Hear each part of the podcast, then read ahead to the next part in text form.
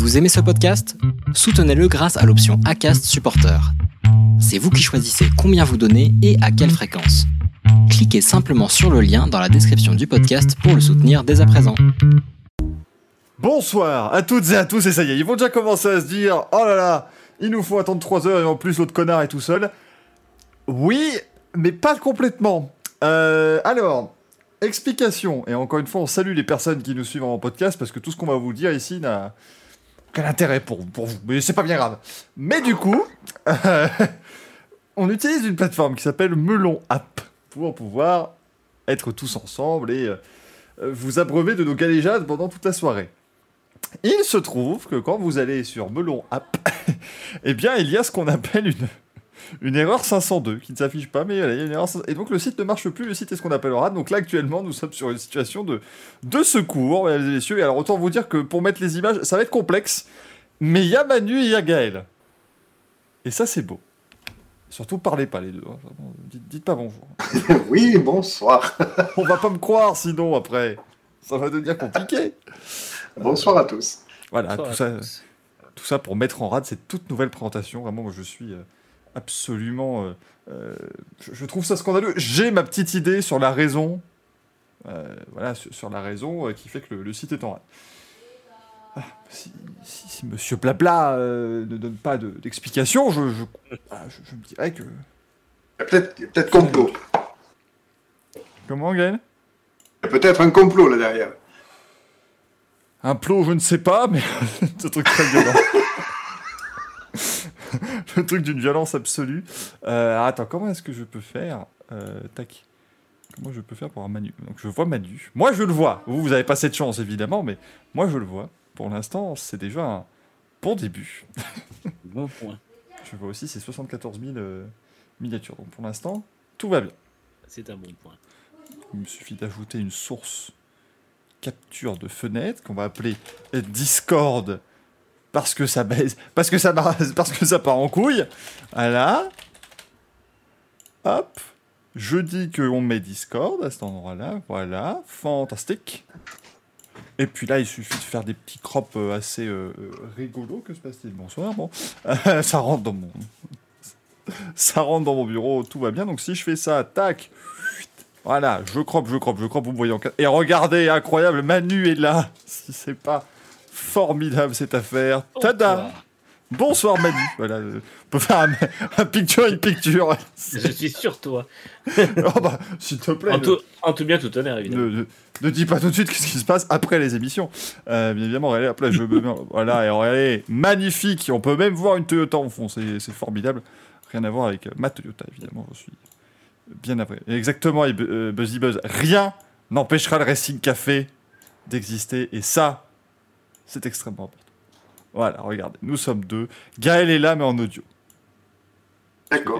Et Gaël ne vous a pas... Moi, j'ai, j'ai, j'ai pas ah le droit. Non, voilà. Oh, bah attends, il faut que je ref... Oh là là, mais cette... ce début d'émission va durer cinquante minutes. Euh, Discord en mode clair, c'est pas trop joli à voir. Mais arrêtez. Cessez, mesdames et messieurs. Cessez. Il faut que je refasse une capture de fenêtre. Oh Pendant un instant, pour occuper, euh, pour occuper un peu les gens, Manu va raconter une blague.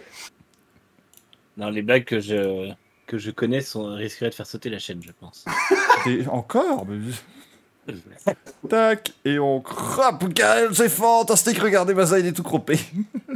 C'est fantastique. Je suis croppé. Et voilà, suis... on est... Oh là, c'est moche. Oh non, mais c'était...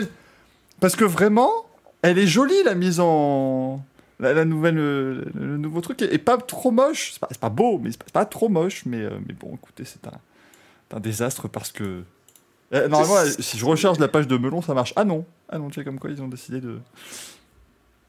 On veut surtout la poutre, toujours avec Gaël, vous le savez bien. Euh, c'est, pas... c'est sympa, cette superposition, on dirait un jeu de Uno, non ? Non, on dirait un Mikado. Dans la, dans la carte. Là, il faut réussir à retirer Manu sans faire bouger Gaël. Beaucoup plus compliqué euh, qu'il n'y paraît, bien évidemment. Retirer, retirer qui ? T'en faire bouger qui ? Arrêtez, arrêtez, s'il vous plaît, arrêtez.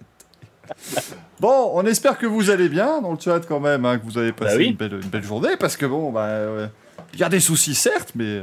Alors, selon le Twitter de Melon App, notre fournisseur de service cloud est en panne. Ça alors, est-ce qu'il ne serait pas chez A W S ? Comme à peu près tous les, toutes les trois minutes où t'as l'impression que tous les, tous les trois ou quatre jours, il y a un problème avec A W S. Qui fait que c'est la merde. C'est pas O V H qui fait cramer ses serveurs? Si. Si, il y a O V H, si. y a, y a O V H, W S, H D I, F A P. Le mec, il met que des, que des acronymes. G T I. Euh... Ah, Buzzy Buzz qui dit la journée, elle est bien jusque midi. On, on en parlera, hein, bien évidemment, de cette, euh, de cette nouveauté, bien sûr, et de cette grosse annonce, puisque vous l'avez sans doute remarqué, évidemment. Sébastien Vettel a lancé sa, son, son compte Instagram, donc on, on en parlera, bien sûr. Ce sera, euh, ça fera l'objet d'un grand débrief pour vous dire pourquoi, euh, bien évidemment. Sambra est une délicate qui nous demande « Bonsoir, quand est-ce que l'excellent Manu nous présente sa collection de bolides ?» Alors peut-être aura-t-il le temps la semaine prochaine, quand nous, euh, quand ah, nous regarderons Driven. Ça passera trop de choses, évidemment. Non, mais c'est vrai. En plus, elle est en train de changer un peu, donc euh, attendons qu'elle soit stabilisée. Encore. Toujours. C'est incroyable, ça n'arrête pas de bouger, cette, euh, cette gigantesque vitrine. Mais euh, bah, écoutez, on va, on va passer une bonne émission quand même, parce que le Racing Café, ça reste ma foi fortement sympathique. On va revenir sur le Grand Prix de France de Formule un, parce que c'était ce week-end. Hein. Certains ne l'ont peut-être pas totalement remarqué, mais il y avait bien le Grand Prix de France ce week-end au Castellet, victoire de Max euh, Verstappen. Comme d'habitude cette saison, bah, là, on n'est pas non plus tombé de nos chaises, mais... Si la, la vendange de, de Charles Leclerc était assez étonnante, dirons-nous, euh, on, on vous parlera d'IndyCar. Alors, on peut vous parler des courses qui se sont déroulées sur l'Iowa Speedway. Hein, c'est, ça fera, c'est plus marrant. On vous dira deux mots, mais alors autant vous dire que la saga autour d'Alex Palou, celle-là, elle est exceptionnelle. Et, euh, et là, pour le coup, ça n'arrête pas de rebondir. Donc euh, vraiment, on en apprend des nouvelles tous les jours. Peut-être même que quelque chose tombera pendant l'émission, qui sait, euh, ça peut, ça peut arriver vraiment, hein, restez, euh, restez bien connectés parce que tout peut se passer, c'est une merveille absolue. Euh, autant vous dire qu'Alex Palou, champion IndyCar en titre, on ne sait vraiment pas où il va piloter l'an prochain, s'il pilote quelque part. Donc autant euh, vous dire que pour l'instant, c'est assez sympathique, c'est qu'il est environ l'avocat de Palou. Écoutez, mon, mon client est un fighter, c'est un compétiteur, il a toujours tout donné pour cette équipe qu'elle a signée, c'est vraiment pas terrible, hein, ce qui se passe pour lui. Sacré castard, non ? C'est un sacré castard, bien évidemment. Euh, puis euh, vous avez évidemment euh, après un consultant qui vient dire oui, tout à fait, ou oh non, pas vraiment. Voilà, ou, ou qui insulte Alex Palou, si ça, après, ça dépend. Euh, qui insulte. Qui est dédaigneux, dirons-nous. Ça, après, on verra comment ça se passe au, au tribunal. Parce que oui, cette affaire va au tribunal, sachez-le, normalement, ça va commencer à être assez sympa. Puis on vous euh, fera une petite preview du week-end à venir. Alors, ce week-end, normalement, si vous arrivez à bien vous goupiller, vous pouvez vous mettre devant la télé à... Excusez-moi, mais... Excusez-moi, mais il est en train de bouffer sa pastèque, l'autre, mais dans le plus grand des calmes, en dessous. Mais tu as Melon qui a planté, moi, j'ai pastèque qui est... Oh, putain. Qui est là. Ah, mais vraiment, mais il n'y a plus de... C'est pas bon appétit, hein. Tu vois, moi, j'étais limite niveau horaire, mais j'ai fait, l'heure de manger a... de... j'ai fait l'effort de manger avant le... l'émission. Écoutez, il n'y a plus que ça à faire maintenant. Écoutez, je vais sortir un plat de pâtes, hein, moi, si ça vous... Le mec va sortir. Bon, non, une entrecôte. Non, ce que j'allais vous dire, c'est que ce week-end, euh, si vous vous prenez bien, vous pouvez vous mettre devant la télé vers huit heures du matin le samedi et ne plus vous en décoller jusque dimanche soir, euh, puisque ça roule partout, partout, partout, partout. Il y en a, il y en a, il y en a partout, c'est, c'est incroyable. Et donc, évidemment, la Formule a décidé d'être de course ce week-end parce qu'ils se sont dit, voilà, il y a un week-end rempli, et ben on va mettre... plein de choses, euh, bien évidemment. On a, on a un certain Formule Blabla, on ne connaît pas, mais qui nous dit putain de melon, leur serveur a décédé, je devais live aussi. Écoutez, maintenant, voilà. Alors, comment, euh, qui m'explique bien comment il aurait pu live alors que j'ai euh, l'un de ses intervenants. Ah, bah oui, ah bah, à un moment donné, euh, j'ai l'intervenant le plus important. Donc, euh, c'est très compliqué de live sans Gaël, je vous le dis tout de suite. Euh, une petite ra- on propose une petite raclette, euh, Gaël, peut-être. Alors, Rem qui nous dit bientôt la commande du Burritz en pleine émission. Je... Ah, faudrait, faudrait réécouter toutes les, tous les Racing Café, mais je suis pas sûr que ça n'ait jamais été fait. On a, on a eu, quand on avait eu Julien Febro euh, dans Grand Prix, tout à fait. Qui s'était fait livrer son Uber euh, au milieu de l'émission. Mais... C'est vrai. Mais à mon avis, dans Racing Café, ça a dû, euh, ça a dû aller. Oh, Valkyria qui a envie de se faire bannir. Hein, Nitram, euh, si tu es là, mon modo, hein, Valkyria qui a envie de se faire bannir avec ses messages absolument. Euh... Euh, innombrable, euh, bien entendu. Enfin, le mec qui dit c'est live réservé à ceux qui me payent de l'argent, Gaël n'est pas invité. Ah bah. Écoute, moi, il me paye pour être dans l'émission. Ah bah, à un moment donné, faut être malin. Attends. Tu as reçu ma caisse de pastèques ? Mais, mais tu, tu, tu produis des pastèques ou ça se passe comment ? C'est quoi ce fil tout flou maintenant ? T'as Alex Palou et t'as Gaël tout flou. C'est pas la, c'est pas la même personne. Euh... Attendez, je sais comment résoudre. Je suis flou là encore ? Oui. Oh. Oh putain, il a refait.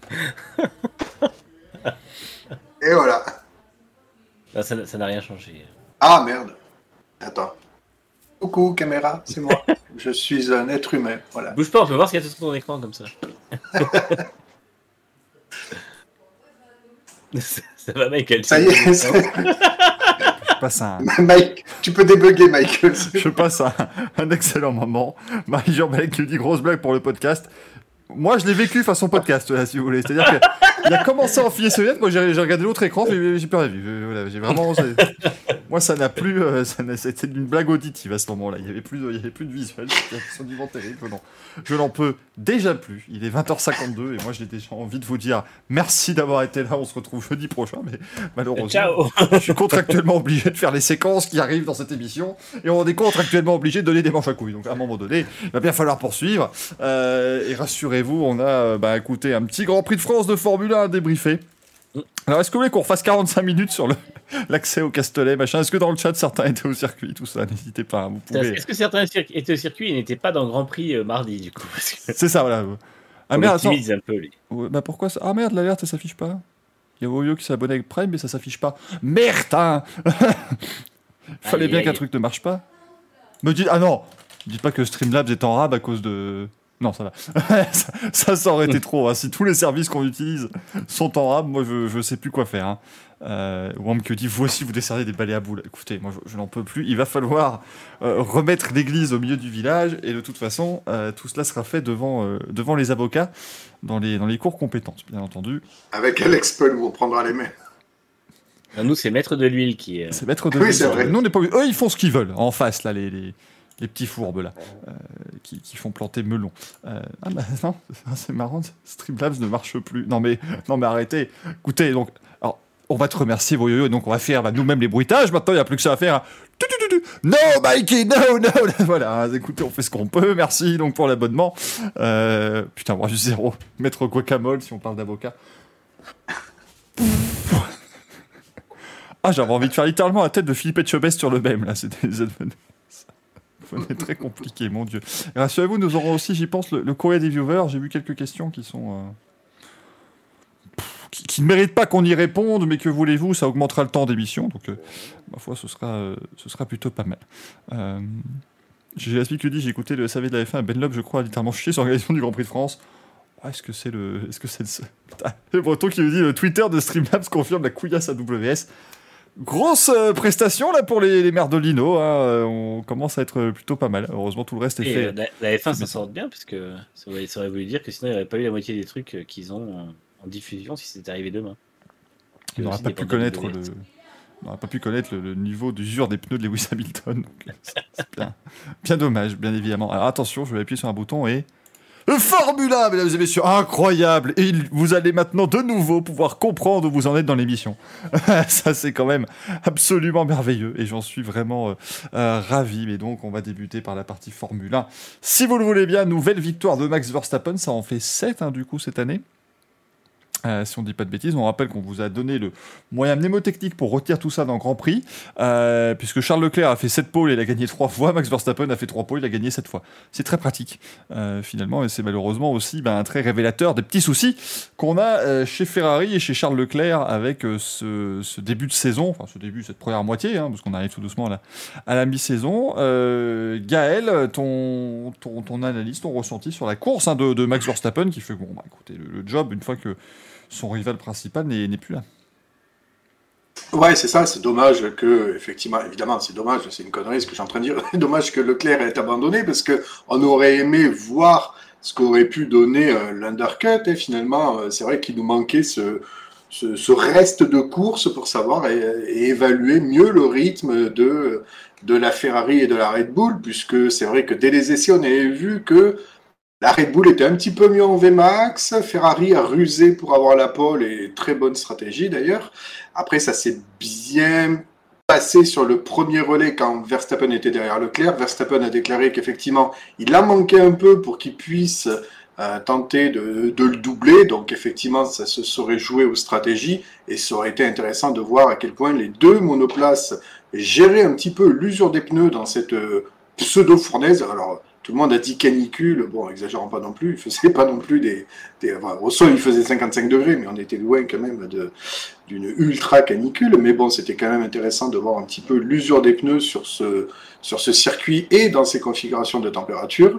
Après, bon, sur la course en elle-même, eh ben oui, une petite erreur de Leclerc, euh, encore une, parce que c'est vrai qu'il faut bien euh, quand même constater que Verstappen en fait un petit peu moins, voilà, donc euh, après, euh, sur la saison, comme il le dit, au global, si, si c'est ces points qui lui manquent, et de toute façon c'est sûr qu'ils lui, moins, qu'ils lui manqueront, à moins que euh, voilà, la, la, la chance lui sourie à, à, à, lui sourie à Leclerc et que, et que Verstappen abandonne un petit peu plus sur le reste de la saison, mais au global, on va dire que Leclerc manque un chouïa un peu de... de, de, de comment dirais-je, de, de, de cette, ex, de cette expérience de, de défendre un titre mondial, hein, puisque c'est, c'est quand même une des premières fois que ça lui arrive, alors que Verstappen a un tout petit peu plus l'habitude, hein, notamment l'an dernier, et puis un petit peu avant aussi, là, la voiture était capable de gagner plus à la régulière que la Ferrari.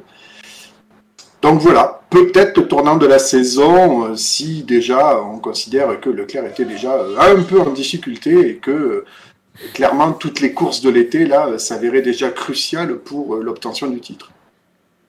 Excusez-moi, ils sont en train de se foutre sur la gueule dehors, mais vous en faites pas. Hein. si, vous donnez, si vous donnez deux mille bits, je vous filme le combat. Bien évidemment, on diffuse ça. Manu, tu allais réagir, excuse-moi. Non, non, j'allais réagir surtout à la, à la question dans le, dans le chat. Pourquoi Sainz ne chose pas les softs et les médiums quand il a pit à dix tours de la fin? Bah, simplement parce qu'il n'avait plus de soft euh, neuf. Donc, euh, c'est... Euh... C'est le, le souci. Et après, effectivement, euh, de toute façon, comme on l'a dit, Leclerc, c'est... Euh, alors, c'est pas que ses fautes, parce qu'en fait, il y a eu beaucoup de problèmes de fiabilité et de, de stratégie ratée aussi.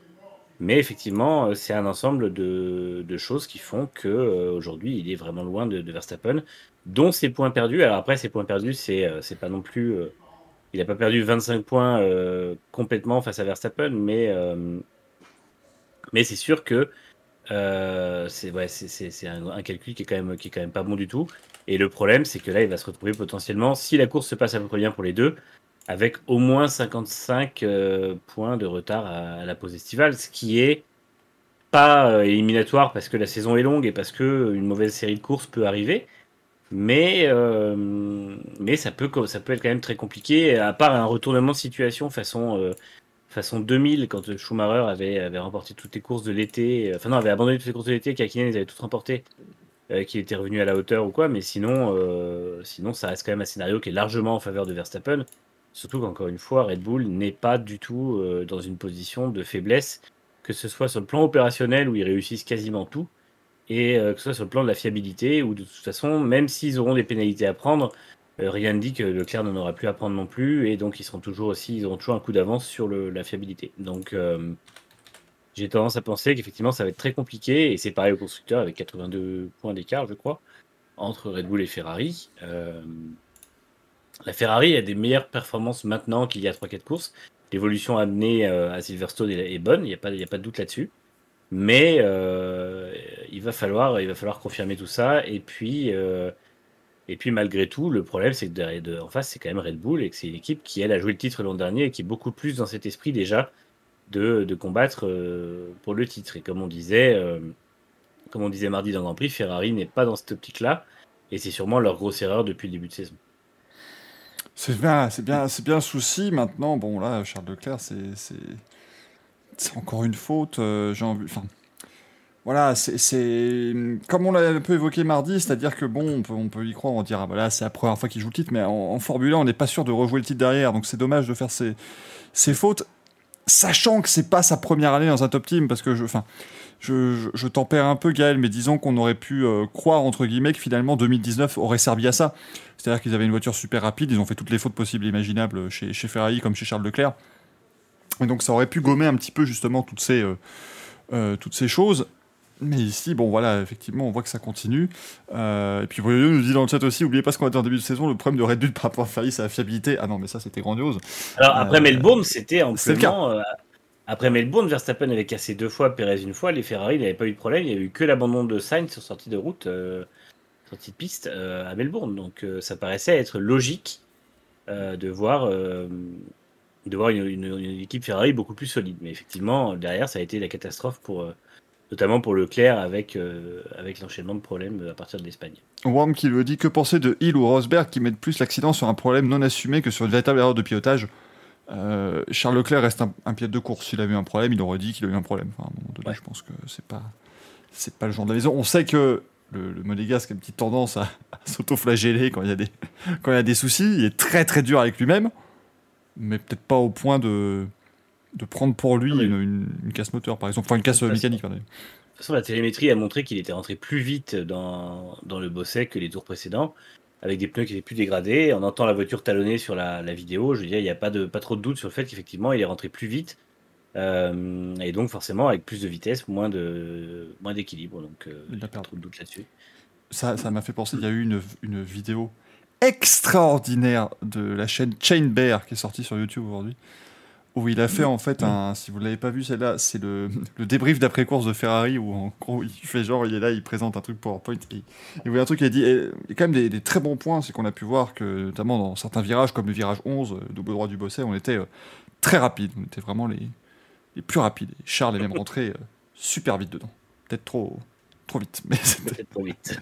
Il n'arrête pas de faire des choses. Il y a par exemple un, un moment où il dit euh, écoutez, maintenant, euh, qu'est-ce qu'il faut faire pour gagner les titres? Et ben, on a calculé que voilà, si euh, Charles gagne toutes les courses et que Verstappen finit deuxième à chaque fois, et ben Charles est champion du monde. Alors bon, si Verstappen fait les meilleurs tours à chaque fois, il ne l'est pas, mais ne nous embarrassons pas de ça. Et du coup, eh bien, la stratégie, c'est de se focaliser sur les dix prochaines courses de la saison et d'essayer de toutes les gagner. Et le pire, c'est que c'est très drôle, mais c'est finalement, on se dit que c'est pas si loin de la vérité, vu ouais, comment ça gère. Mmh. Euh, actuellement, chez, actuellement chez Ferrari, c'est pas forcément le, le meilleur truc, euh, voilà, la meilleure gestion euh, qu'ils aient eu. Je vous mets le lien dans le chat si jamais vous pouvez, vous pouvez profiter de ça. Il y a un timer, mais vous pouvez le mettre au début, euh, bien entendu. Euh, sans moi délicate qui nous dit Max faisait pas mal d'erreurs au début de sa carrière et gère bien mieux maintenant.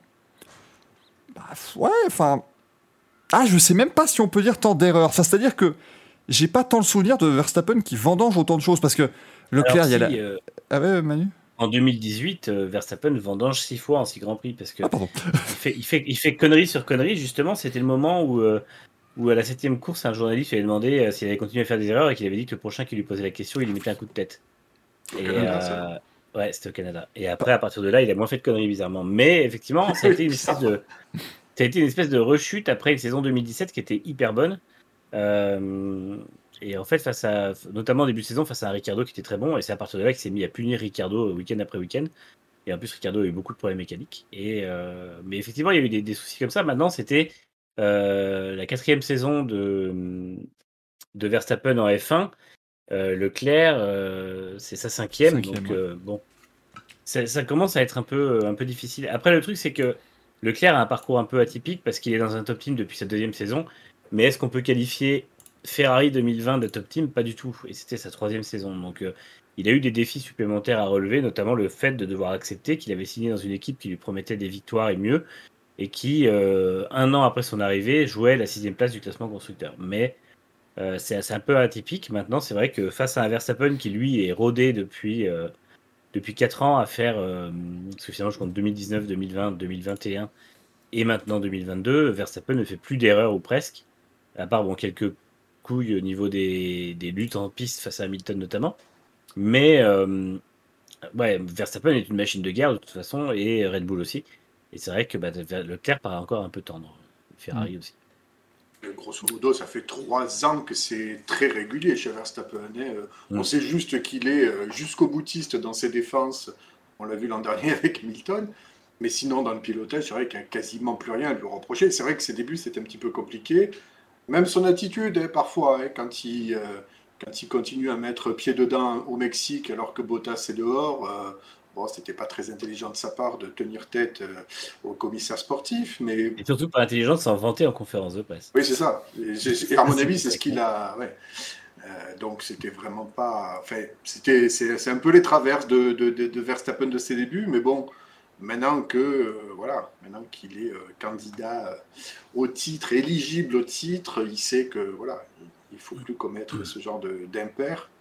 Globalement, ça marche bien maintenant. À un moment donné, les garçons est champion du monde, il est parti pour être champion du monde de nouveau. Euh, et là, cette fois-ci, euh, sans, normalement quand même, je pense, sans, sans, sans polémique. Parce que, en plus, sans, voilà, et, et finalement, parce que Gaëtan le demande, est-ce que, est-ce que deux mille vingt-deux n'est finalement pas la saison de la maturité pour Max? J'ai envie de dire qu'il voilà, s'émancipe cette année, parce que voilà, il arrive, il le prouve, même sans Michael Maisy, il peut aller chercher le titre mondial, c'est le mec de la pire mauvaise foi. Ah, les cinquante qui s'abonnent, et bien du coup... Euh, No, Mikey, no, no, that was so not right. Excusez-nous, il euh, y a des problèmes techniques, on est obligé de faire des bruitages à la voix aujourd'hui, donc on fait, on fait vraiment ce qu'on peut, hein, bien évidemment. Pour on a un budget comme dans la Cité de la Peur. C'est absolument dramatique. Je fais des euh... petits jingles, c'est honteux, si vous voulez. Alors ça, normalement, ils sont censés marcher, et je les ai juste pas activés, ah. donc il faut juste que je les active, mais ça, ils doivent... Enfin, ils doivent marcher. Qui suis-je pour, euh, pour présumer de ça? Pour affirmer ça. Franchement. Moi, je me mets debout et je peux faire Alex Rins qui tombe aussi, si vous voulez. C'est honteux. Yes, ça a marché. Ah, j'ai, j'ai envie de célébrer au ralenti. Et qu'elle a loupé que quinze minutes, mais quinze minutes dont, euh, dont dix minutes à parler de pourquoi ça ne fonctionnait pas. Donc, euh, pas loupé, pas loupé c'est vrai que oui, finalement, on t'a pas le temps. On ne loupe pas tout, on ne loupe jamais grand-chose hein, dans, dans cette émission. Faut pas, faut pas. C'est nul. Voilà, il y a rien qui vient de passer. Tout, tout fonctionne, c'est merveilleux. Euh, c'est assez extraordinaire. Euh, Tariq me dit en deux mille vingt il est déjà monstrueux, il a juste pas la voiture. Ah non, mais on n'a jamais dit. Enfin, honnêtement, comme on, on, globalement, ce qu'on dit, c'est que depuis mi deux mille dix-huit, Verstappen est au, mm. est au sommet de son, son niveau. Hein, c'est, c'est globalement. Et puis, euh, ce, que, ce que je veux dire, c'est qu'effectivement, à part cette année deux mille dix-huit où le début était en fait pas, pas top. Après, moi, vous savez, j'ai découvert la F un avec Drive to Survive. C'est la première saison en deux mille dix-huit, donc j'ai pas, voilà, j'ai pas suivi. On essaie de trouver des excuses, bien évidemment. Euh, mais, mais ce que je voulais dire, c'est que même, tu reprends le fait quand même qu'il débute en deux mille quinze à dix-sept ans. C'est, c'est quand même le, le plus jeune de tous les temps. Et même deux mille quinze, je trouve, alors, il fait la petite connerie sur Grosjean à Monaco, mais euh, il en fait pas non plus tant que ça. Et deux mille seize, il, il gagne des surprises. Il a des performances impressionnantes, parce que deux mille quinze, il fait quand même une quatrième place aux États-Unis. Ouais. Dans des conditions pas faciles. Ouais, dans des conditions pas faciles. J'avais repris les stats. Alors, la, la Toro Rosso marchait bien, mais il fait quand même des, il fait quand même des, euh, des qualifications dans le top cinq à plusieurs reprises. Enfin, c'est vraiment devant les pilotes Red Bull. Donc, c'était, c'était hyper impressionnant, franchement. Le bloc sur Raikkonen à Spa était moche. Ah bah ça, il y a eu toute cette période. Après, c'était sa première année chez Red Bull, ça, où... Euh... Ouais, c'est ça. Oui, où il a... C'était deux mille seize en, en Hongrie et à Spa, où il a fait n'importe quoi, notamment sur Raikkonen. Et où justement, on est obligé de créer des, euh, des règles pour lui, ouais. J'avais rappelé de source... Bah écoutez, si la F I A dit pas que c'est légal, donc c'est que c'est bon. Alors, mmh. la, la F I A vient de créer un règlement, euh, juste pour toi, bien évidemment. Désormais, euh... c'est illégal. Voilà. Tariq qui me dit la F un commence en deux mille dix-huit. Tout ça va être sur Disney plus. C'est ça. Là, j'avais pas la chaîne, c'est pour ça. Pas... ça va être fou quand on va leur parler de... de Giuseppe Farina, ces gens. On ne peut pas comprendre, bien sûr. Euh... Alors, Tariq qui me dit c'est sur Rosberg. Bah, y avait, il avait cette, cette, comment dire, cette étiquette en deux mille seize. On me rappelle Nico Rosberg qui avait dit oh, bah, moi, je laisse passer Verstappen à la dernière course parce qu'il avait trop peur. Enfin, il voulait à tout prix passer Verstappen parce qu'il avait peur de, de, de ses défenses qui pouvaient être un petit peu. Euh... un petit peu audacieux. En même temps, on vous rappelle que euh, Nico Rosberg passe globalement l'intégralité du Grand Prix d'Abu Dhabi deux mille seize à deux cent cinquante-deux pulsations. Euh, il est en train de se dire « Mon Dieu, mais ça va pas oh là là, mais c'est pas moi !» Le mec était la, la personne la plus, la plus stressée de l'humanité. Sachez quand même que Nico Rosberg... Même en interview, il n'était pas redescendu. Ah non, mais il en pouvait, il en pouvait plus, parce qu'attends, euh, si, si, je, je veux pas... J'avais une stat très précise d'ailleurs à ce sujet. Oui, je viens de taper. Vous savez très bien qu'elle connaît, mais j'ai une stat vraiment euh, extrêmement impressionnante. C'est que, enfin, quand même, Rosberg avait trente et un ans au début, au départ de la course et quarante-huit à l'arrivée, quand même. C'est-à-dire que c'était assez, euh, c'était, c'était vraiment impressionnant, si vous voulez. Donc, euh... c'est vrai, il a pris, il a pris sa retraite parce qu'il avait atteint l'âge, en fait, entre temps. Il est sorti de la voiture, il a fait ah, c'est incroyable d'être le plus vieux champion du monde de l'histoire. Vraiment, c'est un feeling, euh, un feeling sensationnel. Maintenant, je laisse la place aux jeunes parce que pouf, j'en peux plus. Il était même trop vieux pour aller en NASCAR. Non, mais c'est-à-dire qu'une autre saison comme ça, il finissait à quatre-vingt-deux piges en F un, ça donnait... Ouais, parce que NASCAR, avec Marc Martin, les, les records ont été bougés niveau âge, donc... Et encore, même, c'est même pas lui qui les a, c'est non, on c'est... rappelle. Mais non, c'était... Euh, comment il s'appelait c'était James le... Hilton. Le, je crois que le ah. gars est venu... Enfin non, il y avait James Hilton, il y avait aussi... Euh, Kirk Shelmerdine. Non, vous sortez des noms, euh, vous savez pas ce que c'est. Non, non, mais celui qui avait son, son, sa voiture qui était sponsorisée par. Euh... Par Dieu, là. Ah, euh, Morgan Shepherd. Ouais. Morgan Shepherd, ouais. Mais qui lui a fait à courir à soixante-douze ans, je crois. Ouais, mais il y avait ça. James Hinton a essayé de faire un détour à cinq cent soixante-quatorze pitch. Enfin, voilà, c'est, c'est vraiment du. C'est assez, c'est assez merveilleux. Hein. Alors, je me suis dit, merde, bravo pour ton placement. On rappelle que les placements de caméra ce soir sont faits, se sont littéralement faits pendant l'émission. Parce que A W S a décidé de faire bah, allez vous tous vous faire foutre. Voilà, on va, on va arrêter de vous faire marcher tous les sites qui, euh, que vous utilisez. Pour ceux qui ont raté le début de l'émission, on est arrivé comme sur un plateau télé, c'est-à-dire le présentateur d'abord, puis les intervenants ensuite. Avec le générique de Vivement Dimanche. Eh oui, un, un hommage à ce vieux média qu'est la télévision. On est placé un peu comme des, par- des cartes Pokémon.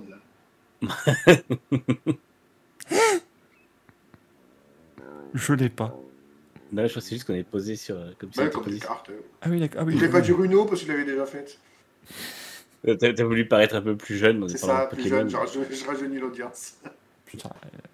C'est, c'est prévu, hein, je, d'ailleurs, on va, on va parler de F un encore cinq minutes, après on ouvre des boosters Pokémon, bien évidemment, parce que non, on... c'est ce qui rapporte du pognon sur YouTube, donc vraiment, pourquoi s'en priver, euh, bien entendu. Moi, je dis ça, euh, attendez-vous, évidemment, à ce que, euh, à ce que Formule Blabla ouvre des cartes Digimon la semaine prochaine. Après ça, je, je, voilà, qui suis-je pour... Eh oui, Digimon, ça, c'était la, c'était la bonne époque, ça, c'était merveilleux. Euh, Prince de Hugues qui dit « Je préfère le Racing Bistro ». Eh ben vas-y, il est par là le Racing Bistro, vas-y. Il est bien ouvert ce soir. Va voir ton Racing Bistro, hein. Bah tu retrouveras une porte close, bien évidemment, voilà. Alors que nous, on est toujours là. Sauf la semaine prochaine, dans trois semaines... Non, c'est une blague, on est bien là la semaine prochaine, pour une fois, on va faire deux semaines d'émissions de suite, autant vous dire que là, c'est... c'est... La semaine prochaine, on fera trois émissions dans la semaine. On va être payé double ou comment ça se passe ? Enfin, deux émissions et un... et, et un plaisir.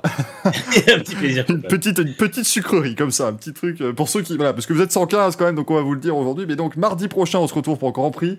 Je m'excuse d'avance. Mardi soir prochain, je ne suis pas chez moi. Donc, autant vous dire que ça risque de ressembler à rien du tout, cette émission. Mais rassurez-vous, on sera normalement vivant et présent. Après, on va voir la gueule de la collection, bien entendu. Mais jeudi, Racing Café. Et vendredi prochain, donc pas le prochain vendredi qui est demain, hein, vendredi de la semaine prochaine. Vendredi en huit. Voilà, bon, putain, ça c'est une bonne expression de vieux, ça. T'as vu ? Vendredi en huit. Est-ce que c'est vraiment le huit ? Non, nous serons le cinq. Merde, ça marche pas. Donc t'as essayé de faire un, un trait d'esprit, là, je le sens. Oui, c'est bien le problème.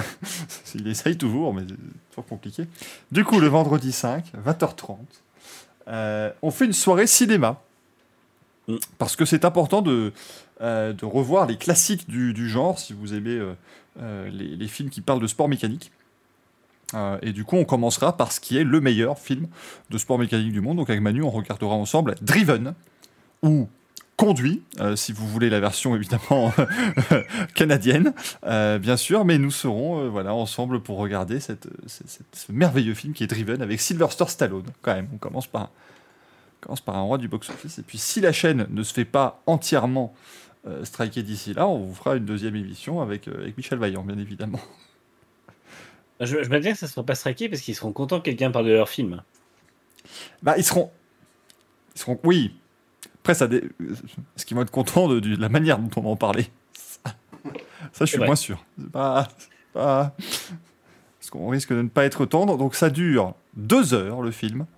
Autant vous dire que si le stream fait moins de trois heures, on s'en sort très bien, parce qu'il va y en avoir des choses à vous décrypter pendant cette merde, ce, ce chef-d'œuvre. Pardonnez-moi, donc soyez vraiment... Euh... Ouais, essentiellement, il y a du fact-checking, hein, de toute façon. Donc, euh... ouais. Faut remarquer qu'il y aura très peu de facts. Si c'est une soirée cinéma, tu pourras mettre le petit générique euh, Mediavision avant, comme ça. Avec Jean Nouvel. Avec Jean, avec Jean Mineur, bien sûr. Qui arrivera. Non, non, mais j'arriverai avec mon chapeau, ma pioche et tout, ça va être... Donc là, là j'ai huit jours pour trouver un déguisement de Jean Mineur. Ah ouais. Oh putain de merde. Je me lance dans des conneries, moi. Ah, non, ça, ça cite déjà les noms dans le, dans le chat. Greg Rollins, euh, ouais, est déjà du côté de Bob Brandenburg, euh, visiblement. Eh bien, écoutez, on verra... Euh... On verra qui de beau Brandenburg, Jimmy Bly ou Joe Tantor remportera le titre. Oh, c'est non, bordel. Oh là là là là. Déjà, c'est incroyable. Ouais. Et oui, Dave Murray, il est sorti en Blu-ray. On va... C'est la version Blu-ray qu'on va vous proposer. Euh, alors autant vous dire que vu la gueule des effets spéciaux en trois D, euh, on va on, la piquer. On, on va déguster, hein. On va vraiment déguster. Vous allez voir, ça va être. Ça va être si absolument... le rééditeur en quatre K, celui-là, je suis pas convaincu. Parce que là, allez, si on a, si on a assez d'argent grâce au Racing Café, on va négocier pour acheter les droits et faire une réédition quatre K. Et en fait, on vous proposera. Euh, donc dans les bonus, vous aurez le, le director's cut, hein, vous, voilà, donc avec toutes les scènes coupées. Vous aurez l'audio description avec le réalisateur qui vous dira euh, qu'est-ce qui lui est passé par la tête et surtout qu'est-ce qu'il a fumé et en quelle quantité pour euh, les différentes scènes du film. Et puis en troisième piste audio, vous aurez notre audio description, bien évidemment, qui sera elle beaucoup plus centrée sur la course automobile, euh, bien entendu, et sur pourquoi euh, vraiment très compliqué de rouler dans les rues de Chicago avec des jump cars qui étaient des voitures d'exposition. Ça, vous verrez bien. Sans casque. Sans casque, bien évidemment, et en passant sous des camions. Euh... Le chroniste que dit est en quatre pièces de monnaie. Ah oui, il va falloir aussi... Voilà, je, je... Rassurez-vous, elles sont prêtes, hein, bien évidemment. Euh... Hop. Voilà, et je vais la choper avec la roue arrière, vous allez voir, ça va être... Avec la roue arrière de mon fauteuil, de mon fauteuil de bureau. Et ça, c'est impressionnant. Euh, bon, au niveau... Tu vas bourdonner pendant deux heures, de toute façon. Oh, bah, ça va être merveilleux, vous allez voir, c'est... absolument... Hein. N'être absolument pas prêt. Et Dave Murray nous confirme qu'ils sont immondes, les effets. Et je n'ai pas encore osé lancer le, le film. Hein. Je, je, je garde ça pour... Vérifier qu'il fonctionne quand même. Bah, enfin, j'ai, oui, j'ai, j'ai double-cliqué avec V L C. Ça a mis... J'ai vu une image, je me suis dit, ça doit marcher. Après, ça se trouve, pendant, pendant cinq, cinq minutes, il n'y a que ça. Hein. Euh, Wam qui lui dit ami de la vitesse, faudra jeter un œil sur Torque. Oh, je ne le connais pas, celui-là. Dans les films méconnus, il y a Winning avec Paul Newman. Euh, qui est un film sur l'IndyCar des années soixante. Et sinon, si vous aimez évidemment euh, la mécanique, vous pouvez regarder euh, Rubber, bien évidemment, cette histoire d'un pneu euh, qui, qui tue des gens. Euh, ah, c'est le Fast and Furious Moto. Quoi ? Putain. Ah oui, euh, c'est, c'est, c'est, c'est, je crois. Attends, que je dis pas. C'est pas un Quentin Dupieux, ça ? Ah, je sais euh, pas. Attends, non, c'est pas lui. Non, c'est pas. Attends, Rubber. Euh, c'est un film de qui cette affaire déjà ? Un film de Quentin Dupieux, si, si, tout à fait. Si, si, si, si. Si, si, c'est un, un pneu qui tue des gens. Euh, avec un monsieur qui s'appelle Spinella. Ce qui nous permet d'en parler de Ferrari, du coup, bien évidemment, puisque là, ça n'est pas Spinella, mais presque, bien entendu. Non, mais voilà, on a effectivement euh, euh, évoqué le, le cas Ferrari. Mercedes, c'est pas mal, hein, on l'a un peu, on rappelle, hein, quand on est dans Racing Café, on, c'est une version plus rapide de Grand Prix, hein, bien évidemment. Euh... Mais bon, chez Mercedes, je pense qu'on est quand même relativement satisfait de ce, ce week-end, et puis ça fait quand même les deux voitures sur le podium. Euh, voilà, ça montre que, qu'on peut être là quand il y a des soucis euh, chez les meilleurs. Et encore, il y a des soucis chez les meilleurs. Il y a Leclerc qui abandonne, mais derrière, techniquement, il y a encore Perez et Sainz qui sont là. Euh, alors il y a la pénalité de Sainz. Voilà, Sainz euh, par dernier, euh, ce, ce qui n'aide pas. Mais, mais Perez, pour le coup, voilà, c'était pas, euh, c'était pas son meilleur, euh, c'était pas son meilleur week-end. Donc non. C'était assez, assez compliqué. Il a d'ailleurs dit qu'il, allait, euh, qu'il, qu'il espérait justement faire un peu mieux après des courses un peu compliquées, même s'il était content d'avoir fait quatrième vu son niveau en gros de performance euh, en France, euh, Perez. Donc euh, je pense qu'en Hongrie, il va essayer de faire mieux. En tout cas, après, est-ce que ça va... La, la traduction, c'est « Ah, j'ai été vraiment nul à chier, donc je suis bien content de finir quatrième ». C'est à peu près ce qu'il voulait dire à ce moment-là. Euh, j'ai une petite question pour Gaël. C'est-à-dire que dans, dans vingt-cinq minutes, on ne te voit plus, c'est ça c'est, tu, tu vas disparaître entièrement. Pourquoi ça, c'est ça sombre. Ah ben, je sais où tu habites, mais chez moi, la nuit tombe. Oh, Mickaël, il va finir l'émission là-bas. Mais du coup, la, ouais, la donc, nuit tombe... Euh, Alex Palou, c'est pas simple, hein, ce qu'il fait. Euh, c'est vraiment pas top, mais... Ça va être ça dans vingt minutes. Attendez, je règle ça. Bougez pas la régie, j'arrive. Il est bleu. Oula. Il est, ça, il est violet maintenant. La putain. Nuit américaine. Alors... Pour ceux qui nous écoutent en podcast, donc il vient littéralement me dire « Bougez pas, je vais arranger ça », et il est littéralement devenu mauve. Mauve. C'est vrai que c'est exactement ça. C'est mieux. À un moment donné, moi je n'en peux plus. Voilà. Ah non, vas-y, remets d'écran, parce que je trouve ça très drôle quand tu bouges ta caméra oui. avec, t- bon, avec des clics, c'est très rigolo. On dirait qu'il lag. Attendez. Hop. Blague très visuelle, encore une fois. Hein. Ah, qu'est-ce qu'on s'amuse, il n'y a que dans cette émission qu'on fait ça. Est-ce que tu as déjà fait ça dans le Racing Bistro ? Non. Je ne sais pas parce que je ne regarde pas cette merde, mais j'ai l'impression que non. Un truc extrêmement violent. Non, et c'est d'ailleurs pour ça que je préfère cette émission. On rigole mieux. Ah, tu m'en ah. vois ravi. Maintenant, est-ce qu'il est dans le chat encore? Voilà, évidemment, je compte sur mes, euh, sur nos, euh, sur nos très chers amis du chat pour retrouver le moment exact où tu dis dans le Racing Bistro. Et c'est pour ça que je préfère votre émission. Euh, voilà, bien, bien évidemment, puisque Gaël n'a, n'a pas de race, vous le savez. On va donner, euh... Il va au plus offrant et je le comprends, faut le comprendre. euh... Je vais à celui qui me donne le plus de bits. Oh, Manu se retient, c'est terrible. Je, j'ai rarement vu une personne se retenir de rire à ce moment-là. Enfin, il y, y a de la retenue. Ah, y a de, je, y a je, de voulais la honte. Le, non, je voulais préserver le moment de silence qui, euh, qui arrivait et qui baignait cette émission. Vous savez quand même que c'est l'un des rares podcasts, pour ceux qui nous écoutent en podcast, c'est l'un des rares moments où en fait il y, y a plus de silence que de mots parlés. C'est, c'est, c'est honteux. C'est peut-être là qu'on est meilleur, non? Alors toi, oui. Moi, je suis pas sûr. Je, je suis pas. Non, mais c'est... Pas certain. C'est bien aussi pour les gens qui écoutent, c'est d'avoir des moments où ils peuvent reprendre un peu leurs esprits, réfléchir à autre chose, tu vois. Et que ça, après, ils sont concentrés pour la suite. Alors, très honnêtement, je pense que pendant la majorité de cette émission, les gens réfléchissent à autre chose. À, à, à, à, qu'est-ce qui les a poussés à écouter cette émission-là, à ce moment-là, les, les choix de vie les... Bah, surtout là, ça fait quand même dix minutes qu'on est sur l'écran de Gaël et puis sur d'autres choses qui n'ont pas trop de, de lien avec le sport auto. Donc. Oui, bah, on peut dire que Fernando Alonso était génial ce week-end, voilà, il était formidable. Ça, on peut. Oui. Parce ouais. que c'est vrai. Hein. Très jolie course d'Alpine, alors que les essais étaient, euh, étaient plus que compliqués. Alors là, je pense qu'on peut, on peut le dire, ils en sont, ils s'en sont très bien sortis euh, chez Alpine pour leur Grand Prix à domicile. Euh, et puis, Alonso a détruit la course des McLaren. Ah bah oui, mais moi j'étais très content. Euh, parce que oui, il est temps de te le dire, Manu, moi McLaren, euh, c'est moyen.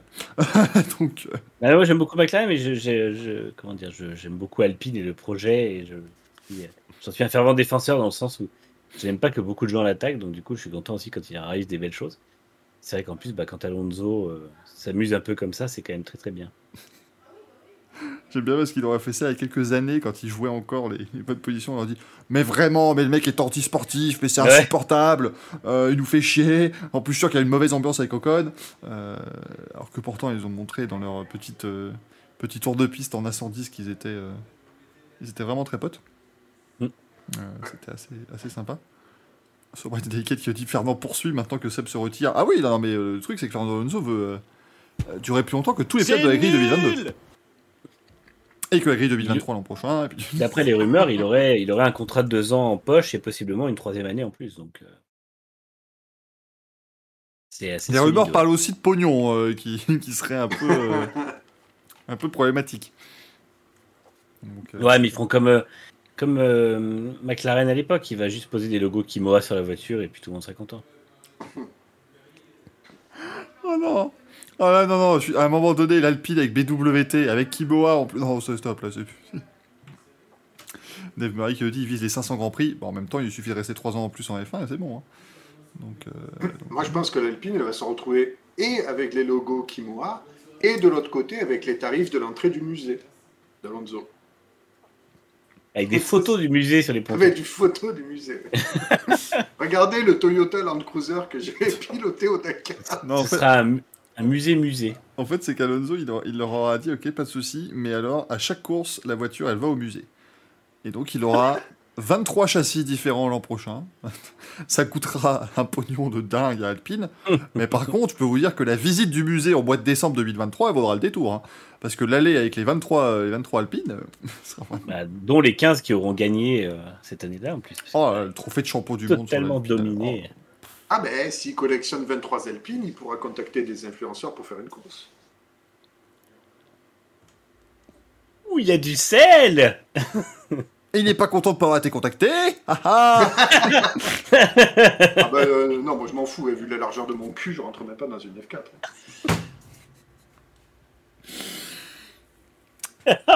Ami de la... Il est parti sur un terrain existant avec cette phrase. Ah non, tu... ah non, on parle pas de terrain glissant. Non, non, s'il te plaît. Non, non, ça devient... Ça devient très très compliqué. Il y en euh... faut deux, Grégolin s'est dit putain. Non. Et Rem nous dit il va créer le Alonso Championship avec ses voitures. Ah putain. Alonso qui va être champion. Oh Alonso, champion du monde avec Alpine l'an prochain, et l'année après, il met les vingt-deux voitures données à vingt-deux jeunes pilotes, machin, et voilà. Vous aussi, pendant un temps, vous pourrez savoir ce que c'est d'être champion du monde de F un. Formula Fernando, un truc comme ça, le truc horrible. Formulando, enfin voilà, vous pouvez, vous pouvez vous entraîner à trouver des noms absolument incroyables. Euh, J'explique que Alonso aura une collection de voitures plus grande que celle de Madu. Euh, moi, j'ai, j'ai ni l'argent ni la place pour avoir des un un à niveau échelle, donc il euh, faut, faut faire ses bêtes. Choisir faut, ses combats. Faut qu'on le fasse un jour quand même. On va, on va se faire ça, une petite visite du musée de Fernand là, parce que ça doit être euh... mm. honnêtement sympa, parce que lui, lui, il arrive quand même très très régulièrement à, à obtenir ses vraies voitures, tout ça. Enfin, ouais. euh, je, je crois qu'il a encore la, au moins une réplique, mais la voiture de, de ses, des premiers cinq cents miles qu'il a fait en deux mille dix-sept. Oui, là, ouais, elle est au musée. Il y a, euh... bah, de toute façon, il y a. Je pense pas qu'il ait gardé la deux mille dix-neuf. Je pense que. Il n'a pas dû vouloir, mais effectivement, il y a celle de deux mille dix-sept, il y a un Toyota Hilux, il y a des T S zéro cinquante, mm. il y a, euh, il y a un paquet de voitures. Il a la, la McLaren. deux mille dix-sept, il l'a euh, avant ou après que le Honda ait pris feu? Je pense qu'il l'a sans moteur, honnêtement. Et réparé. Elle, elle va pas beaucoup moins vite. Hein. C'était lui qui pédalait. Non, genre, ouais, elle peut... oh, il a la Ferrari de deux mille quatorze. Ah ouais. Et les McLaren Honda, il les a ? C'est sûr, t'as pas confondu avec une photo de l'aspirateur du musée, là ? Il a un Dyson. Euh, c'est con, ils ont pas. C'est vrai, j'aurais pu mettre une petite liste euh, de tout ce qu'il a. Euh, la Minardi ça... de, de Mondrégolins, je crois qu'elle y est aussi. Si la Minardi, je crois qu'elle y est. Je crois qu'il y a les, les F trois mille aussi, il me semble. Oui, c'est la. C'est la couleur télé... euh, Movistar Telefonica, là. Ouais. Non, c'est un beau... À mon avis, ça doit être un beau truc. Puis il y a un petit circuit de karting aussi où on peut... Prothèse de sa mâchoire.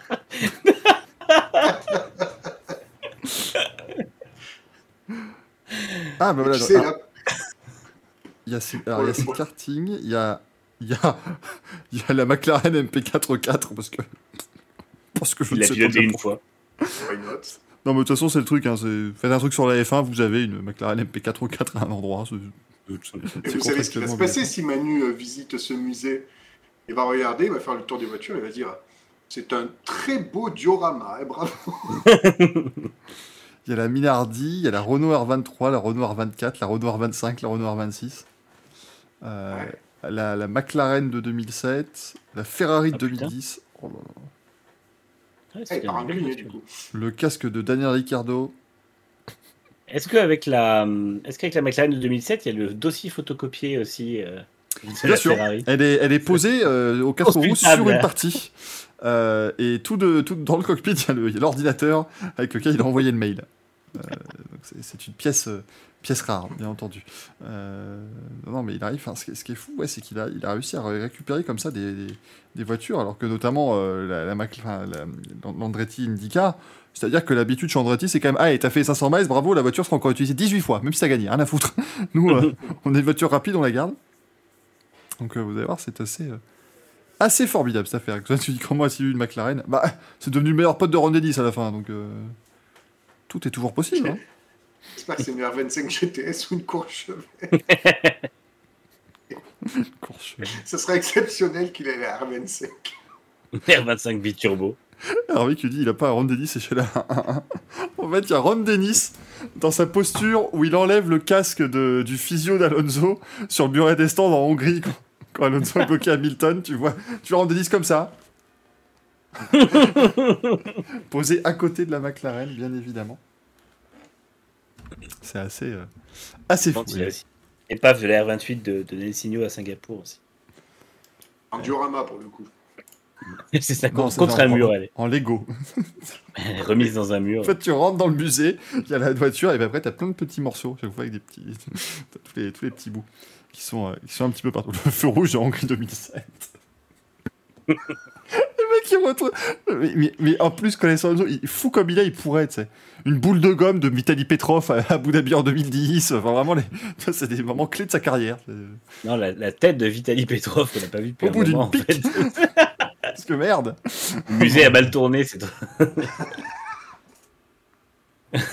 Tu rentres une petite porte et tu vois tout ce que Fernando déteste. Alors, alors, T'as vu Taï Petrov, t'as la combinaison des Lewis Hamilton en deux mille sept, enfin, que, que des trucs absolument, absolument incroyables. T'as douze Mot- moteurs un moteur Honda, Honda. qui, sont, qui sont posés. Le G P deux aussi, parce que visiblement, il peut pas plaire le G P deux. Euh, donc c'est... Et il y a une photo quatre quatre, sa défense contre Lewis en Hongrie. Non, bah, ça, meilleur, euh, meilleur moment, évidemment, sa carrière. Mais en tout cas, non, un, très beau, un très beau week-end. Est-ce que vous avez d'autres choses que vous voulez évoquer sur ce Grand Prix euh, de, de France euh, Greg euh, Vas-y, Greg. Oui, oh, attendez, les kiwis, c'est l'heure des kiwis. Excellente imitation. Ouais, oui, je peux pas faire mieux. Très bien.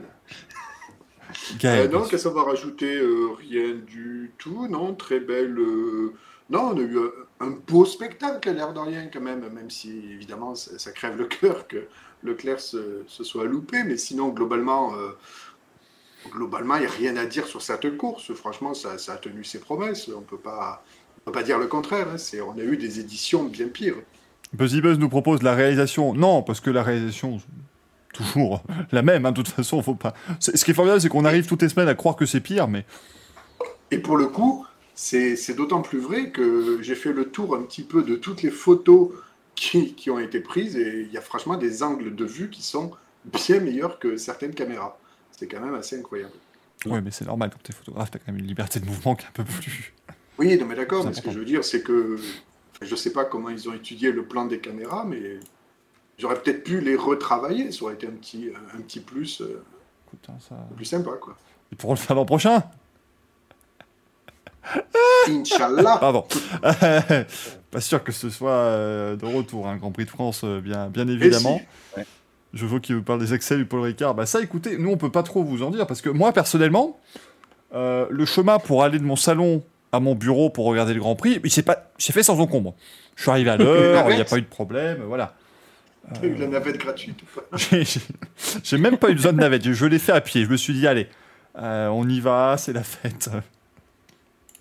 Donc voilà. Alors, honnêtement, alors, j'ai, j'ai eu le... Toi, t'as eu du monde qui était sur place, Gaël, t'as, t'as eu des... J'avais du monde des sur place, et puis après, j'ai appelé, euh, j'ai appelé Pierre Guyonnet, qui s'occupe de la, de la com du Grand Prix. Et globalement, ils sont quand même plutôt satisfaits du, du, du plan de circulation qui a été mis en place. Des retours que j'ai eus, effectivement, de ceux qui ont utilisé les navettes, ça fonctionnait quand même plutôt bien, même si euh, ils ne sont pas responsables. Mais il y a eu quand même deux accidents de la route, euh, le samedi et le vendredi, si je dis pas des bêtises. Euh, donc, euh, voilà, en plus des trucs un peu sérieux quand même, hein, moto contre voiture, en fait, ça a paralysé le, la circulation. Donc ça, excusez-nous, mais... L'organisation du Grand Prix n'y est pour rien, ça peut arriver. Mmh. Mais globalement, les navettes, ça a quand même bien fonctionné. Euh, il y avait quand même certaines voitures qui étaient autorisées avec le Green Pass à, à aller au circuit. Euh, après, il y a eu des petites euh, plaintes concernant la restauration. Et qu'est-ce qui s'est passé, Michael? C'est qui nous dit Michael qui boit sa vinaigrette. Alors oui, c'est vrai que...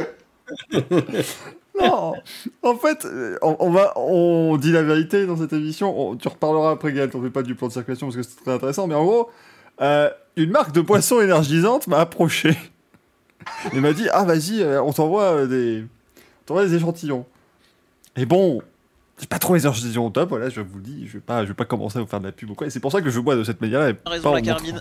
Je vous montre pas la, la marque, bien évidemment. Mais du coup, bah, j'ai gardé le shaker parce qu'il est vachement bien et du coup, je me fais des... Et, et en fait, euh, j'ai, j'ai acheté des, de l'ice tea, vous savez, du concentré d'ice tea que tu peux mettre avec une soda stream et je mets ça dedans. Effectivement, on peut avoir l'impression que je bois dans mon shaker à vinaigrette. C'est vrai que ça ressemble. Et non, ça n'est pas riche énergie, euh, chers amis, je vous le dis, je vous le dis tout de suite. Du coup, toutes mes excuses, Gaël, mais c'était important, évidemment, ah de non, mettre l'église au milieu du, du village. Vas-y. C'était une interlude très intéressante. Non, mais alors, pour le coup, tu vois, tu n'as pas eu le même problème qu'au Grand Prix de France, parce qu'il y a eu des, euh, des, des, des pénuries de bouteilles d'eau, et également un petit peu sur la restauration, mais c'est tout simplement parce qu'un sous-traitant a fait faux bond à l'organisateur. Donc, euh, du coup, euh, certains se sont plaints qu'effectivement, en restauration, c'était un peu léger et sous-dimensionné, alors que non, parce qu'en fait, globalement, ils savaient exactement le nombre de personnes qui allaient venir sur le Grand Prix, donc ils avaient prévu en conséquence pour qu'il n'y ait pas les pénuries. Mais bon, malheureusement, un sous-traitant a fait faux bond, pareil pour l'eau, et ils ont dû trouver en catastrophe une solution pour se ravitailler en eau, et je crois que le dimanche, ils ont offert des bouteilles d'eau, euh, voilà, à ceux qui... Euh, qui était là et qui en avait besoin bien naturellement. Donc euh, sur l'organisation, on va dire que tout était bon. Alors après, voilà, langue de bois ou pas, mais la F O M était plutôt contente de ce que le G I P avait fait et organisé. Évidemment, pour ils ont dit « Ah, bah, on est bien contents, c'est fini !» Non, ils ont trouvé que, voilà, ils ont trouvé que et l'organisation était bien, et le côté animation, et le côté festif, avec euh, voilà, avec l'ambiance qui était là. Est-ce qu'ils pouvaient faire plus et mieux? Ben, euh, toujours. Euh, je sais pas. Euh, oui, on peut toujours faire mieux, c'est toujours pareil. Hein, mais bon, on va dire que, entre guillemets, voilà, c'est, c'est, c'est, c'était plutôt une édition réussie. Après, pourquoi ça ne sera éventuellement pas renouvelé, ça concerne d'autres paramètres et on pourra en reparler plus tard. Mais je vais jeter un pavé coup, dans la mare. Pas... J'ai envie de jeter un pavé dans la mare, du coup, voilà, comme ça. Euh, parce que certains... présents ici, on réagit notamment au, à ce que, ce que W T F un a pu dire pendant le week-end, tout ça. Bon, alors, euh, globalement, W T F un a dit, bah, écoutez, c'était le dernier Grand Prix pour le Ricard, bon débarras, euh, merci beaucoup. Et là, partie du Twitter francophone qui dit, c'est un scandale, W T F un, c'est des enculés, voilà, bon, des, des mots choisis, hein, comme toujours, bien évidemment, vous savez que Twitter est toujours très mesuré. Euh, mais, enfin, moi, j'ai un peu de mal parce que c'est, alors, c'est sans doute un peu parce qu'ils sont britanniques, machin, donc on dit ouais, les britanniques ils peuvent pas nous blâmer, tout ça, d'accord, mais euh, la majorité des gens utiliseraient plus ou moins le même vocabulaire si on disait qu'à Abu Dhabi, je sortais du calendrier. Et je trouve que ça choquerait beaucoup moins les gens euh, de dire bah, Abu Dhabi c'est un circuit de merde, bon débarras, machin. J'estime que les gens ont le droit d'avoir leur opinion sur le Paul Ricard. Alors oui, c'est chez nous, donc faudra un peu le, c'est un peu le protéger, mais. J'ai trouvé que se mettre vent debout comme ça, enfin le circuit n'est pas non plus euh, le, le, peut-être le meilleur endroit pour euh, pour réaliser le Grand Prix, quoi. Donc euh... bah, en fait, je pense que c'est aussi le, le passif de W T F un qui a toujours été euh, qui a toujours fait du French bashing, qui a toujours fait du French, ouais, j'aurais pu dire des cons, mais qui a toujours fait du French bashing euh, et jamais de manière très intelligente ni très argumentée. Donc euh, voilà, ça c'est juste une, une étape de plus. Après, effectivement, le Paul Ricard, il y a il y a, il y a sûrement mieux à faire. Euh, maintenant, est-ce que euh, est-ce qu'en France il y a beaucoup mieux? Je, je regardais une, une vidéo euh, postée par un compte anglais là, qui passe des trucs de, de vieille F un. On voyait un tour embarqué à Manicourt et où il disait que ce serait peut-être pas terrible pour le pour le pour les dépassements, mais que ce serait toujours mieux que le Paul Ricard. Et en fait, je pense pas vraiment. Manicourt, la piste est d'une, d'une, tellement étroite euh, que déjà c'était difficile avec des F un qui étaient moins grandes et qui étaient plus agiles. Et je pense vraiment qu'avec des, des F un modernes, ce serait une catastrophe. Le circuit Bugatti, ce serait à peu près la même chose. Euh, et les autres n'ont pas les standards, de toute façon, de, de ce qui reste après, n'ont pas les standards. Parce que bon, c'est pareil, Dijon, euh, c'est loin d'être fait. Et en plus, c'est... Euh... c'est le lac de Giggs qui te, qui te fait. C'est con. Mais ouais, Dijon n'a pas les standards. Et puis de toute façon, le tour se fera en trente-cinq secondes. Euh, et après, les autres circuits, c'est, c'est plus ou moins euh, pas existant, ou pareil, ce sont des, des pôles d'essai ou des choses comme ça. Donc, euh, c'est, euh, c'est compliqué de trouver un endroit en France. Alors, est-ce que le salut passera par une course euh, urbaine? Peut-être, mais euh, ce ne sera pas à Paris, donc il faudrait que ce soit dans une autre ville. On parle notamment de Nice, même si Estrosi a dit que finalement non, ça, ça n'arriverait pas. Apparemment, ce ne serait pas totalement euh, écarté non plus. Donc, euh, à voir, euh, à voir comment se passera l'avenir. Mais en fait, le... le, le Le G I P aurait l'argent potentiellement pour euh, continuer à être au calendrier. Euh, maintenant, la question, c'est de savoir est-ce qu'ils auront un, une course à mettre en fait autre que le Paul Ricard, parce qu'apparemment le Paul Ricard serait quand même une des raisons pour lesquelles la F O M a pas trop envie de revenir en France, notamment parce que c'est très compliqué de, de, d'en faire des captations télé qui rendent hommage à la F un. Euh, moi, je pense que ça joue quand même beaucoup sur le fait que oui, il y a des belles, euh, comment dire. Ça donne des belles images, mais c'est vrai, comme tu disais, surtout les photos. Enfin, nous, joueurs sur NextGen, on a énormément de photos de X P B. Les photos sont superbes. Il y a vraiment des belles, euh, des, des, des belles choses. Euh, à la télé, c'est pas non plus fou. C'est beaucoup de plans larges. C'est beaucoup de plans qui cassent énormément la vitesse. On a l'impression que dans le Bossé, ils passent à, à quatre-vingt-dix kilomètres heure, alors qu'ils sont, ils rentrent là-dedans à cent quatre-vingts. Non, même à, à, deux cent cinquante. À, ils rentrent à deux cent cinquante, ouais. Et justement, ils sont à cent quatre-vingts, au, quasiment au plus bas. Et, euh, et voilà, et c'est vrai que c'est, c'est un peu le souci de ce circuit qui finalement rend pas vraiment hommage aux produits euh, qu'il accueille. Donc euh, c'est, c'est là tout le, tout le problème de, du Grand Prix de France, mais euh, bon, après c'est pas, c'est pas perdu non plus. Euh, on va bien réussir à, bien réussir à faire quelque chose. Après, c'est vrai que sinon il faudrait quelqu'un qui, qui fasse des travaux monstres sur des circuits qui existent déjà, mais ça malheureusement il faut trouver quelqu'un qui ait beaucoup d'argent à passer dedans, quoi. Dave Murray nous dit à Dijon, à Reims, pardon, ils refont la tribune. Ouais, ouais, mais Reims, le problème, c'est que oui, il y aura peut-être une tribune, mais le problème, c'est qu'il n'y a que ça pour l'instant. Le circuit de Reims-Gueux, très bon truc, hein, si vous voulez. Alors, c'est ce petit, euh, petit tips hein, qu'on vous donne là de temps en temps, mais c'est superbe à aller voir. Hein. D'ailleurs, il y a les, les, d'ailleurs la les... tribune a été... Oui. Qui est refaite par une association. C'est ça, il y a l'association des amis du circuit de Reims-Gueux qui en fait euh, se charge de, de préserver ce patrimoine, parce que là pour le coup c'est vraiment un, un vrai patrimoine euh, de ce qu'était le, le sport auto à l'époque et les Grands Prix de France à l'époque. Enfin, c'était, le concept du circuit de Reims-Gueux c'était un, enfin, c'était un triangle, hein. C'est-à-dire que c'était trois départementales, trois épingles, merci au revoir et ça faisait, et ça faisait le boulot. Euh, mais c'est, c'est, c'est très drôle parce que vous, en fait, vous sortez d'un rond-point et puis t'es dans la longue ligne droite où tu vois les, les tribus et tout, c'est vraiment c'est une belle ambiance. Belle atmosphère, puis vous pouvez vraiment vous balader un peu partout euh, et voir bah, ce qu'était une voie des stands à l'époque, c'est-à-dire une départementale. c'était, pas, c'était pas très compliqué. Euh, on nous dit circuit des vingt-quatre heures est cool. Non, mais arrête. Non. Il n'y aura, aura pas de F un sur le circuit des vingt-quatre heures du Mans. En partie parce qu'il s'appelle le circuit des vingt-quatre heures du Mans, si vous voulez. C'est, c'est un peu. C'est... Et ni le Bugatti d'ailleurs, parce que, ni le Bugatti, parce que je vois très mal la C O euh, vouloir partager. Euh, Le prestige, euh, déjà on a le MotoGP qui roule, c'est assez miraculeux. Mais alors pour le coup, je ne vois pas du tout euh, voir euh, la C O partager le prestige du Mans avec la F un. Quoi. Ça... Ils, sont, ils sont tellement mauvais au niveau du partage des dates qu'en plus on se retrouverait avec le même jour, les vingt-quatre heures du Mans et la F un sur le circuit Bugatti. Ce serait un merdier sans nom. Donc, euh, alors regardez la Peugeot Le Fix huit doublée, pas faire le Alonso dans l'Alpine, c'est incroyable. Au raccordement, regardez au raccordement, c'est magnifique. Incompréhensible ce qui se passe là, moi je ne comprends pas. Une As double, une L M P deux, c'est et regardez la Ferrari Iron Lynx qui s'est fait doubler par tout le monde puisque ça reste une G T quand même. Pas simple de faire mieux, bien évidemment. On va aussi ah, mais pour revenir. Deux petites secondes, Paul Ricard, c'est quand même, entre guillemets, euh, la meilleure solution en l'état que l'on ait pour accueillir un Grand Prix euh, de F un. Enfin, la meilleure solution oui, existante non, ce... et, et qui coûte le moins cher. Ce que je veux dire, Gaël, c'est que oui, c'est un peu... En fait, c'est, c'est un peu le, la, la, la tristesse du truc, c'est qu'aujourd'hui, les, ouais, les circuits vraiment euh, capables d'accueillir comme ça euh, la F un... Bah, on n'en a peut-être finalement pas assez en France. C'est, c'est ça un peu. Oui, oui, mais ça, on a c'est... un peu le problème inverse de l'Allemagne qui a deux circuits prêts, qui sont Nürburgring et Hockenheim, mais pas de promoteur. Nous, on a un promoteur, ça, mais, pas, mais pas de lieu convaincant pour la F un, en fait. Et, et, ça, et tu fais bien de dire ça, Manu, parce que justement, ça me permet de rebondir sur ce que je voulais dire. L'Allemagne qui clame toujours que s'ils doivent organiser à nouveau un Grand Prix de F un, ça sera parce que le prix du plateau sera acceptable pour eux. Et on comprend bien aujourd'hui que de toute façon, Liberty Media cherche au plus offrant, donc on n'est pas prêt de revoir l'Allemagne, ça c'est évident. Euh, c'est à, à mon avis un petit peu aussi les, les, l'épine dans le pied de, du, du Grand Prix de France. Et, et ce qui m'étonne, c'est que je regarde par exemple euh, le contrat de la Hongrie, où on est ce week-end, qui a été prolongé jusqu'en deux mille trente-deux avec l'option assurée de deux mille trente-sept, donc ça fait quand même assez loin, la Hongrie, qui est soutenue par le gouvernement. Alors pardon, mais je regarde la Hongrie, c'est un pays de neuf virgule sept millions d'habitants.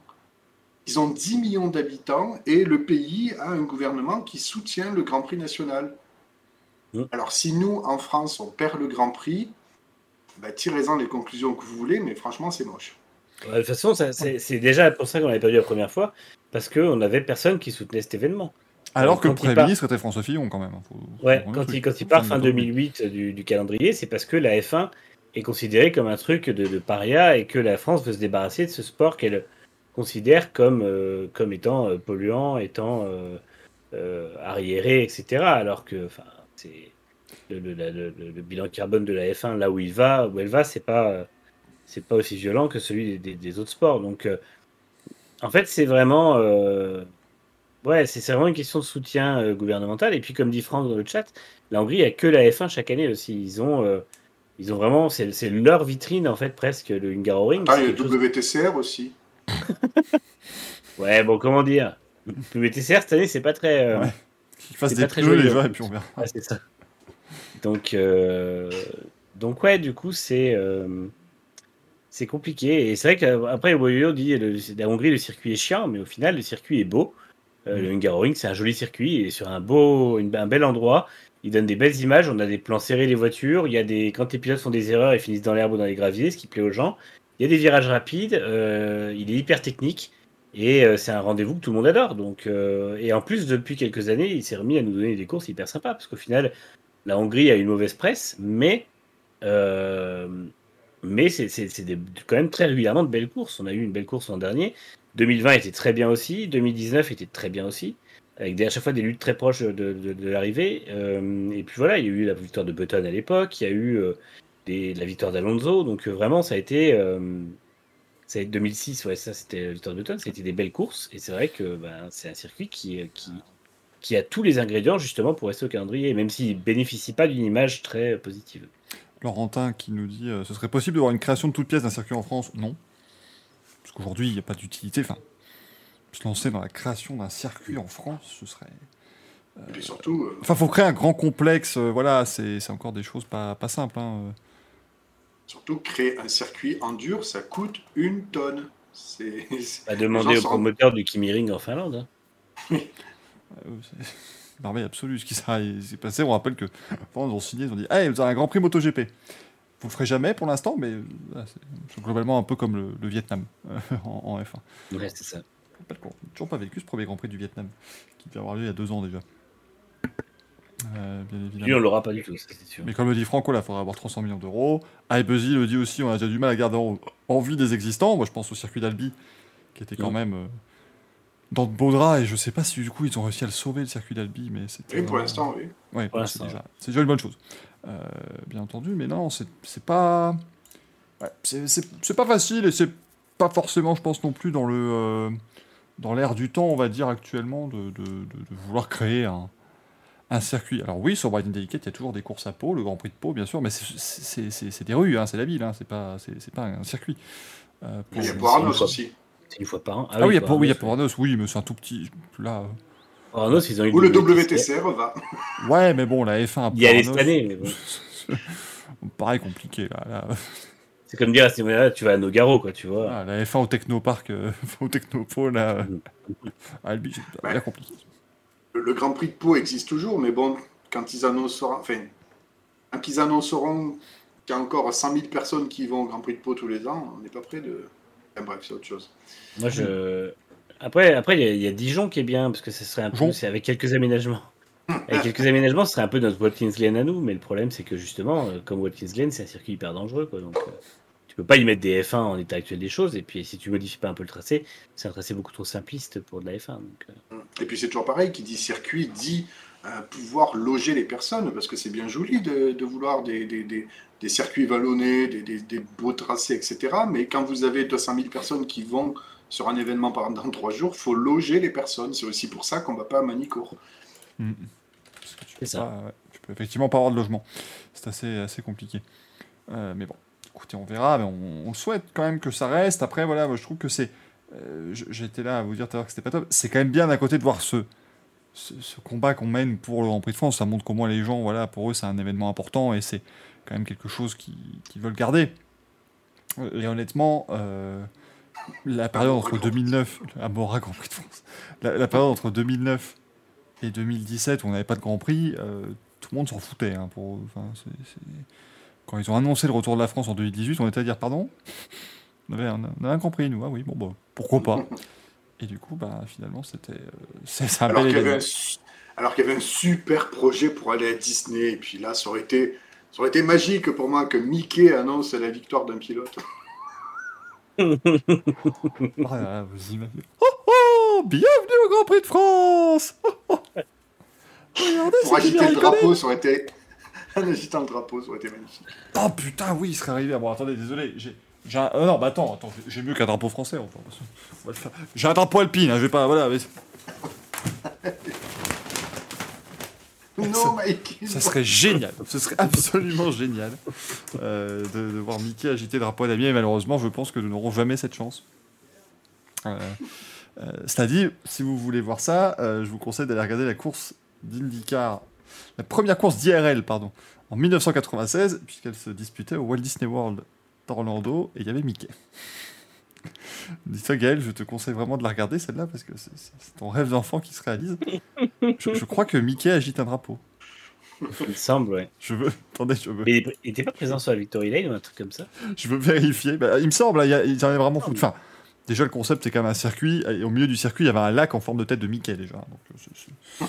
déjà, il faut, faut se rendre compte du truc. Mais je crois Je crois qu'à un moment donné, il agite le drapeau pour, pour le départ ou pour l'arrivée. Et c'est, et c'est formidable. Tu, tu, tu vois. Parce que, en fait, t'as aujourd'hui, ça veut dire que tu as quand même un gars aujourd'hui dans le monde qui dit à tous ses amis hey, j'ai, agité, hey, j'ai agité le drapeau euh, au départ de la course et tout. Hey, on peut voir. Bah ouais, regarde, c'est moi dans le costume de Mickey, là. C'est, c'est, c'est moi. Non, le mieux, c'est qu'un pilote qui dit quand même j'ai gagné cette course. Ah oui, bah oui, oui, c'est Mickey qui m'a agité le drapeau à Damien. Mais nous, si on faisait ça, ce serait un peu cheap. Je suis sûr qu'on fait ça avec Walibi ou un truc comme ça, tu vois. Du coup, ça serait pas aussi, euh, ça serait pas aussi marquant. Walibi, putain de merde. Oh putain, Walibi, mais ça fait depuis quatre-vingt-douze que j'ai pas entendu ça. Faudrait faire ça au moins au parc Astérix, quoi, quelque chose. un truc, un truc un non, Astérix, c'est des endroits fraîchiers, je pense. Oui, oui, c'est vrai que c'est, oui, c'est vrai que c'est un endroit de Walibi, c'est un peu plus facile pour l'instant.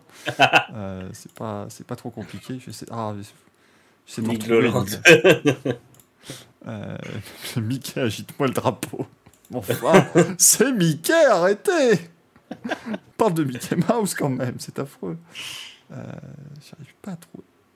Je, je, je trouve pas d'image. Je suis navré, euh, mesdames et messieurs, mais vous irez sur YouTube, hein, bien évidemment. Euh, vous débrouillerez. Ah, ils avaient fait un feu artifice en plein jour aussi. C'est une riche idée, ça. toujours, toujours malin.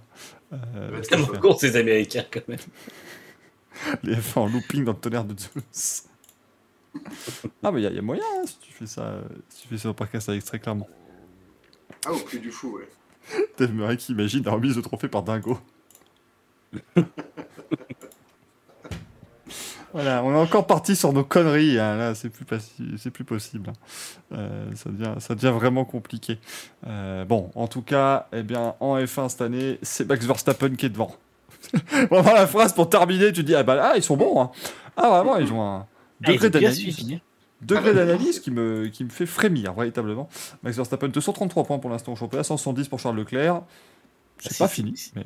si tu veux faire des viewers, il faut dire qu'il est largement devant Fraud Milton, comme ça, tu vois. Tu... Ouais, non, mais non, mais attends. Ça, et après, tu... Fraud Milton, il est finito aussi, donc à un moment donné, tu, tu me parles de Fraud Milton, il fait des podiums parce que les autres, ils montent pas dessus, et puis c'est tout. Exactement. Parce que c'est trop haut, ça n'arrive pas à monter, tu vois. Quand tu vois Jack Hamilton, il finit épuisé comme ça sur le sol à faire « Oh mon Dieu, oh mon Dieu !» Mais les autres, hein, montrent le niveau euh, minable de préparation physique des pilotes, contrairement aux pilotes d'IndyCar. Oh là là là là là là, je date devant cette transition. Oh là là là là là là là. Puisqu'on va parler d'IndyCar ce week-end, alors, voilà, bon... Euh, Euh, les courses à l'Iowa, c'était super. Voilà. Mais on va vous parler d'Alex Palou, hein, rassurez-vous, on, on, on vous donnera euh, tous les tenants et aboutissants, je sais pas, parce qu'il y a tellement que c'est très long comme, euh, comme émission. Mais d'abord, retour quand même sur, euh, sur les, les deux courses de ce week-end, avec la victoire de Joseph Newgarden samedi et la victoire de Pato Howard dimanche. Comme on l'a renommé, on peut enfin vous le dire à l'antenne ici. Mais donc, la victoire, pardonnez-moi, dimanche de Patrick Récompense. Patrick Récompense. Il y a un moment, le top trois, c'était quand même Joseph Nouveau-Jardin, Guillaume Puissance et Patrick Récompense, donc on était très contents de, de voir ça. Vous avez été merveilleux, hein, dans le chat pendant ces, ces deux courses qu'on a suivies ensemble. Marie-Jean Malkifi, c'est le moment Julien Courbet. Et je compose le numéro chez Chip Galassi. Et là, il me faut quelqu'un qui fait... Oui, allô, oui, c'est Julien Courbet. On s'en fout. Arrête fenêtre. Ah non, c'est pas ça. Non, c'est pas ça. Je suis avec Didier Vergès. Oui, oui, tout est, tout est, c'est moi. Tout est... son, son âme, son âme quand même. Parce que... Oh merde. Ah, l'imitation, ah, bah, l'imitation visuelle. C'était ça. Moi, je suis désolé. C'était, c'était, c'était le mec. Il appelait les gens. Il disait, ah, mais c'est scandaleux ce que vous faites, monsieur. Là, regardez. Ça fait trois mois qu'il vit dans la boue maintenant. Et vous... c'est, c'est scandaleux. Donc, j'espère que vous ferez mieux. Au revoir, monsieur. Allez, on va, retrouver, vous, euh, on, va, vous, hein. Et là, on va retrouver Pascal Selem tout de suite, qui est allé dans la rue et il a, il a tiré les bonnets des gens, c'est génial. Oh, Pascal Selem, Pascal Selem voilà, hein, oui, déter, il a déterré le type. Pascal Selem, je tiens à vous rappeler. Attendez, parce que je, je vais juste essayer de... Attendez, il faut que j'aille, parce que le, le fond bug.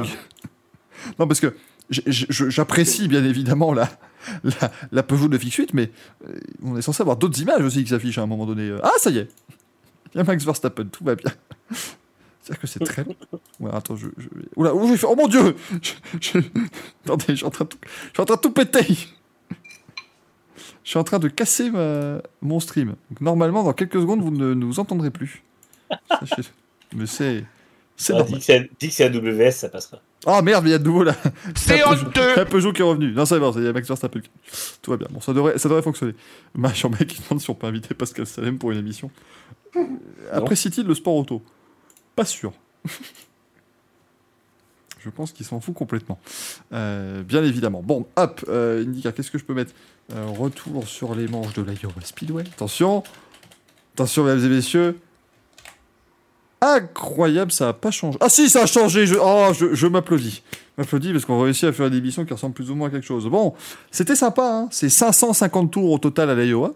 Ouais. Euh, circuit d'un kilomètre quatre, le circuit le plus court de la saison. Mais franchement, non, c'était des belles courses. Vous attendez pas à ce que ce soit, euh, à ce que ce soit aussi bien. Il y avait de la stratégie, il y avait des, des dépassements. Euh, le samedi, on avait Jimmy Johnson qui était en folie absolue. Ah oui, incroyable. Et ben, puis qui a fini onzième parce que. Petit peu user ses pneus. Et puis le dimanche, on avait, euh, on avait, comment, on avait euh, Jimmy Johnson qui était en folie absolue et qui a fini dans le top cinq. J'ai trouvé vraiment impressionnant ce week-end. Les dépassements ah, oui. qu'il a posés, euh, c'était vraiment de la, de, du haut niveau pour le coup. J'espère que si, euh, je sais pas combien de temps il aura envie de faire des programmes complets en IndyCar, mais j'espère qu'il gardera le, les programmes sur Oval euh, plus longtemps parce qu'il y a un vrai potentiel de le voir un jour sur la Victory Lane, je pense. Ce serait fou, ce serait fou quand même, parce qu'il a quarante-six ans. Euh, Jimmy ouais. Johnson, et après sept titres de champion en NASCAR, il se lance dans un nouveau truc. Euh, Bruce Lee nous demande... Choisissez mieux vos pseudos, les gars, merde. Je... Il y a Bruce Lee dans le chat qui nous pose une question, euh... qui était mort depuis bien longtemps, mais évidemment, visiblement non, mais qui demande des nouvelles justement de, de Joseph Newgarden. Euh, puisqu'effectivement, donc, Newgarden gagne samedi. On va dire, comme d'habitude, parce que c'était une course à l'Iowa, donc il, il met une branlée littéralement à tout le monde. Par contre, dimanche, casse de suspension, il tape le mur euh, très fort. Et puis surtout, après, en fait, il, pour ceux qui n'ont pas suivi euh, l'après-course, donc Joseph Newgarden était euh, tout à fait OK après son accident. Même si on le sentait, je, je l'avais évoqué le terme, j'avais dit qu'il était très ému euh, sur, euh, à son interview, mais on sentait voilà, qu'il n'était pas en, en très grande forme, dirons-nous. Euh, mais... Les médecins de l'IndyCar ont jugé qu'il était tout à fait euh, OK. Il est reparti dans son motorhome. Et là, en sortant de son motorhome, en tout cas à l'extérieur, il a chuté. Et il s'est ouvert le crâne. Euh, il a, en fait, il a perdu, conna... il a perdu connaissance. Pardonnez-moi si on précise. Ce qui a fait qu'il est tombé. Il s'est ouvert le crâne. Et ils l'ont transporté par hélicoptère à l'hôpital. Euh, ce qui a commencé à nous faire... On va pas se cacher, on était avec Manu, on a discuté. Ça nous a fait froid dans le dos. Euh, véritablement parce qu'en fait les nouvelles étaient arrivées genre il est tombé machin puis on l'envoie par hélicoptère mais c'était très euh, c'était très peu précis en fait comme, euh, comme information et heureusement ensuite le, l'un des médecins d'IndyCar est arrivé, il nous a dit non non mais il va bien, il est, il est conscient mais c'est simplement qu'en fait il n'avait pas les moyens de le recoudre à mon avis tout simplement hein, c'est aussi bête que ça mais ils n'avaient ouais. pas les moyens en fait de pouvoir véritablement euh, s'occuper de sa, euh, de, de sa blessure à la tête et aussi de faire les scanners euh, nécessaires pour voir s'il n'y avait pas une euh, s'il n'y avait pas une, une blessure importante à l'intérieur euh, de, de son crâne, mais du coup, non, il, va, il va bien, il est sorti de l'hôpital le lendemain. Par contre, euh, c'est aujourd'hui qu'ils vont décider de, s'il est apte ou non à, à rouler ce week-end, puisqu'il y a une manche à Indianapolis. Tant vous dire que s'il n'est pas apte, euh, il ne pourra pas faire de Formule un. Bon, euh, mais surtout, il... Blague même de... s'il est apte d'ailleurs. Même s'il est apte, effectivement. On ne va pas faire de six mois non plus. Euh, mais, mais s'il n'est pas déclaré apte, euh, ça devient compliqué parce que. Il allait reprendre la tête du championnat, s'il avait gagné euh, ce jour-là, et il était bien parti pour gagner, mais du coup maintenant, bah, il est euh, il est troisième du championnat, il est toujours euh, à quarante-quatre points maintenant de Marcus Ericsson, et s'il ne peut pas faire la course de ce week-end, autant vous dire que ses chances de titre euh, s'envolent quasiment. Euh, mais bon, le principal est déjà qu'il, euh, qu'il, qu'il s'en soit sorti, parce que bon, c'était... C'est, ça fait toujours peur, hein, évidemment, ce genre de, de situation. C'est, c'est Santino Ferrucci qui pourrait le remplacer, euh, si jamais... Euh, il ne pouvait pas piloter. Petite pensée à tous les gens. J'ai autant pas envie de voir Ferrucci que je suis curieux de voir le niveau qu'il aurait dans une Penske, mais par principe, vu, vu la personne qu'il est, j'ai pas spécialement envie. C'est vrai que le gaillard, il se retrouverait quand même dans la meilleure voiture. Ce serait absolument terrible, mais bon. Comme quoi, être une mauvaise personne peut vous quand même euh, permettre d'avoir de belles choses dans la vie, visiblement. Euh... Non, mais après, il n'y a, a pas eu de nouvelles, donc pour l'instant, en tout cas, mais... Euh... Woyoyo qui me dit que c'était pas un super week-end pour Simon, notre teenager. Simon Pagenaud, évidemment. Euh, oui, non, bah non, c'est un week-end de merde, hein, je pense qu'on peut le dire, euh, et il ne nous en voudrait pas de dire ça. Euh... Non, c'est en substance que disait son communiqué de presse après le week-end. Donc, euh... Salut. C'est Week-end à oublier, c'est joliment dit, mais c'était le même. Ouais, voilà, c'est ça, il faut. Toujours très compliqué, hein. Dans ces cas-là, évidemment, il faut savoir bien le, bien le tourner, le communiquer, parce que les vraies paroles voudraient être. Bah, c'était de la merde en barquette, mais non, tu dois. C'est de la merde. Tu dois réussir à, à tourner ça un peu mieux. Non, bah, il a. Il a pas eu de rythme le samedi, et puis il a surtout pas eu de chance le dimanche, quoi. Donc c'est, c'est vraiment. Euh, euh, pour ceux qui n'ont pas, euh, pas suivi, Simon, en fait, a eu un problème de, de radio dans la course de dimanche. Ce qui lui a fait perdre énormément de tours. Euh, oh! Mesdames et messieurs, Melon marche. Alors là aussi, il y a un grand moment pour les gens qui viennent de nous rejoindre, qui se disent « Quoi ?» Donc attendez, là, c'est-à-dire que si je peux vous faire rejoindre, les gens qui nous regardent pourront voir le nouvel overlay de la façon dont je l'ai conçu. Parce que c'est pas censé ressembler à cette merde, hein. Euh, c'est, c'est très moche, mais c'est, c'est pas censé euh, ressembler à ça. Donc effectivement, comme le dirait, on va essayer d'opérer la bascule. Euh, la, ah, la bascule non, on peut, ah non, en fait, on pourra pas... Non, on est obligé de, de quitter ici et reprendre là-bas. Bah non, mais c'est pas ça, c'est que moi, en fait, le truc, c'est que ma caméra, elle est utilisée, là, dans, euh, dans mon logiciel de streaming. Mais du coup, en fait, euh, sur Windows, tu peux pas utiliser ta caméra sur plusieurs logiciels en même temps. Et donc, du coup, comme j'ai lancé le logiciel de streaming, bah, c'est fait. Là, il faudrait que je coupe le logiciel de streaming, donc que je coupe le stream et que je... Ce qui est hors de question. Donc, euh, on va rester comme ça pour... Ou alors, attendez, non, je... si on peut quand même le faire, vous venez... Si vous me rejoignez, moi après je remets ma caméra par-dessus et ça marchera, vous verrez, mais molto bene, bien évidemment. J'ai pas, pas compris. Bah en fait, vous vous rejoignez et après moi je, je, perds, je perds les modifications d'usage. D'accord. Est-ce qu'on a reçu le lien quelque part ? Pas, mais pas du tout, enfin, mais oh là là, l'autre. Il croit que les choses sont faites en temps et en heure ici. C'est absolument incroyable. Euh, moi je suis prêt à chaque fois. C'est merveilleux parce que la F F L est en, présente en masse dans le, dans le chat, visiblement. Je tiens à dire que j'avais mon. Je suis allé voir le Tour de France la semaine dernière, j'avais mon carton aller Alain Philippe. Euh, je, l'avais, je l'avais conçu, j'en étais, étais très fier, bien sûr. Et puis j'ai pu voir le, le français euh, Paul Gachard qui était là. Donc j'étais, euh, j'étais très content de le voir, bien évidemment. Euh, Paul Gachard. Je suis deuxième du Tour de France, quand même. c'est, c'est pas rien. C'était vraiment... Ah oui, derrière, derrière, derrière le Vingegaard, là, c'est ça, un truc comme ça. Oui, c'est ça. Guido Van der Gaard qui a gagné le Tour de France. Moi, je j'aurais pas, j'aurais pas parlé dessus, mais c'est, c'est ça aussi. Oh merde, il, il était redevenu mauve, Gaët. C'est terrible. Donc j'ai Jean Palmier. Pourquoi tu t'es appelé Jean Palmier ? Pourquoi Jean ? Hein ? Pourquoi Jean ? bah, bah, Vous ne bah, connaissez, connaissez pas ce pilote, Jean, Jean Palmier, Palmier Julian Palmer. oh, je, me ah, suis dit, je me suis dit, dit pour un pilote dont le père a été victime d'usurpation d'identité, pourquoi ça s'appelle Jean, Jean Palmier, Palmier. Alors s'il vous plaît, le chat, ne le signalez pas hein, que Gaël est en, en écho, parce que je trouve que c'est très drôle à écouter. En fait, Gaël, j'ai l'impression qu'il est, il est, il est D J. Est-ce que, ça... est-ce que tu pourrais nous dire, euh, Gaël, alors que tu es tout rose maintenant, c'est incroyable. Est-ce, est-ce que, que tu pourrais nous dire, est-ce que vous allez bien ce soir ? Ce serait... Alors attends.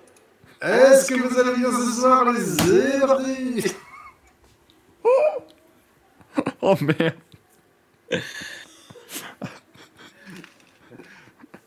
Ah merde. Ah c'est très très bon. Manu, tu il faut, il, faut, il faut que je quitte Discord pour rejoindre. Euh, eh bah casse-toi. Eh bah salut. Oh mon dieu, oh c'est très bien, oh la vache c'est très... L'alignement est parfait.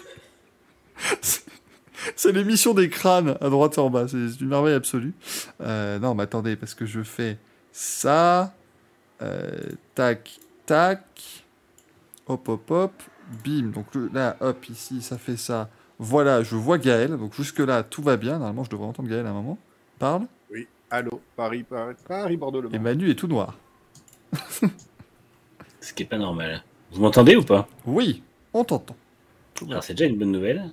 Euh... Et vous voyez, après je prends mon vidéo capture device et je me glisse Attends, je, je à l'endroit où je suis censé être, et les gens n'y verront que du feu. Voilà, un peu comme sur la voiture de Carlos Sainz en Autriche. Voilà. Voilà. Ah mais non, mais si Gaël part aussi.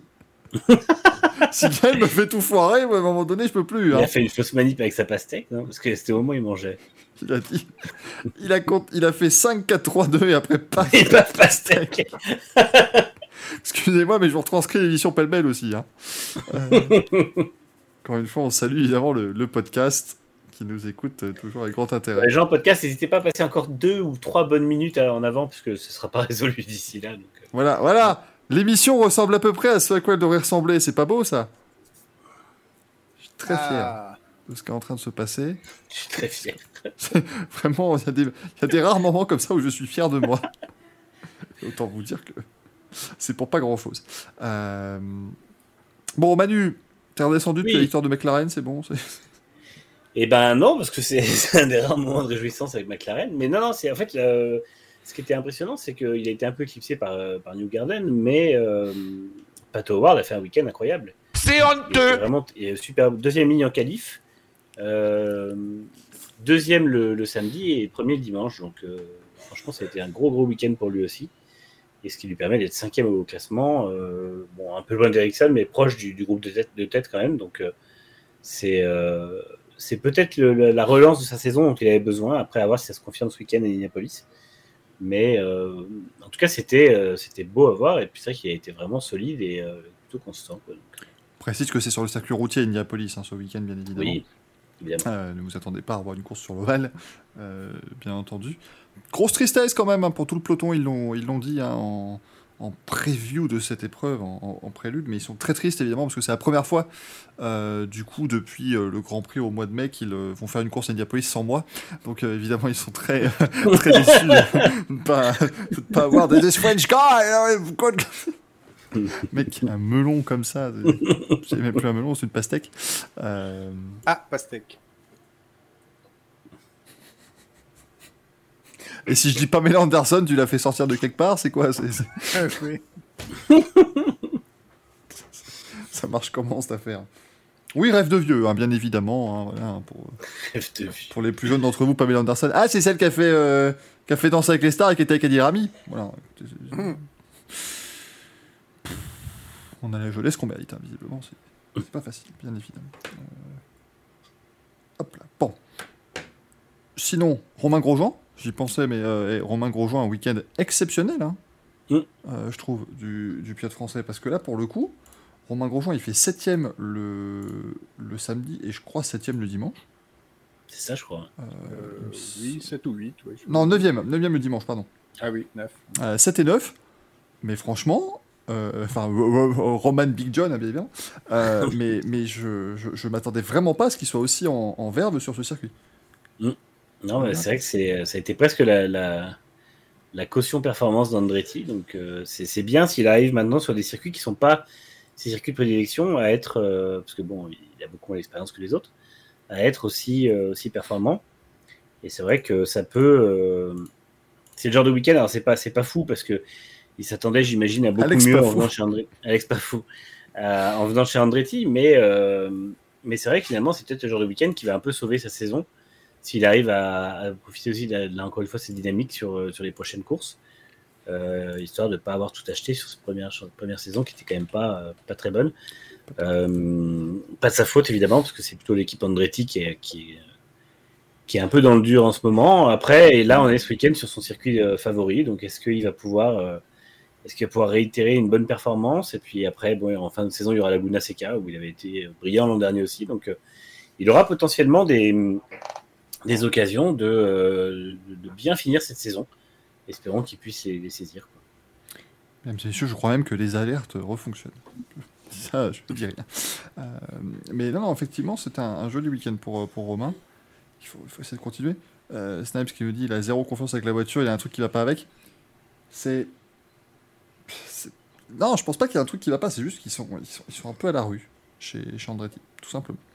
Euh, ah pardon, tiens, les alertes. Je crois qu'ils ont, ils ont du mal à trouver de la performance et ils font, euh, ils font tout ce qu'ils peuvent, mais du coup, ça implique de ne pas toujours mettre la, la voiture, euh, pas toujours mettre la voiture euh, dans, dans la bonne fenêtre de fonctionnement et de ne pas toujours avoir les réglages qui sont optimaux pour justement le confort. Donc forcément, derrière, tu peux avoir des, des, des soucis d'équilibre et de confiance qui ne sont pas incompatibles avec le fait d'être performant, notamment sur un ovale où finalement euh, la confiance au freinage et ce genre de choses est beaucoup moins, euh, beaucoup moins. Euh, importante, on va dire. Après, non, pour répondre à la, à la question de, de, de Marie dans le chat, euh, c'est l'impression que le live de Romain est un peu tombé. Non, je pense pas. Aux États-Unis il est toujours très populaire. Ah, euh... Moins.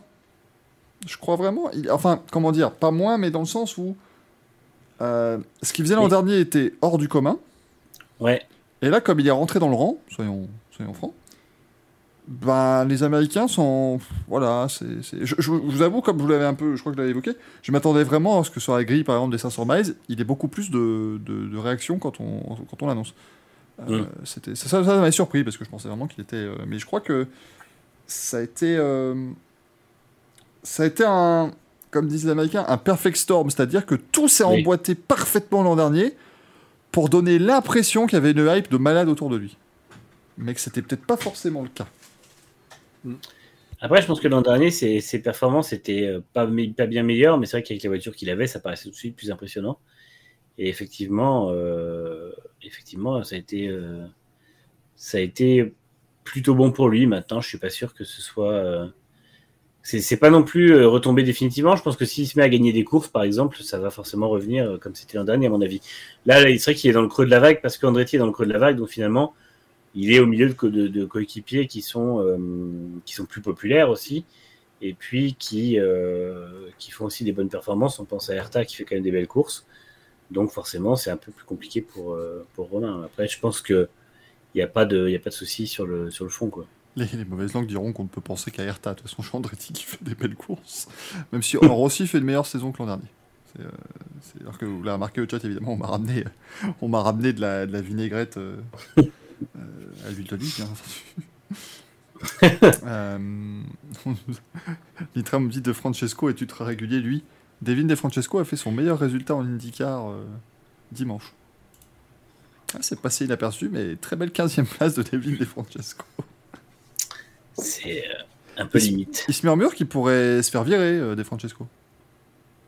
Bah, en même temps, les performances sont vraiment catastrophiques pour le coup. Oui, mais c'est un pilote que... payant, donc... Euh... Oui, mais bon, après, des pilotes payants, il y en a des meilleurs que lui en IndyCar, quoi. Ah oui, non, mais il a été nul en IndyLight, donc je veux dire, qu'il soit nul en IndyCar, c'était pas une surprise. Euh... Non, non plus. C'était compliqué. Euh, Gaël, un avis sur l'IndyCar? Tu peux répondre, c'est bien, hein, pas de souci. Oui, pas de souci. Non, sur... Euh, je vais juste rebondir deux secondes sur la hype de Grosjean. C'est vrai que le timing l'an dernier était, euh, entre guillemets... et dans l'émotionnel, puisqu'on était juste après euh, son retour à la compétition. Et c'est vrai qu'avec la voiture qu'il avait euh, du Delconian Racing, il faisait un peu des miracles. Puis il a eu sa pole à Indy. Et puis, euh, et puis aussi, il y avait le, le fait que le merchandising euh, à Laguna Seca était épuisé déjà, juste en entrée de, de meeting. En fait, c'était même pas après oui, son alors, podium. C'était... Je, je peux me permettre, c'est quand tu vois... La tronche de la tente merchandising de IndyCar. Oui, alors peut-être que c'était oh. sous-dimensionné aussi. Euh. Je pense qu'il n'y a pas grand-chose. Ah, mais bon, après, voilà, c'est vrai qu'il y avait un petit engouement qui était quand même, euh, effectivement, euh, et partagé entre et l'émotionnel et le, le, le, voilà, le fait qu'il s'était plutôt bien adapté, parce que l'air de rien, c'est pas, c'est pas tout le monde hein, qui peut performer assez rapidement en IndyCar. Euh, euh, bon, c'est vrai qu'il avait... Euh, Il avait décidé de ne pas faire les ovales l'an dernier, et pour le coup, il se réadapte, enfin, il s'adapte très très bien aux ovales, on l'a vu cette année. Euh, donc, euh, c'est vrai que, bon, Andretti le dessert pas trop bien cette année, donc il est un petit peu, on va dire que le soufflet est un petit peu retombé, mais dès que, bah, il a quand même fait un podium cette année, quand il fera une victoire, euh, bon voilà, ça ira peut-être un peu mieux, quoi. Mais c'est vrai que chez Andretti, on, on dit Herta fait, Herta, Herta fait des bonnes courses, quand il se sort pas, parce qu'il est quand même oui. euh, que huitième du classement, et c'est le meilleur pilote Andretti classé. Euh, Rossi est dixième, alors bon, Rossi, c'est un peu une, une seconde naissance, là, cette année, et Grosjean est quatorzième. Bon, voilà. Et De Francesco, il est combien? Il est vingt-troisième. Ça va, ça, attends, parce que Devin De Francesco... Non, j'ai cru qu'il était derrière des pilotes euh, euh, qui ne font pas la saison entière. Euh, par ah, contre, il est derrière Jimmy Johnson. Oui, derrière... Euh, oui. Mais Calum Maillotte aussi. C'est fou, ça. Alors Caillot, pour le coup, fait une très belle saison, je trouve. Euh, ah, mais il a raté une course. Après la blessure à, à Indianapolis, il a raté les trois. Ah oui. Euh, donc ça, mmh. n'a pas, ça n'a pas aidé. Euh, mais euh, non, Calum Maillotte, très belle saison. Et il prolonge d'ailleurs chez, euh, chez Roncos euh, pour l'année prochaine. Et c'est une très bonne nouvelle parce que je trouve ah, que si le président. Aujourd'hui. Oui, il vient, il l'annonce aujourd'hui, effectivement. Euh, Mais donc, euh, Bruce Lee me dit, moi je dis, il devrait signer un contrat McLaren comme tout le monde. Rassurez-vous, on arrive, c'est pas bête. On arrive à ce qui euh, agite la planète IndyCar depuis deux semaines maintenant. On n'a pas pu vous en parler la semaine dernière parce qu'on n'a pas fait d'émission, on se finit après.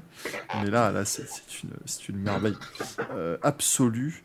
Euh, moi, je, alors, je suis un peu triste, globalement, parce que j'estime que euh, tout ce drama éclipse un petit peu la vraie bataille entre le Racing Café et le Racing Bistrot. Et que voulez-vous, ce sont, de, sont des choses qui, qui arrivent. Euh, mais du coup, on va vous parler de, de, de l'affaire, hein, on peut l'appeler comme ça. Alex Palou. On va, euh, écoutez, je vais, je vais enfiler mon plus beau costume de, de Christophe Ondelat, parce que là, il faut, il faut reprendre les faits euh, précisément. Alors... C'était quelle date? Complètement perdu. Euh, non, non, mais globalement, ce qui s'est passé, si on reprend vraiment, si on repart aux alentours du... C'était Texas, Barber, Long Beach à peu près, où on avait commencé à, à entendre que McLaren tenterait d'aller chercher Alex Palou. Euh, Alex Palou, donc champion IndyCar en titre, qui a signé fin deux mille vingt pour deux saisons chez euh, Ganassi, l'équipe avec laquelle il a remporté le titre. Donc. Et donc, il arrive en, en fin de contrat... Euh, ici, euh, cette saison. Il a toujours été compris, par contre, qu'il y avait une option. Une troisième saison en option. Par contre, là, on va dire que la nature de l'option n'était pas forcément euh, très claire. Et on ne savait pas si c'était une option euh, du pilote, une option de l'équipe, une clause de performance. Voilà, c'était assez, euh, c'était assez flou là-dessus. Donc, les rumeurs disent qu'il irait chez, chez McLaren. Euh, on, on salue d'ailleurs, j'y pense, mais il y avait un, à ce moment-là, il y a un autre gars qui est arrivé, c'était, c'était, comment, c'était David Land qui dit non, mais ce sera Rayus Viquet chez McLaren. Bon, que j'ai, j'en ai pas trop entendu parler de cette, cette rumeur-là. Euh, mais donc, le douze juillet, le Chip Ganassi Racing annonce qu'Alex Palou continuera en deux mille vingt-trois. Alors que, alors qu'on est en train de jouer de la, de la sucette qui fait du bruit à côté de chez moi, c'est une merveille absolue. Euh, mais du coup, le douze juillet, le Chip Ganassi Racing annonce la prolongation du contrat d'Alex Palou. Et à ce moment-là, on se dit, bah écoutez, voilà, bon, c'était pas non plus très surprenant parce que quelques semaines auparavant, Chip Ganassi avait dit qu'il souhaitait un statu quo pour l'année d'après. Pas le groupe, euh, bien évidemment, mais le euh, continu, continuité, tout simplement. Euh, donc ça, ça a été annoncé très précisément sur Twitter le douze juillet à vingt et une heures cinquante-cinq heure française, donc quinze heures cinquante-cinq aux États-Unis. C'est un, un timing de, c'est un timing de, de communiqué de presse. Pile à l'heure ou cinq minutes avant, c'est, c'est un timing qui n'est pas surprenant. Jusque-là, tout va bien. Jusque-là, tout va bien. Là, bah, je me disais, écoutez, voilà, Alex Palou continue, il n'y a pas de souci. Euh, voilà, c'est une, c'est, une, c'est une bonne nouvelle, ils gardent leur champion, c'est logique.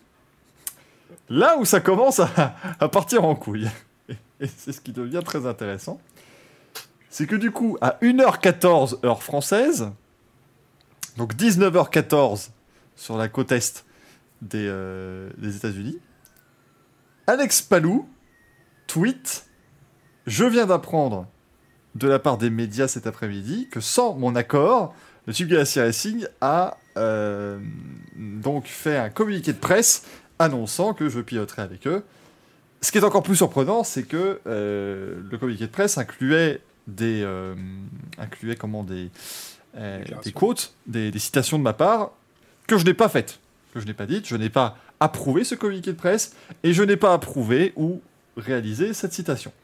Comme je viens de récemment informer le Chip Ganassi Racing, pour des raisons personnelles, je ne souhaite pas continuer avec l'équipe après la saison deux mille vingt-deux. Et là, vous sentez la merde arriver. Euh, si on met de côté ces euh, événements euh, infortunés, enfin ces événements malheureux de ce soir, j'ai beaucoup de respect pour l'éc- l'écurie euh, Chip Ganassi Racing et j'ai hâte euh, que l'on finisse la saison formidablement ensemble. Donc ça, retenez bien, une heure vingt-deux, une heure quatorze pardon, du matin. Heure française. À une heure vingt-deux du matin, heure française, et dix-neuf heures vingt-deux aux États-Unis et une heure vingt-deux en Europe, c'est pas du tout un timing de communiqué de presse, surtout venant de McLaren, qui annonce qu'Alex Palou a signé euh, un contrat avec McLaren pour deux mille vingt-trois. Comme d'habitude, hein, c'est des contrats McLaren, donc maintenant c'est, il a signé avec McLaren, il peut piloter dans dix-huit championnats différents, il n'y a pas de souci. Donc... Là, ça sentait vraiment le communiqué qu'ils ont dû faire à la hâte parce que euh, c'était la merde et Ganassi avait, euh, avait foutu la merde, justement, avec tout ça. Le week-end de Toronto est passé, le week-end de l'Iowa est passé, voilà. On... Et, et on, on commençait à croire à, à une résolution à l'amiable de tout ça parce que, vous savez, en général, ce genre de problème, derrière, ça, ça se règle, on, on discute, machin, et puis ça, ça se tasse un petit peu. Et cette semaine... Le team Ganassi Racing a annoncé attaquer en justice Alex Palou,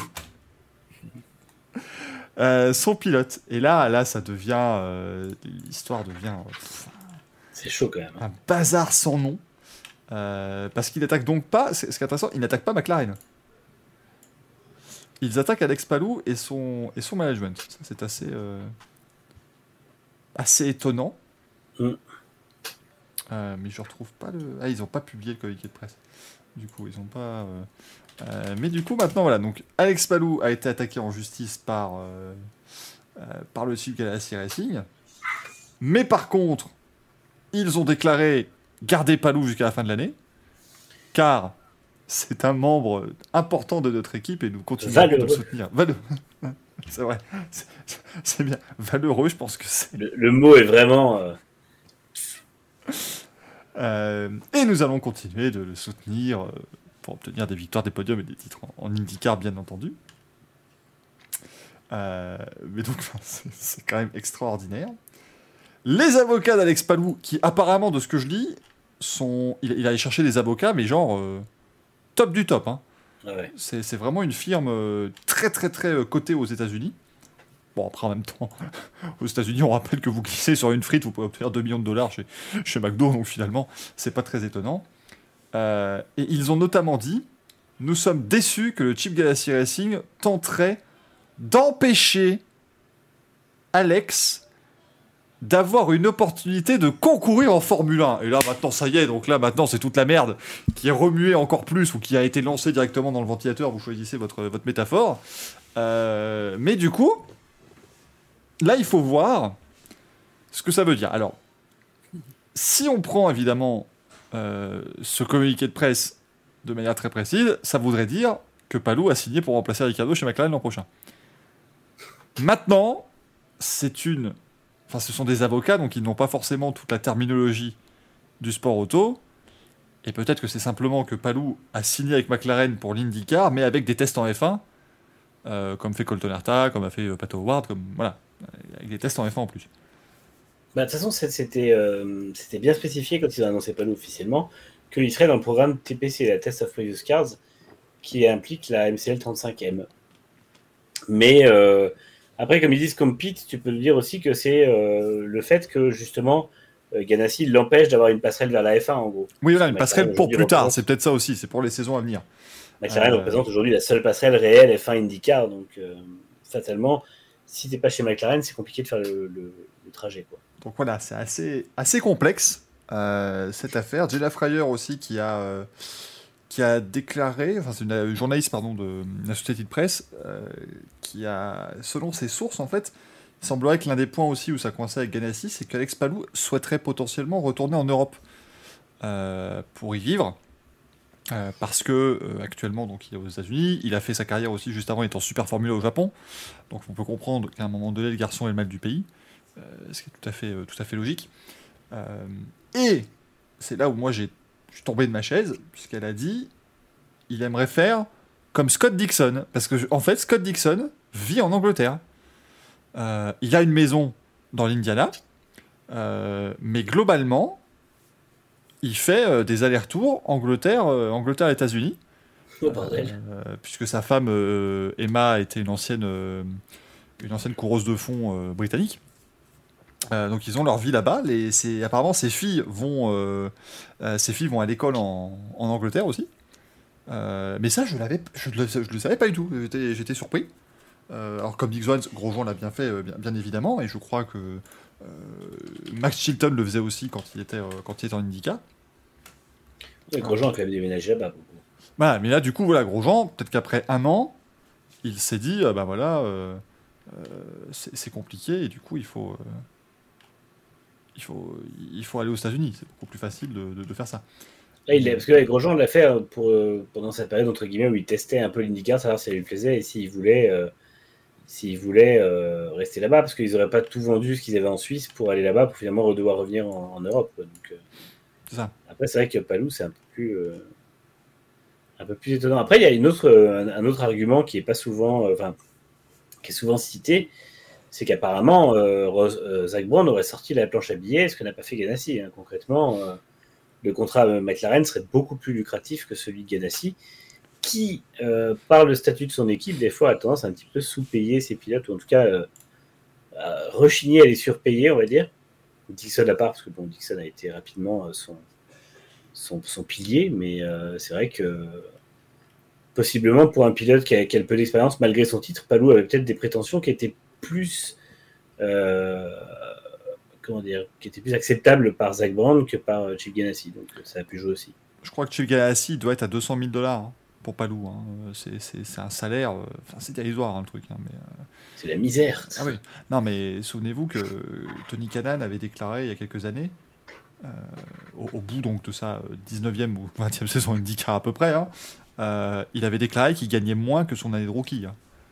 C'est, c'est, c'est vous dire à quel point c'était adège quand même. Le, le gars, il, le mec, mmh. ils vont, enfin. Moi, je trouve quand même qu'ils vont, ils vont risquer leur vie pour deux cent mille balles, c'est, c'est ce, qui est, ouais. ce qui est beaucoup, bien évidemment. Euh, nous, on aimerait beaucoup avoir deux cent mille dollars par an.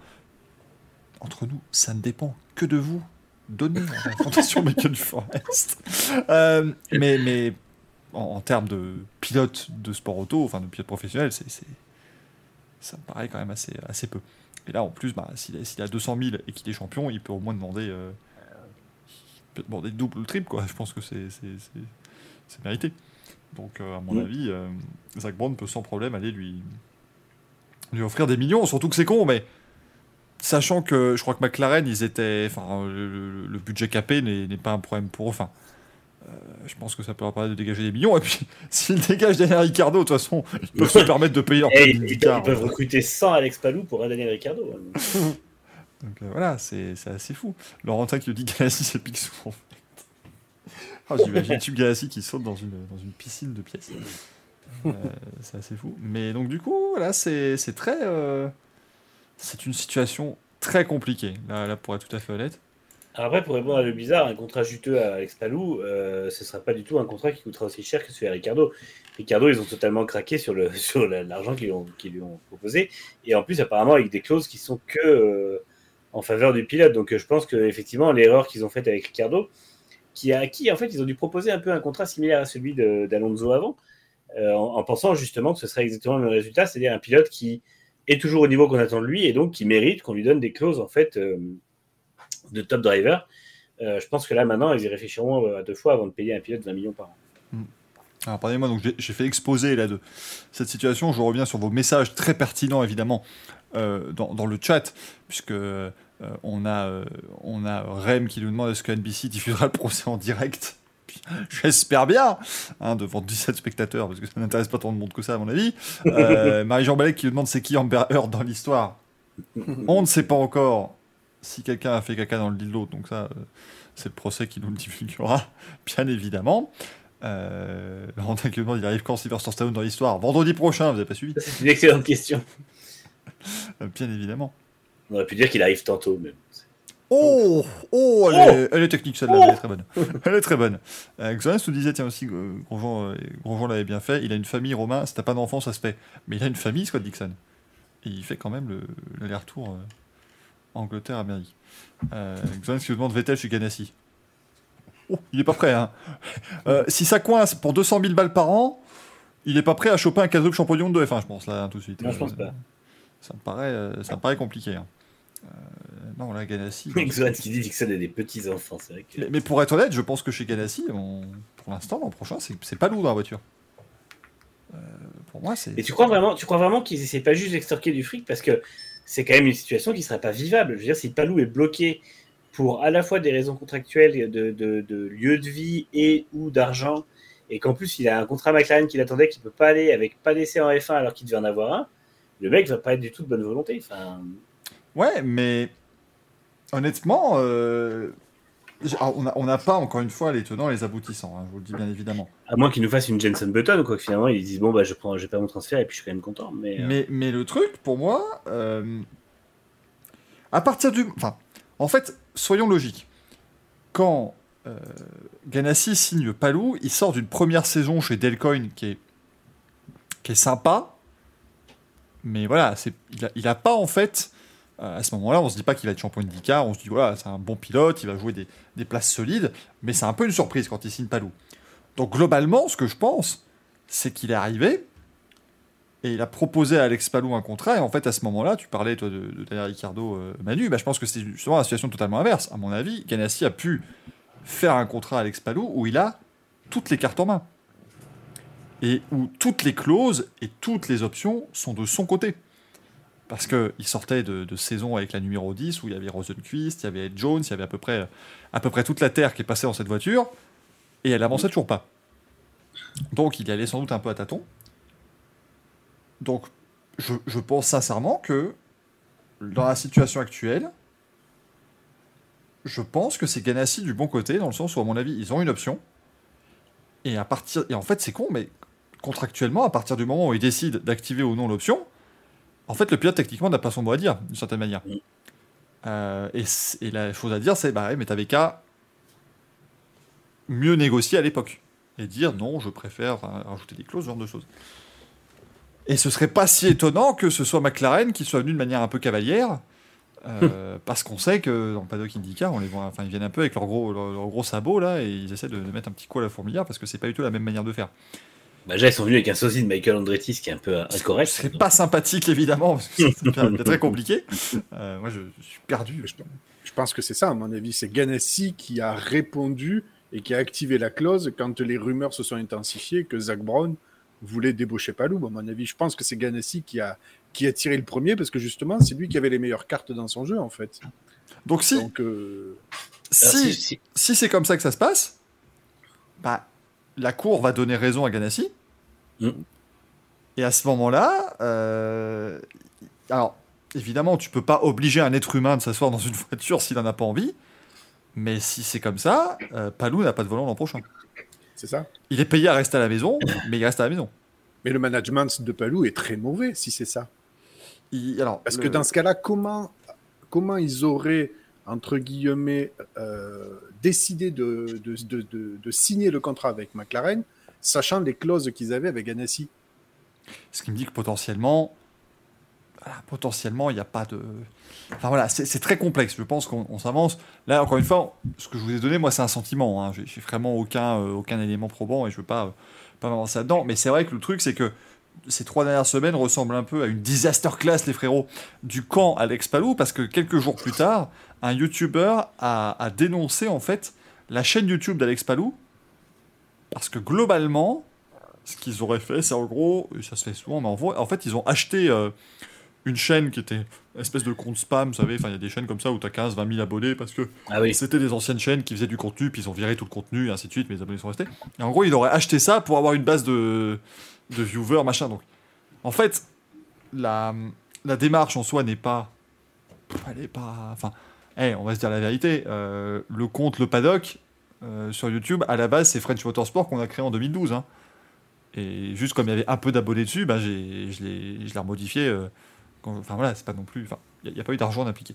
Mais, mais, mais voilà, c'est clair, c'est pas non plus... En gros, la... La manière c'est vrai que tu avais racheté la chaîne d'Alex Palou, je ne comprenais plus rien. Si, bien sûr, mais c'est, on, on passe au tribunal après, après Ganassi.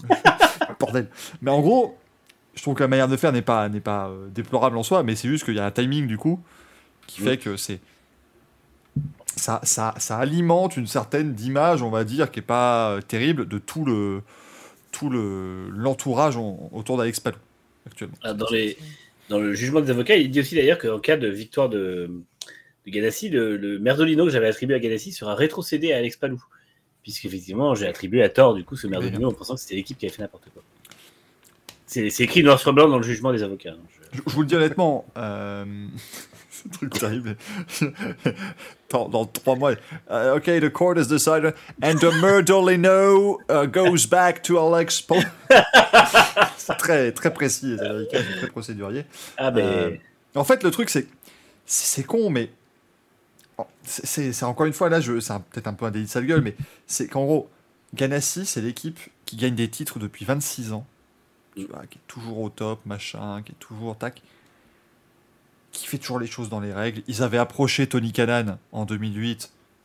Ils ont fait un simple échange. Bah voilà, est-ce que tu veux dire non? Ok, tu restes sur Ducati, pas de souci. Ils l'ont recruté quelques années plus tard quand quand Kanaan était disponible. Mais voilà, il y a pas de pas de souci. Et de l'autre côté, t'as quand même McLaren où c'est, c'est bête à dire, mais depuis qu'ils sont arrivés en IndyCar, c'est vraiment le bazar. Il y a quand même eu plusieurs problèmes, plusieurs choses assez euh, assez étonnantes. Il y a des manières de faire qui qui détonnent un peu par rapport au reste de IndyCar. Donc il y a des choses très Il y a des choses très, très positives hein, euh, aussi. Mais... Il y a des parties de carrosserie qui détonnent aussi par rapport à d'autres, d'ailleurs.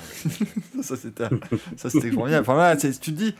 C'est, ouais, c'est pour ça que je dis que c'est un délit de sa gueule. Mais d'un autre côté, vous me dites, qui croire entre l'équipe qui a gagné, je crois que c'est douze ou treize titres depuis quatre-vingt-seize, voire plus, et l'équipe qui n'est pas capable d'amener un volant sur une séance d'essai.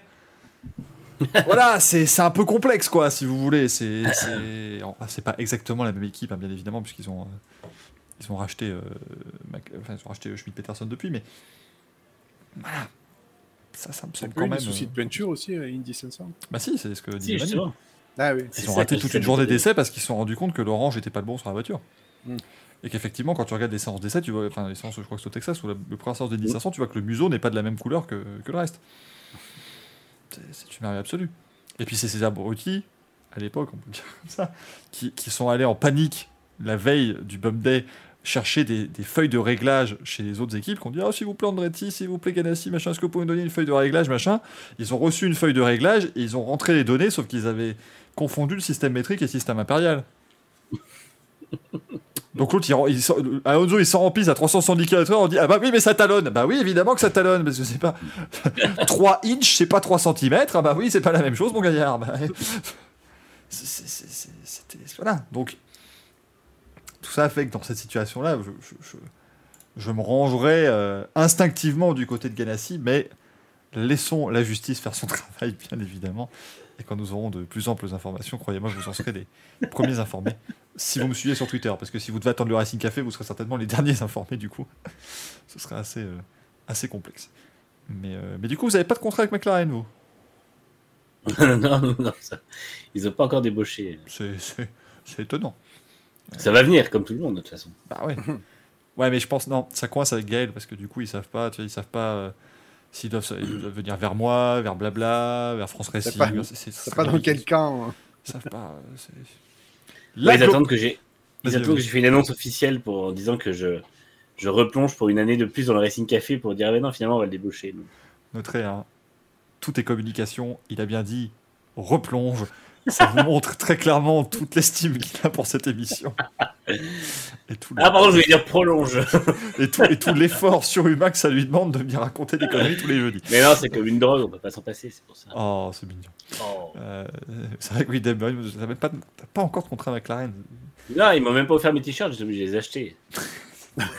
C'est vraiment honteux. Mais je pense honteux. que pour Gaël, ils te proposeront rien parce que justement ils se disent attends, donc si on le prend, on va devoir payer des, des on va devoir payer au Racing Café, au Racing Bistro et Fiesta Martin. Oh, ça, ça va nous coûter des milliards, c'est pas possible. L'avantage c'est que moi j'ai déjà des avocats et des pastèques. Du kiwi, on connaît. On... Ça de fruits qui va essayer de lui trouver le meilleur contrat possible. Je suis pas sûr que ça fonctionne très très bien. Euh, en tout cas, bon, à mon avis, il y aura encore, euh, encore des choses assez intéressantes à, à suivre sur cette affaire. Euh... Et l'air de rien, c'est très mauvais pour lui parce qu'il se bat pour le titre, il n'a pas que ça à penser. Enfin, je veux dire, il avait autre chose à penser que ça. Et, et pour le coup, si ça met un coup d'arrêt à sa carrière, c'est vraiment moche, quoi. Bah, et puis, là, il a plus de données en plus chez Ganassi, quoi. Il est plus dans les. Dans les Mais en plus, il n'a plus Actionata. C'est ça, parce que le, le truc, là où il est en position de faiblesse cette année, c'est que euh, Ganassi joue le titre avec ses trois pilotes. Donc, de toute façon, s'ils veulent décider de faire un blocage sur Palou et de tout miser sur les deux autres, euh, finalement, vu les placements au championnat des deux, c'est pas déconnant, ils sont tous les deux devant lui. Donc, il euh, n'y a, euh, a pas de mal à dire, non, bah, de toute façon, ce sera, euh, on concentre tout sur Ericsson et Dixon. Nitram qui vous pose la vraie question. Bah, sondage quand même, Nitram. Palou, pour ou contre ? Vrai ou faux, slip ou caleçon, allez-y, répondez dans le chat, bien évidemment. Loup, pas loup. Oui, loup, pas loup, voilà exactement, c'est le sondage. Ah non, c'est c'est compliqué cette affaire. Bon, c'est vraiment. Euh, c'est, c'est- On ne sait pas trop ce que ça va donner. Mais euh, Bruce Lee, il dit pas loin en deux mille vingt-trois, c'est du e-sport qu'il va faire. Ça, ça risque de finir. euh, Avec Daniel Apt. ils, seront, ils seront contents. Euh, non, non, mais c'est c'est compliqué, hein. Franchement, euh, je s'attendais pas à ça. Mm. Puis alors là, c'est- ce qui est beau, c'est que tout le monde, ah, euh, l'ambiance en IndyCar, c'est quelque chose. T'as la moitié du paddock qui avait envie de foutre une droite à Romain Grosjean. T'as t'as une équipe qui attaque en il y a justice pas. son pilote. Ah, tiens. Heureusement, il y a Jimmy Johnson au milieu qui a l'air d'être euh, de vivre sa meilleure vie. Sa meilleure vie, mais c'est génial. Oh, mais j'adore. Ah, tout le monde est sympa. Moi, je bois du rosé avec Romain Grosjean, c'est cool. C'est vraiment fou. Euh, Quand je finis cinquième, c'est la fête. Euh, Quand je finis dix-neuf, tout Ouais, le monde c'est s'en ça. fout. Enfin, vraiment, ouais, je suis très content. Euh, c'est- Marcus Ericsson, il va dire personne ne le veut le trophée parce que moi, euh, j'y vais. J'y vais hein. Ouais, parce qu'en attendant, Ouais. il, il garde le titre, hein, pour l'instant. Il est toujours en tête du championnat, Marcus Ericsson. Et alors, si on fait une analyse, euh, parce que c'est ce que vous attendez dans cette émission, des analyses poussées, bien évidemment. Mais si on fait une vraie analyse du truc, Ericsson, il fit toutes les courses entre quatre et septième, on dirait. Donc, il marque quand même des points. Willpower finit toutes les courses entre trois et sixième. Il n'est plus qu'à huit points. New Garden, il gagne, mais sinon il se blesse. Dixon, on le voit pas, mais rassurez-vous, il fait les top cinq. Pato Ward, il gagne ou il casse un moteur. Et Alex Palou, il attaque en justice par son équipe. Putain, c'est quoi ce C'est c'est championnat? compliqué de tirer un favori quand même là-dedans, hein. C'est- N'oublions pas que Marcus Ericsson euh, peut gagner à Nashville, y compris s'il a fait rampe de lancement sur une autre voiture avant. Donc, Exactement. Donc euh, c'est pas, c'est pas interdit. il a l'avantage, on va dire. Non, c'est, c'est- moi je, je pense qu'il va être, il va être, ça va être une régalade, hein, ce, ce championnat. Plus sérieusement, c'est totalement la foire ce championnat. C'est ce qui est drôle, mais c'est vrai que c'est euh, fina- finalement quand tu vois que, enfin, limite en voyant ce que ce qui s'est passé le week-end dernier et selon la condition physique de New Garden, c'est New Garden ou Power qui sont potentiellement les deux rivaux les plus solides pour euh, pour euh, Ericsson pour le titre, quoi. Donc euh, Oui, si, si Willpower gagne le championnat en ayant fait sa saison la moins Willpower du monde, alors là, c'est très très fort, hein, parce que Willpower, pour ceux qui ne connaissent pas, c'est le monsieur qui va vous faire dix-neuf pôles euh, et huit victoires dans la saison, mais qui va abandonner le reste des courses. Euh, sur malchance, en général, hein. Il va lui arriver avec des merdes, ou il, va Ouais. mener, il va mener un- la course, puis il y aura un drapeau jaune au même moment, et il va finir dix-septième. Voilà, c'est- c'est- ce serait pas ce serait pas volé qu'il en ait un. Donc là, s'il pouvait gagner un titre en étant juste régulier, eh ben, je trouverais ça bien. Et ça compenserait la, la loyauté qu'a eu euh, Roger Penske envers lui, parce que Mm.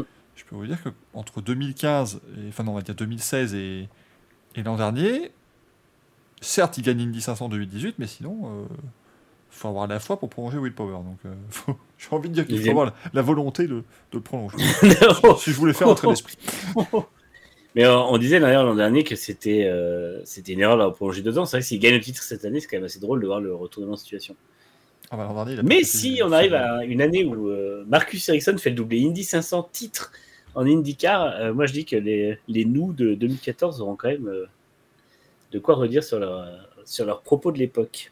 Alors rassurez-vous, je ne peux pas aller à Laguna Seca pour la dernière course de la saison, donc je ne vais pas, je ne vais pas passer mon année à voir Marcus Ericsson gagner, hein. C'est pas, euh, c'est pas prévu. Parce que t'imagines, je fais deux, deux séjours aux États-Unis. Ah bah à chaque fois, c'est Ericsson qui a gagné. C'est, c'est génial. C'est, c'est bien. C'est un- c'est un concept quand même. Euh, Bah, déjà, aller voir, aller voir l'Indy cinq cents pour voir Marcus Ericsson gagner, c'est quand même un concept. non, mais à un moment donné, on va. enfin, c'était chouette, hein, je l'aime bien. Marcus est très sympa. Enfin, ils étaient trente-trois sur la grille quand même. Est-ce qu'il fallait vraiment que ça tombe sur Marcus Ericsson cette année-là? Je vous pose la question. Non, mais ça, ça montre quand même, encore une fois, on parlait de pilotes payants euh, et de, des vignes de Francisco tout à l'heure, ça montre que quand tu peux aussi recruter un pilote payant et avoir le nez pour en faire un très bon pilote euh, d'IndyCar, parce que Ericsson est loin d'être là par hasard maintenant. Ça fait quand même deux trois saisons qu'il est en vraie montée en puissance et, euh, et Ganassi l'a recruté, je pense, en voyant ce potentiel en lui. Donc euh, c'est c'est vraiment un bon move de Ganassi d'avoir recruté. Au départ, on a dit putain, c'est bizarre de même d'amener Ericsson dans la huit. On sent que c'est vraiment pour payer le, le volant des autres, mais au final, bah, ça marche quoi, parce que. euh, parce que c'est un pilote payant qui gagne des courses, qui remporte l'Indy cinq cents, qui mène le championnat et qui est au niveau de, de Dixon et, euh, et de Palou, qui sont quand même euh, censés être des pilotes plus côté que lui. Enfin, surtout Dixon, parce que Palou, au départ, c'est un peu le, le casting improbable aussi. Et pour le coup, si Palou fait le titre avec Ganassi, on aurait eu trois pilotes titrés Ganassi défilés. Je sais Oui. pas si une Tu as dit écurie l'a Palou fait, et ça. tu voulais dire Ericsson. Oui, c'est pardon, Ericsson, oui, oui, oui, oui. Ouais, c'est ça. Eric- Si Ericsson est titré, euh, ouais. Ça montrerait aussi ouais, le, le- la gestion de Ganassi et de son recrutement. Ah bah non, mais Galassi, mais Galassi il a un flair quand même, faut, faut le dire. C'est, c'est... Enfin, c'est le gars qui a ramené Dario Franchitti en IndyCar, parce que ça aussi, imaginez, donc en deux mille sept, Franchitti gagne le titre en IndyCar, et il se fait recruter par Ganassi pour aller en NASCAR. Ouais. Il passe une saison de NASCAR affreuse, en partie parce que il a perdu son volant au milieu d'année parce qu'il n'y a plus de sponsor, mais surtout parce qu'il était nul, et il le fait revenir en IndyCar et il enchaîne trois titres. Et c'est, c'est, ouais. c'est un concept. De toute façon, le, le duo euh, Franchitti-Dixon était, euh, était totalement fou. Mais ce qui était beau, c'est que t'avais le duo Franchitti, et puis à côté, t'avais Franchitti Dixon, et après à côté, t'avais des pilotes, t'avais, t'avais Graham Rahal, t'avais, t'avais Charlie Kim, euh, Max Chilton, t'avais tout le monde qui s'est succédé un peu chez Ganassi pour, pour passer le temps. Mais au final, ils ont gagné un nombre de titres. Euh, ah, par contre, quand ils avaient, quand ils avaient Chilton et Kimball, je pense que c'était pour payer aussi euh, le, le coûteux duo, parce que je pense que Franchitti Dixon, quand ils avaient leur, euh, à un moment, ils ont culminé à, à quoi, huit titres à, deux, à eux deux, je pense que niveau salaire, c'était pas la même. Titre, Catherine D cinq cents, enfin c'était, c'était correct hein, ce, qu'ils, ce qu'ils avaient comme, comme équipe. Euh, ce que je dis, j'ai préféré le duo Fangio Dixon. Non, Fangio il a roulé avec Tony Callan. Qui lui a roulé avec, avec Fangio, hein, c'est pas ça. Euh, Gaëtan qui dit neuf titres à deux. Bah ouais, c'est ça, ils ont neuf titres, hein, Dixon et, et Franchitti euh, aujourd'hui. Non, dix titres. Il a quatre oui, titres. dix. C'est, dix. Ah ouais, c'est six et quatre. Euh, non, c'est, c'est une bonne, c'est une bonne, une bonne moyenne les deux. Hein. Ah, par contre, tu, tu parles de Valentino Rossi. Tous ces gens-là n'auraient pas roulé puisque Valentino Rossi a inventé la roue. Effectivement. Sans, sans Valentino Rossi, on n'aurait pas tout ça. Et donc, donc bravo Rossi, à lui pour avoir tant de divertissement. Et il va pouvoir profiter de sa, son intervention ce week-end puisqu'il va faire les vingt-quatre heures de Spa avec quatre euros euh, sur son Audi. Et pas forcément un moteur en état de marche si on a regardé les essais d'aujourd'hui, mais ça c'est autre chose. Bien évidemment. euh, En tout cas, bah, on, on vous en reparlera hein, de, d'Alex Palou, ça je vous, oui. je vous le garantis, euh, et de cette affaire. Mais euh, écoutez, on va pouvoir poursuivre. Il y avait euh, ce week-end, bon, il y avait de la F deux, hein, tout ça, voilà, c'était super. Thio Pourchaire, on a jeté les drapeaux, c'est génial. Vive, vive la France, voilà. Bon. Ça se voit que j'ai pas regardé, j'ai fait l'impasse. Thio Pourchaire, elle a fait podium, pénalité, puis repodium, pas pénalisé. C'est beau. C'était un week-end agité, mais au moins il a fait un beau beau week-end au niveau performance, c'était vraiment chouette. Euh, même si du coup Logan Sargent se montre de plus en plus dangereux euh, pour tous ces gens-là parce qu'il est de plus en plus performant. Ouais. C'est, c'est une bonne, euh, bonne, euh, bonne saison. Je, j'essaie de trouver un truc avec Sergent Garcia tout ça, mais c'est trop compliqué. Je, je, fais... je fais l'impasse, bien, bien évidemment. Euh... Oh la vache, il y a l'Indy Star qui est le, l'un des quotidiens de référence de la police. Ah oui, quand même. Euh, qui a, donc il y a un mec qui fait un espèce d'édito qui, qui dit euh, pour en faire la publicité sur Twitter, il dit globalement que la donc la chute publique hein, du champion en titre euh, Alex Palou implique des contrats contestés, des comptes YouTube euh, nettoyés et, et faux et des bouffonneries au plus haut niveau. Ah oui, c'est, c'est... ah on se ça y est quoi. Bah, en fait, là, là, ça rejoint un peu ce que tu disais tout à l'heure avec le délit de sa gueule, c'est que Palou risque de souffrir de l'image de Ganassi parce que Ganassi est quand même hyper respecté aux États-Unis euh, pour tout ce qu'il a fait dans toutes les, euh, dans toutes les disciplines où il s'est engagé. Et, euh, et il est clair que euh, Chip Ganassi ne sera pas remis en cause tant que la justice ne l'aura pas mis en cause. Donc, euh, Palou va subir ça en plus euh, de, de, de déjà être vu comme un paria dans son équipe. Quoi. Hmm. Ah, il a, il a, finalement, on a tr- il a trouvé la meilleure. Euh, ce, ce, c'est, c'est Greg Doyle qui a trouvé, la, je trouve, la meilleure. Euh, Euh, merde, euh, la meilleure image pour, pour, pour dire ça en fait, on, on dirait ce qui se passe avec Alex Palou, on dirait une voiture de clown. Vous savez, la, la voiture toute petite et il y a dix-neuf clowns qui en sortent. Bah, c'est un peu pareil si tu veux, là, avec à chaque fois les nouvelles choses qui arrivent. Parce oui. que là, ouais, c'est vrai que c'est assez. Puis, c'est ce qui est bête, mais euh, les, les mecs, enfin les pilotes d'IndyCar, on rigole et tout quoi. C'est, c'est, oh, bah, oui. On leur pose des questions, ils se marrent. Euh, Scott Dixon, il dit littéralement, il dit. Euh, Il fait comme il veut, mais enfin, moi, j'aurais pas fait comme ça. c'est... Enfin, c'est... Surtout, Scott Dixon a dit ça deux minutes après les statements de, de toutes ses équipes. Quoi. Enfin, bah, j'exagère, mais c'est pas deux minutes, c'est le lendemain où il a dit. Mais... Il fait partie de. D'une... Enfin, il fait partie de, de l'équipe, quoi. Ouais. Je pense que Palou, si jamais il se fait obliger à courir chez Ganassi et qu'il veut que ça se passe bien, il aura intérêt à faire un mea culpa énorme dans l'équipe, parce que sinon. Et là, ouais, actuellement, ouais, en fait, on en parlait de l'équipe de management d'Alex Palou, c'est Monaco Increase Management. Qui gère Alex Palou. Ils ont actuellement trois pilotes. Alex Palou, Pascal Verlaine et David Vidalès. Et ils ont commencé à faire du, de la gestion de pilotes il y a quatre ans. Ouh. Donc autant vous dire qu'à mon avis, ils sont un petit peu perdus sur comment faire, là. Parce que bon, après, euh, gérer la carrière de Pascal Verlaine, c'est pas non plus super compliqué. Je veux dire, une fois qu'il est chez Porsche... C'est, c'est... Et David Vidalès, c'est celui qui est un F trois, c'est ça ? C'est non, ça. C'est le pilote de moto. Maverick Vidalès. Non, là, là, non c'est, oui. C'est... c'est très... Euh... très particulier, ouais. Puis alors, ouais, quand tu heureusement, Palou a soutien de Kimoa aussi. Putain, quel envoi. euh, quand tu vas sur leur site de, de Monaco Increase Management, là, ils mettent les... Ah, t'as... Pour, par exemple, pour Pascal Verlaine, ils disent que c'est le plus jeune champion avec une expérience globale. Ça n'a aucun sens. Ça ne veut rien dire, mais bon, euh, pourquoi pas. Je crois qu'elle avait déjà été pointée du doigt, cette, cette agence. Ouais, Je sais plus dans quel truc, mais c'était pas, pas glorieux, quoi. Ouais, ça a l'air un peu, euh, un peu particulier, mais bon, écoutez, euh, voilà, hein, si, si, s'ils arrivent à s'en sortir comme il faut avec Palou, bah, ce, sera, ce sera fort. Ce sera, ce sera très très fort. Oui, allez, vous le demandez, vous le, le réclamez de vos voeux dans le chat, nous allons lancer les Merdolino. Si vous, voilà, si l'histoire autour d'Alex Palou vous emmerde, dites-nous, hein, bien évidemment. N'hésitez pas, vous pouvez toujours nous dire que l'émission vous en foutez et que vous vous en battez. Les couilles qui sont sur les manches, bien évidemment. Quelle transition. Quelle transition. Bon, il va chercher, il va chercher son balai à, son balai à boule, le monsieur, là. Non, parce que c'est bien d'aller... Euh, d'aller faire toutes les émissions du monde, mais quand tu peux remplacer euh, Giuseppe qui est... Qui est... Quand, quand tu peux le remplacer, tu peux le faire, s'il te plaît, merci, voilà. Les boules asymétriques. C'est des boules pour Oval. Ah oui, c'est... là on est sur, sur un format... Euh... un format asymétrique, ouais, tout à fait. Elles, elles font du bruit, tes boules, je trouve. Et oui, bah alors ça, euh... j'ai pas trouvé encore... La... Elles, sont... elles sont creuses. Elles sont creuses, déjà, ce sont des... Ce sont des boules faites pour l'A S M R. Justement, je vais... Voilà. J'ouvre un paquet de bifibo. Oh, c'est trop fort. Non, ça, je pense que si je fais le geste, ça va être très très mal pris, puisqu'il faut... Euh, que, écoutez, je, je, je, ceux qui ont déjà mangé des bifis, vous savez très bien qu'il faut déco- décaloter le salami, du coup, ce serait, ce serait mal vu.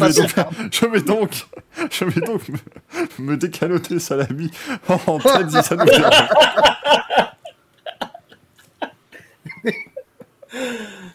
C'est bon, il a été décaloté, vas-y, euh, Jean Palmier, euh, fais-nous tes, tes merdolino, c'est toi qui anime. Il y a sept mille langages et il a choisi d'être vulgaire, c'est quand même... Alors, bonsoir à tous, comment ils vont ? On s'en fout. Allez, les balais à boules. Oui, oui, on expédie. Non, alors, bonsoir à tous. Je suis moins bon quand même que Giuseppe. Euh... Est-ce que tu dis pas le mot ah, couillasse ? Un bifi vraiment... Les autres. Ah, excusez-moi, je, je m'occupe des trucs, mais le chat dit ah, c'est quoi un bifi, un bigli, un bigi ? Un bifi, c'est du salami certainement très chimique, mais c'est bon, voilà. Mais tu trouves ah, ça où ? euh, Chez Action. Non, parce que ça, faut ça, ça se vend partout en Belgique, mais en France, il n'y a que Action qui. Mais Action, on n'achète pas de la nourriture chez Action. Ah si, c'est très bon, moi j'aime bien. Mais t'achètes un coussin ou une bougie. Mais pareil. Tu ne manges pas du coup. Mais non, mais non, mais Gaël, je sors d'Action avec une, bo- avec une boîte, des coussins, des luminaires, des bifis, des chips à trois euros cinquante le total, bien évidemment, parce que c'est chez Action et puis voilà. Alors par contre, bifi, excuse-moi, mais enfin non, je ne dirais rien, mais. Je pense à tout à fait autre chose. Excellent, ce qu'il dit, vend ta Yaris et achète de la vraie nourriture. Mais, euh... mais c'est chez Action que j'ai acheté les, les sucettes qui font de la musique, voilà. Ah, j'ai cru que tu allais me dire, c'est, c'est chez Action que j'ai acheté ma Toyota Yaris. Aussi. Elle était en promo à huit balles. Ah là, bref, on enchaîne, sans transition. Les Merdolino, messieurs, dames. Alors, on a eu de la couillasse encore, là, un petit peu, ce week-end. Qu'est-ce qu'on a eu un petit limite peu... extrêmement mal. C'est vrai. Ouais. J'étais c'est en train convain... de me dire... C'est pas, c'est pas convaincant. Hein. J'étais en train de m'entendre, j'allais me mettre des baffes. Bref. Alors, qui on a eu en couillasse? On a eu, allez, Leclerc, qui s'est définitivement pas gagné un championnat. Hop ah, d'accord, donc, donc le mec, en fait, il fait, des... il fait l'arbitre de prix, il fait tout, quoi. Il n'y a plus de... Nous, on a... Nous, on a plus non, de... je, je suggère des propositions dans le chat, parce qu'il va bien falloir lancer mais, un ah, sondage. Mais c'est moi qui le fais, ça, c'est pas toi qui ah, décide. Pardon. C'est alors, pas toi vas-y. qui décide, c'est les gens qui l'ont fait sur Twitter. Ils ah oui, alors... Question... Hey, est-ce que tu as déjà regardé cette émission? Non, j'arrive dans cette émission, j'arrive du bistrot, je vous rappelle. Ah, le Racing Bistrot, il connaît par cœur, mais alors... Euh...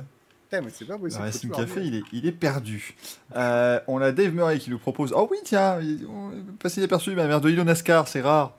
Petit père de Hino pour un Joe Gibbs Racing a quand même réussi l'exploit de faire un doublé, mais les deux voitures ont été disqualifiées. Parce que non, surtout, c'est la première fois de l'ère de la disqualification, comme il l'appelle, puisqu'avant, tu ne pouvais pas perdre une course sur disqualification. Maintenant, c'est possible. Et c'est la première fois que c'est réellement appliqué et qu'un vainqueur est déclaré sur tapis vert. Donc. Euh... Voilà. Et Joe Gibbs, du coup, aurait pu gagner sur tapis vert, mais a quand même perdu sur tapis vert aussi. Donc, bravo. Ouais. Il a perdu sur tapis vert, puis gagné sur tapis vert, puis reperdu sur tapis vert. C'est très, très fort. Mm. Et du coup, comme tout le temps en ce moment, c'est Chase Elliott qui a gagné. Excusez-moi, ma, Excusez-moi, ma... ma vinaigrette a explosé. J'en ai eu sur absolument terrible ce qui vient de se passer. Euh, disqualifié pourquoi? Ah, une sombre histoire. C'est de la NASCAR. Hein. Et ces gens, ils ont enlevé le vinyle sur les voitures. Alors, et ils ont vu des trucs qui leur ont pas plu. J'ai pas tout compris. Mais... Oui, en fait, il se passe que en... quand ils vérifient les t- vérifications techniques des voitures en NASCAR, ils, ils euh, arrachent la décoration qui est du vinyle pour voir si en dessous tout est conforme, puisqu'ils ont une sorte de, de, de forme à respecter par rapport à la carrosserie, et cetera. Et en fait, ils sont avérés que quand ils ont enlevé le vinyle en dessous, il y avait encore du vinyle euh, qui, euh, avec l'épaisseur qui a été mise, euh, profilait la voiture en dehors des limites de ce que euh, de ce que de, de réclamait le, le, le règlement. règlement. Donc du coup, simplement, qui est, qui est fait par ordinateur, donc du coup, ils ont été exclus pour ça. Ils sont au laser maintenant, sont... quand ils vérifient les caisses, ils ont plus le, ils ont plus le gabarit en fait. C'est au non, laser. C'est un laser. C'est... Ouais, non mais là, c'est merveilleux parce que chez Gibbs, ils ont fait le, vous savez, le, le truc que tu fais, le petit gag que tu fais quand t'offres des cadeaux à Noël. Ouais, genre, tu mets deux coups genre de t'as papier. Acheté des mini tongs, mais tu fais le papier cadeau en forme d'ordinateur portable ou, ou de vélo. Bah, ils ont fait pareil. Ça ressemble à une caisse de NASCAR, mais en fait pas du tout. Ils ont enlevé les vinyles. Quoi ? Vous avez roulé avec une Formule E ? Mais comment c'est, c'est possible ? Vous avez gagné ? Comment c'est possible ? Vous avez tenu huit cents kilomètres. Mais comment vous avez fait ? Déjà qu'une Formule E a du mal à gagner en Formule E. Il y a bon. Oh le tac. Il y a Broussi qui demande si on peut donner un ordinateur à Bernie dans le doute. Je trouve que c'est assez. Ah, si on n'a pas d'idée, vous mettez euh, Bernie, euh, Giniel de Villiers, Lucas Di Grassi. Voilà, vous avez des. Vous avez des variations. Giniel, Giniel, c'était. Euh... Il a eu sa semaine, comme on dit. Ouais, ah oui, mais, ah, mais les merdolinos rétroactifs, c'est possible, ça. Bien sûr. Oh mon Dieu, il y a Michael bah, Jackson en tendance Twitter. Pardon. Il est mort ? Bah, je, j'espère que non, mais euh, du coup, euh, ça, ça m'inquiète. euh, on a G G Aspi qui nous met Charles Leclerc. On va le mettre dans le sondage. Euh, ta, ta, ta, ta, ta. AlphaTauri, d'après D-Tram, pour leur saison et leur évolution majeure. C'était très belle cette évolution. Et M N qui nous met la saga euh, Chip Ganassi contre Alex Palou. Donc je pense qu'on a quatre jolis choix que je vais m'empresser de suggérer au sondage. Vous aurez trois minutes pour voter, bien évidemment, pour votre poche à douille, puisqu'il n'y a que euh, comme ça que Twitch accepte. euh, donc euh, vas-y, hein, Gaël, anime cette partie d'émission que tu ne connais pas. Monsieur Touzovic, quelles sont vos couillasses de la semaine ? Et eh ben moi j'en aurais j'en aurais qu'une, mais c'est euh, bah justement c'est comme euh, c'est attends, tu es une seule mais une grosse ou une petite? Ah une grosse évidemment. Ah oui, d'accord. Quitte à choisir. Non non mais euh, ce sera pour AlphaTauri effectivement parce que euh, parce que nous, nous vendre depuis cinq courses qu'ils amèneront une une énorme évolution etc et que euh, ils auront un gros package d'évolution et que ça a changé la donne et tout ça et puis finalement une voiture qui ressemble exactement à la même et qui euh, ne fonctionne pas, puisque Gasly était complètement euh, désabusé après le week-end, je trouve que c'est, euh, c'est un peu con euh, d'avoir autant vendu le truc, et de aussi mal gérer la saison. Je ne sais pas où est passé le fric chez AlphaTauri, mais ils font rien en fait. C'est catastrophique, il n'y a pas de, il n'y a pas d'évolution, ils n'arrivent pas à exploiter la voiture euh, comme, comme le fait Haas qui n'a pas évolué, et euh, il ne se passe rien de, de bien, quoi. Oui, j'ai, une, j'ai une idée d'où l'argent va, c'est dans le compte Uber Eats de Tsunoda. Et dans son PlayStation Plus. Je, je... Gaël, Gaël ce, ce genre de vanne, s'il te plaît, je, je trouve ça un peu petit. Ils arrivent à être surpris quand même. Hein. Oui, oui, oui. Ça... C'était quand même très prévisible, bien évidemment. Ah non, mais moi, je suis premier degré jusqu'au bout, jusqu'à jusqu'à ce que la chute arrive. Votez dans le chat, hein, allez-y, hein, faites-vous plaisir. Là, je ne vois que je, je ne vois que douze votes, alors que vous êtes littéralement deux cent mille à nous écouter, donc... Littéralement. Voilà, on se fait plaisir sur les chiffres. Donc, Manu a décidé de donner une couille pour un taureau euh, habillé en costume élégant. Euh, Monsieur Michael, qu'est-ce qu'il choisit ? Encore une pensée émue pour ceux qui nous écoutent en podcast, parce que vous êtes encore là, donc ça nous, ça nous touche, euh, bien évidemment. Euh, Toucher une sans ouais, faire bouger l'autre. Moi, je, ouais, moi, je le donne à... à Ganassi et Palou, parce que c'est... Enfin, Ganassi, Palou et McLean, hein, c'est... Faut, faut... c'est un triptyque quand même. Hein. Euh, c'est, c'est, c'est merveilleux ce qu'ils font là. Non, non, c'est, c'est... Ça... non, c'est un triumvirat. Parce que depuis qu'Alpine ils font plus ça, bah, je peux plus placer le mot, donc je suis très déçu. Donc je suis très content de pouvoir le redire. Euh... Non, non, mais écoutez, euh, c'est, c'est. On en a vu des conneries en IndyCar, mais alors celle-là, je pense que c'est la première fois que je vois un pilote se faire attaquer en justice par son équipe. Mmh. Ouais. Ça, c'est quand même très très fort. Il euh, y en a eu, il hein, y a eu des... Il y, y a eu la, la Scientologie qui a, qui a sponsorisé une voiture, il y a eu un, un malfaiteur qui... Euh, qui y a eu un malfaiteur qui sponsorisait sa voiture par ses ventes de, de drogue et autres, et autres méfaits, mais là, là celle-là, elle est, elle est vraiment forte. Exact, exact, exact. Donc, le, le feuilleton de l'été, très bon choix. Ouais, ce qui, ce qui supplante Rocket pour une fois. Mmh. Ça, ça fait que tout le monde s'en fout, mais Tatiana Calderon, elle a plus de volant parce que Rocket ne paye pas. Et Rocket a encore fait une disparition euh, magique, donc euh, bravo. C'est vrai. Je vous rappelle, hein, moi je vous refais, on, je crois que c'est pendant les deux courses, euh, je l'ai fait à un moment. Euh, là, vous avez donc quand même A J Foyt qui arrive et fait comment la, la, Attendez, attendez, la marque de téléphone dont je n'ai jamais vu un seul téléphone dans le marché ne paye pas. Mais comment cela est-il possible? Fait semblant d'être choqué. Ce qui est incroyable avec Rocket, c'est qu'en fait, ils sont, ils sont arrivés dans le paysage en même temps que Rich Energy, et du coup, l'autre est tellement un clown et un, un guignol que eux qui font juste faux bond et disparaissent sans, sans vraiment qu'il y ait de, de grandes effusions de, d'énervement, en fait, ça passe quasiment inaperçu, mais c'est vrai que c'est... Mais comment ? Moi, j'arrive pas à comprendre un truc. Euh, euh, ça, ça, ça va faire deux saisons que Venturi a le sponsor. Il n'y a pas l'air d'avoir mmh. le moins de soucis. Williams, ils ont fait une saison et c'est basta. Et ah là, non, Williams, ils sont, ils sont pas capables de faire une moitié de saison d'IndyCar. Williams, ils ont fait des essais privés parce qu'il y a eu le mais Covid. Non, et et la... non, non, en deux mille dix-neuf, il y avait Rocket sur la voiture déjà. Ah oui, c'est vrai, j'avais oublié. Oui, je la prenais pour un tube de dentifrice, j'avais pas vu que c'était une voiture. donc, donc c'est ça que j'arrive pas à comprendre, c'est comment Venturi, enfin euh, comment ils arrivent à payer la Formule deux, mais pas. Euh... Alors moi, j'ai une, j'ai une idée, c'est que est-ce que genre ils filent pas deux euros pour la Formule deux vu que le budget est de quatre euros par an? Non, mais c'est ce que j'allais dire.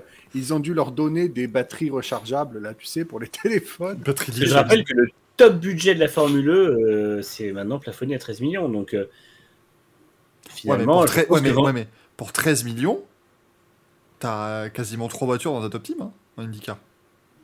Oui. Au, au, oui, moins, deux, que au moins deux. Venturi, Venturi n'avait pas de sponsor avant, se sponsorisait tout seul. Et du coup, Rocket est dû arriver avec... Euh, avec un million, un truc comme ça, en disant bah, on prend votre carrosserie et puis basta. Et je pense que bah, Venturi, ils ont dit ok.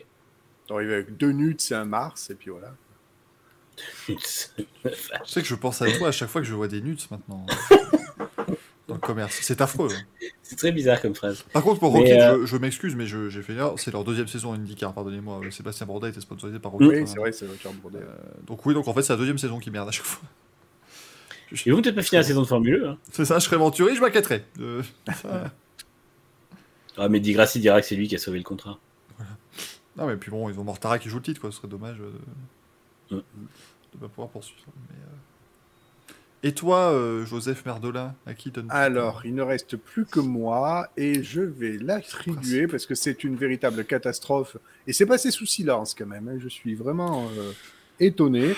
Je vais l'attribuer à Bottas, qui a relancé la mode du Bob Paul Ricard et qui se retrouve en rupture sur le site. On ne peut plus l'acheter. Et il y a des couillons qui ont foutu ça à deux cent cinquante balles sur Vinted. C'est absolument un scandale. Et alors, moi, je voulais vraiment le Bob Paul Ricard. Je ne le voulais pas, hein, mais quand j'ai vu Bottas le mettre, je le voulais. Je suis allé sur le site, il est en rupture. Donc, euh, je ne te remercie pas, Valtteri Bottas. Sachant qu'il a, il a troqué son, son Bob. Ouais, parce euh, qu'il vient de dire Valtteri Bottas et ça... tout le monde s'en fout. Ouais, ma, ma petite vanne est passée euh, sous le radar. Non, mais ouais, il a troqué son, son Bob Ricard contre un Bob Cochonou ces deux derniers jours. Donc, euh... Comme j'ai dit, je suis partagé entre admiration et dégoût. Puisque moi, j'ai pas réussi à avoir de Bob Cochonou quand je suis allé voir le Tour de France. Et lui, il a réussi. Euh, moi, je suis désolé, mais la même journée, Valtteri Bottas, il a eu un Bob Cochonou et il était en voiture avec Marion Rousse. Donc, euh, merde. Il y en a qui ont de la chance, mais regardez-moi cette... Ah putain, faut que... Attendez. Attendez, c'est le bazar. Euh, tac. Look at this dégaine de Valtteri Bottas avec son Bob Cochonou. Il a... Enfin, sa meilleure vie, c'est merveilleux. Euh... Ah mais il est, devenu, il est devenu incroyable, Bottas. Alors pour ceux qui ne comprennent pas pourquoi il est sur... Il a un Bob Cochonou, c'est parce qu'en fait, il, est, il a assisté euh, cette semaine au, au Tour de France Femmes. Euh, pardonnez-moi. Il y a eu en fait un problème de ma bouche qui a voulu dire, qui a dit le nom officiel de la course qui est Tour de France Femmes et qui a voulu dire Tour de France Féminin en même temps, vous avez flemme. T'en as qui font le Tour de France Flemme, mais c'est pas pareil. Euh, mais donc il était au Tour de France Femmes euh, cette, cette semaine, première édition euh, depuis très longtemps d'ailleurs du Tour, euh, puisque tout simplement sa femme euh, participe euh, à, à cette compétition et donc il a fait, enfin, ce que j'ai trouvé cool, c'est qu'il aurait pu être juste là en star et tout. Un peu, enfin, de toute façon, voilà, pilote de F un qui vient, euh, qui vient euh, acclamer sa, sa copine. Et en fait, il a fait euh, ravitailleur, il a fait tous les jobs, euh, quasiment. Mm. Enfin, c'est... Je veux dire, c'est, c'est, c'est tout con, mais regardez cette, cette image. Valtteri Bottas, toujours avec un bob. Hein. Ça, par contre, je pense que c'est son nouveau, son nouveau coureur-chef officiel. Mais ah, ouais. le, Valtteri Bottas qui encourage le et peloton, c'est génial, quoi. C'est touriste, quoi. C'est, c'est, c'est vraiment formidable. Il est devenu le nouveau Vettel. Mm. Bah, ça tombe bien, parce qu'on a besoin d'un nouveau Vettel. Ah, est-ce Allez, que ce serait transition. Une transition. Mais oui, bien sûr. Pas voilà. Encore, parce que euh, c'est, c'est un, c'est un ex-aequo du côté du Merdolino du public. Ah, puisque ah, AlphaTauri et Charles Leclerc l'ont eu. Ah ouais, donc, c'est déjà euh... arrivé ça, non, il me semble. Ah oui, bah, certainement. Oui. Ex-aequo. Ouais, il, faut, il, faut, il faut que Giuseppe euh, revienne euh, rapido, rapido pour nous donner le tableau des scores quand même, parce que... Non, parce qu'il est bien gentil. Il est bien gentil de pouponner. Ouais, bah, à un moment donné, de toute façon, le MotoGP recommence la semaine prochaine, donc il va... Ah oui, c'est vrai que... Oui, parce que oui, la dernière course ça... de MotoGP oui. était il y a huit mois, hein, mais, mais oui, ça revient. C'est vrai. C'est, ah, c'est la même saison. C'était pas, c'est pas une intersaison là, qu'on vient de, qu'on vient de vivre en, en MotoGP. Eh, la, la trêve moto a pas été plus longue que celle que va l'être la F un. Bah, c'est cinq semaines, la moto, oui. Ah oui, c'est donc plus c'est plus long. Ouais. Putain, euh, ouais, c'est... Je tiens à dire, parce qu'on me dit que c'est de la, c'est de la vinaigrette. Là, attention, grosse référence à venir, si vous l'avez, là, vous êtes euh, au sommet du game, mais je vous rappelle que bah, des fois, je vis des hauts, des fois, je vis des bas, oh, mais la plupart, la plupart du temps, temps, je vis ma vinaigrette. Merci, Manu. Gaël est dubitatif, il dubitate. Mais Manu, c'est, je savais euh... que je pouvais compter sur toi. Ouais, c'est Marc Drouin. Ah, bah, c'était... Pff, la, la, toute la Marc chanson... Drouin et, les... Marc Drouin et les échalotes, précisément. C'est le nom complet de l'artiste. Ce, ce monsieur est formidable. Hein, c'était... é- écoutez, allez écouter ce... Allez voir le clip, surtout. Allez c'est... voir le clip, écoutez bien les paroles. Euh, enfin, c'est, c'est, c'est, c'est, c'est une merveille absolue. Gaël, tu as trouvé ce que tu feras après l'émission parce que c'est... Oui, oui, parce que moi, je m'en suis quand même arrêté au clip de Zaz qui vante le cochonou dans je ne sais plus quelle région. Là, ça me changera un peu. Hein? Oh, le breton dix-huit qui dit l'échalote Gainsbourg, évidemment. C'est ah, validé, oh, ouais. validé bien évidemment. Alors c'est vrai que oui, la, la, la, la pause MotoGP est un peu plus longue puisqu'on doit avoir le Grand Prix de Finlande euh, qui a été annulé, euh, bien évidemment. Hop, le programme du week-end, chers amis. Donc comme je vous l'ai dit, il est chargé. Hein, mais vraiment, euh, là c'est un énorme programme qu'on va vous proposer ce week-end. Enfin nous non, hein, parce que on va regarder. c'est, ce sont plutôt les différents championnats qui vont vous proposer un, un programme chargé. Mais ce week-end, il y a donc le Grand Prix de Hongrie de Formule un. Il est en train de faire tomber ses boules. Il est tout flou. Oh, c'est, c'est... Il est ah, incroyablement flou. Qu'est-ce qui s'est passé ? Là tu étais flou, mais c'était incroyable. Flou de toi. Ah, c'est bon, c'est revenu. Ouh, ça m'a donné des émotions. Ça. Attendez, je mange un bout de pastèque. Excusez-moi, mais euh, en fait, t'as pris une pastèque entière et tu as juste coupé en dés et t'es en train de piocher là. Qu'est-ce qu'il a fait ? Il va mourir en direct. Donc ça peut, donc ça peut vraiment durer cinq heures, quoi, son mangeage de pastèque. C'est... Mais, mais pas quand fait... je mange. Elle est pas, elle est pas à genre trente-deux degrés du coup maintenant parce que c'est plus très... J'avoue qu'elle est plus très fraîche. Non mais, il va, non mais il va se choper une intoxication alimentaire, ce con, avec sa pastèque là. Ça va être incroyable. Euh, mon Dieu, mon ah Dieu, merde, mon Dieu. Je vais décéder. Donc ce week-end, Grand Prix de Hongrie de Formule un, il y a aussi de la F deux, de la F trois, de la W Series. Bon, la W Series, vous emmerdez pas, c'est Jimmy Chadwick qui va gagner.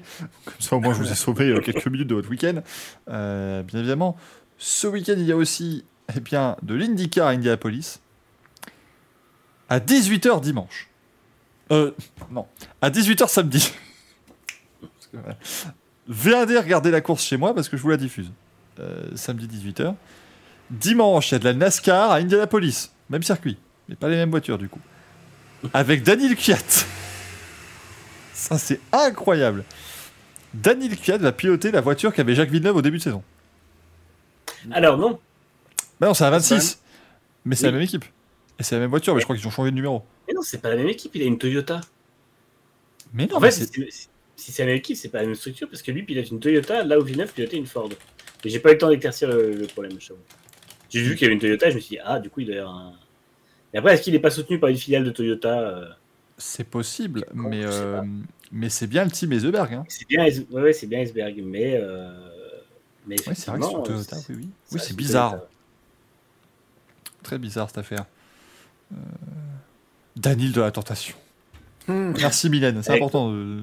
Ouais, on se demande si ça fait soixante-dix voitures IndyCar et NASCAR. Non, ça fait plus, puisqu'il y a aussi la deuxième division ouais. de la NASCAR qui roulera samedi après l'IndyCar. Donc ça fait cent voitures. De... Ouais. Alors, Gaëtan nous demande s'il est bien classé, classé Gilles Buisson. Cette... Quelle bouche. Évidemment. Il fait partie des deux disqualifiés de... Ouais, de Pocono. Il était deuxième arrivé. Ouais. Mais du coup, son frère, Georges Buisson, lui, euh, mmh. malheureusement, s'est blessé à Pocono. Ouais. Il s'est fait une commotion cérébrale et sera absent pour la deuxième course de suite, ce qui est assez inquiétant. Ouais, c'est inquiétant et surtout, euh, là, ça, ça, on, on, c'est un peu malheureusement euh, ce, ce qui nous inquiétait avec ces nouvelles voitures. Oui. Parce que je vais vous le montrer, le crash de Kurt, de Kurt Busch, je suis désolé, mais se faire une commotion cérébrale là-dessus, euh, ouais. en deux mille vingt-deux, c'est inquiétant. C'est incompréhensible. Regardez, mmh. parce que là, il est là comme ça, bon, il part en tête à queue. Et il tape juste à de l'arrière, c'est pas un choc non plus. Euh... C'est pas un choc affreux, quoi. Mais est-ce que du Parce coup, que... la dissipation thermique, ils se la prennent en pleine gueule, les pilotes, c'est, ça, ça paraît bizarre quand même. La quoi, Gaël ? La dissipation thermique, la dissipation de, de l'énergie, pardon. Bah oui, la thermique, j'ai rien compris. Mais... euh, non, non, ah, mais en fait, le truc, c'est qu'il doit sûrement y avoir un truc comme ça, mais euh, alors, bah, déjà, en... ce qui est étonnant, c'est qu'on n'a pas vu depuis le début de saison des pilotes qui ont autant morflé sur des crashs comme ça. Et que si vraiment il y a une faille sur ce type d'accident, c'est quand même des accidents qu'on voit super souvent. Donc, ouais. euh, non, parce que le truc, qu'on... c'est que, en fait, regarde, il tape. Alors, il tape, pff, il tape quand même fort, on ne dit pas le contraire. Mais oui, la, ça vo... vite, la, la voiture ne, ne subit pas beaucoup de, dom... de dégâts, et c'est là le souci, en fait. Vous préférez oui. avoir une voiture détruite dès le petit accident pour dissiper justement un accident d'énergie. Et lui, il s'est, il s'est juste tout pris dans la tête directement, on va dire. Et c'est et, peut-être et ça, coup, d'ailleurs, qui nous fausse l'impression du, de la gravité de l'accident. C'est que la voiture n'est ouais. pas très endommagée, mais au final. Si c'est lui qui se prend toute l'énergie cinétique dans la tête, effectivement, il y a de quoi avoir une commotion. Ouais, mais ça, c'est un problème de... En deux mille vingt-deux, pour moi, ça, ça montre un problème de voiture. Tu peux pas... Euh, mais, je sais, mais... c'est, c'est ce que je vais dire peut, peut, peut être choquer, mais euh, ça, pour deux mille vingt-deux, c'est pas un gros crash, c'est ce que je veux dire. C'est, oui. Ça, c'est des crashs, t'en as tout le temps, comme disait Manu. À un moment donné, euh, si tu te blesses là-dessus, c'est, c'est quand même inquiétant. Euh, mais c'est pas ce qui avait été déjà un peu... Euh... Euh, mis en, en doute là en début de saison là, ah bah sur si. le fait que les... c'est depuis si, l'année dernière avec le fameux test euh, les, les, les rumeurs qui étaient sorties pour ceux qui n'ont pas suivi, il y avait eu en fait un test, la NASCAR a quand même inventé un truc parce que ça je savais pas qu'on faisait, ils ont inventé le crash test en vrai, c'est-à-dire qu'ils sont allés à Talladega, ils ont pris une voiture, ils ont évidemment mis un mannequin crash test dedans. Ah, j'ai vu, ils avaient pris un pilote en fin de carrière. Tu veux pas essayer pour Marc Martin, ils avaient vu. La carte bouge, justement. Non, mais ils ont, pris, ils ont mis un mannequin de crash test dedans et ils ont fracassé la voiture contre le mur intérieur de Talladega. Et les rumeurs disaient que globalement, le, le, le, le, le pilote à l'intérieur, c'était de la pastèque, quoi. C'était, c'était... Ah c'était fait exprès, hein, bien évidemment. Non, mais le, le truc, c'est que, euh, voilà, euh, les, les rumeurs disaient que le, si tu mettais un vrai être humain dedans, il n'y avait quasiment aucune chance de survivre au crash. Alors qu'on a juste lancé une bagnole dans un mur à la vitesse que peut avoir une, une voiture. Donc, donc là, c'était super inquiétant. Et ils ont fait ce qu'ils pouvaient. En fait, le problème, c'est que la voiture est apparemment trop rigide. Et donc, forcément, une voiture trop rigide, bah, euh, c'est, c'est, c'est logique. Euh, c'est, c'est tout con. Prenez un exemple. Le faites pas, parce que c'est débile, mais... Non, prenez c'est... votre voiture. Non mais si vous prenez, tu prends par exemple une canette, une canette, euh, une canette vide, et tu te la fracasses sur le crâne, mais elle ne, elle ne, si, si, tu, si elle ne s'écrase pas, elle va te faire beaucoup plus mal que si tu prends un gobelet en, en plastique et qu'il s'écrase immédiatement. Eh ben c'est un peu pareil avec une voiture de course. Si quand en fait, tu, t- si quand ça s'écrase pas, ben voilà. Pour avoir un exemple un peu plus proche, c'est comme les vieilles F un où il n'y avait pas beaucoup de, de, de dégâts. Polima, il a dit que ton truc c'était de la merde. Là, oui, non mais voilà, mais moi, parce que alors, non mais non mais non, non non mais là tu vois la différence entre nous deux, c'est que moi je fais avec les moyens du bord, je fais avec des canettes, des machins. Lui il peut se permettre de prendre une vieille F un. Excusez-moi.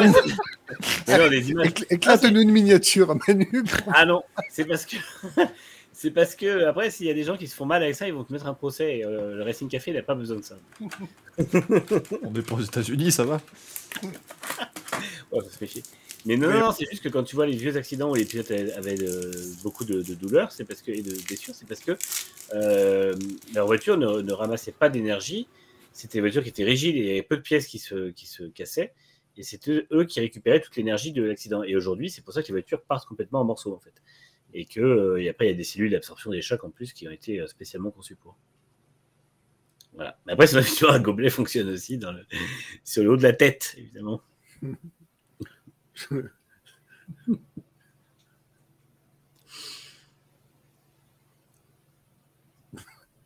C'est, c'est normal qu'on n'entend plus. Michael, on t'entend plus. Je sais pas si nous entendons. Merde, j'ai oublié de. Excusez-moi, j'ai oublié de réactiver le micro.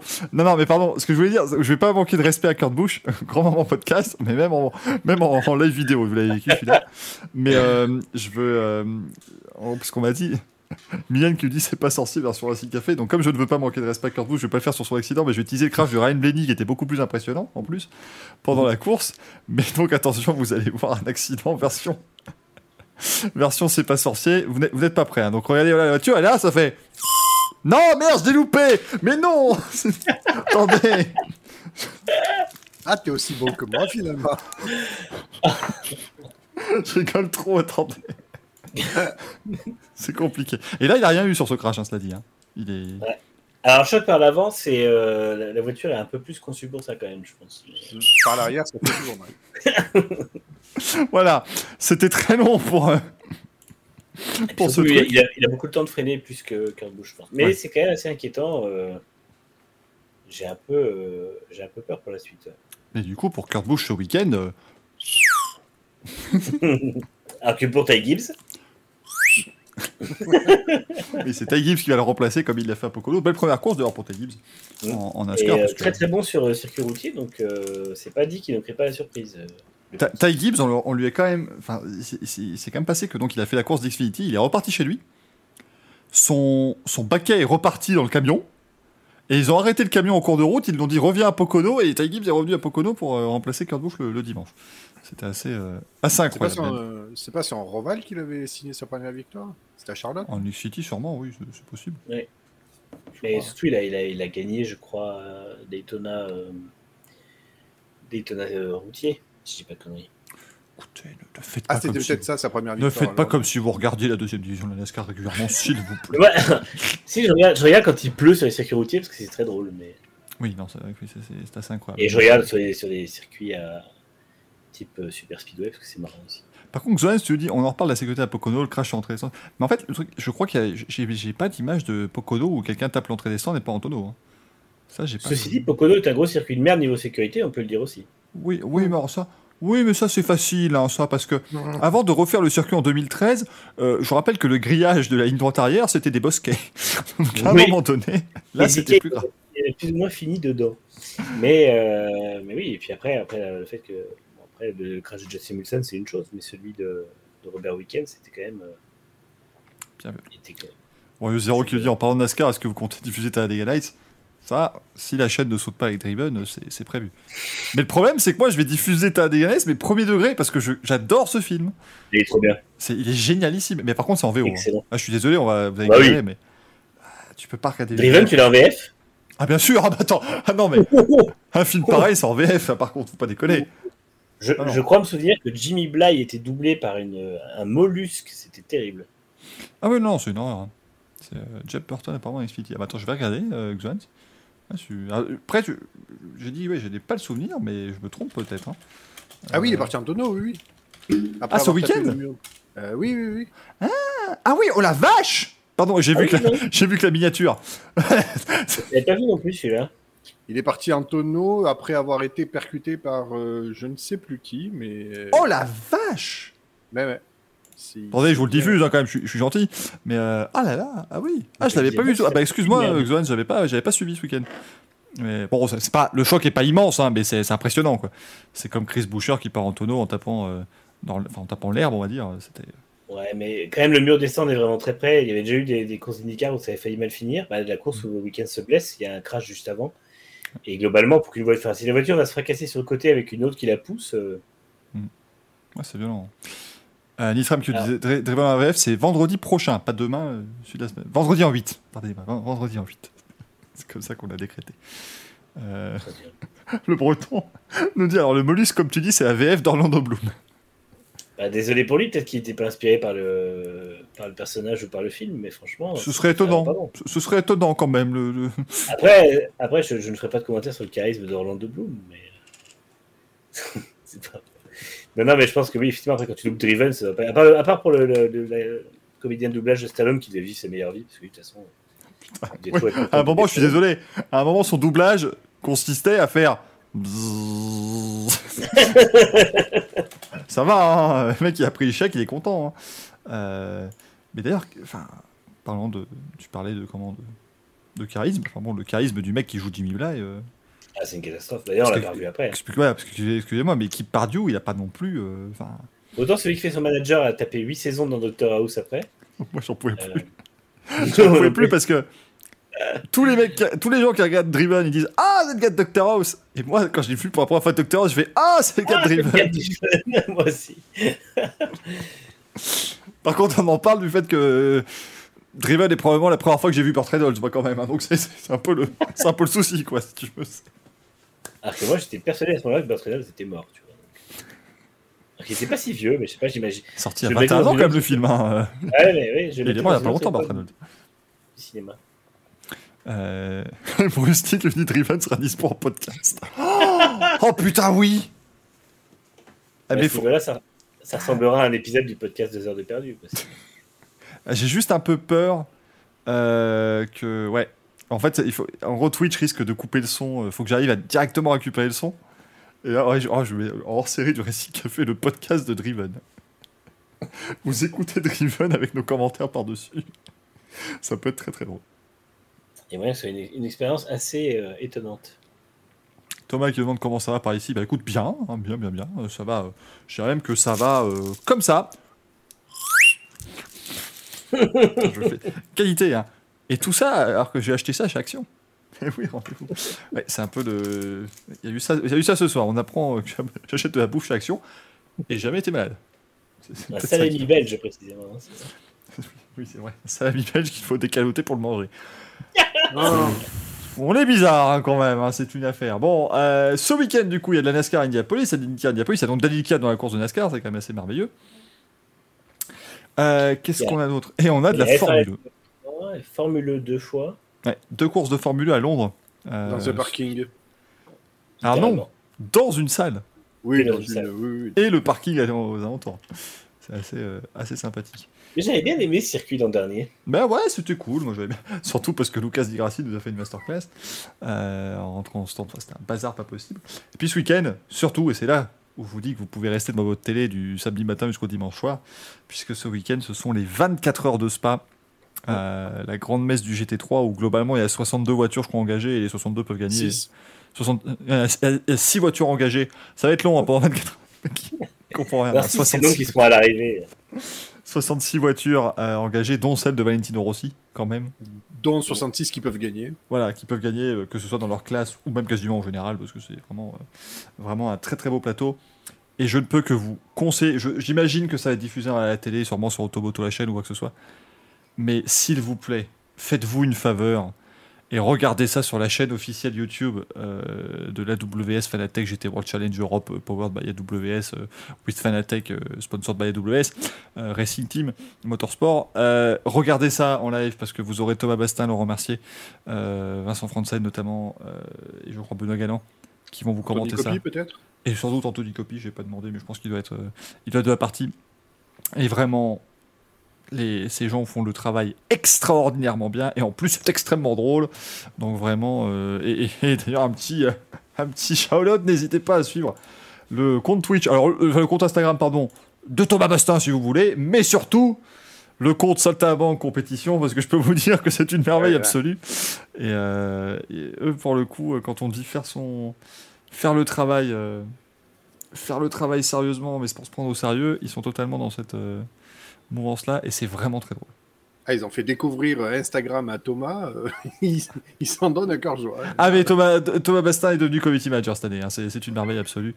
Euh, Hervé Alicran, ce sera sûrement sur Ovio. Alors Ovio, attention, il y aura peut-être des moments où ce sera quand même diffusé à l'R T B F avec leurs propres commentaires, euh, donc euh, faudra, faudra voir, mais euh, il y aura peut-être le live intégral quand même. Mais de toute façon, euh, toutes les courses du G T World Challenge sont toujours sur YouTube. Euh, en français, en anglais, en allemand, avec des onboards. Enfin, eux, pour le coup, ils font la meilleure couverture internet euh, d'un championnat. Là, vraiment, c'est, c'est assez incroyable euh, ce qu'ils font. Enfin, en gros, c'est F un T V, mais grâce aux quoi, si, si vous voulez. Donc, c'est, c'est toujours ça de prix. Euh, donc, euh, non, non, vraiment, profitez-en. C'est euh, toujours une, une très chouette course. Et, et vraiment, c'est, vous allez voir, c'est, les, les commentaires sont absolument excellents.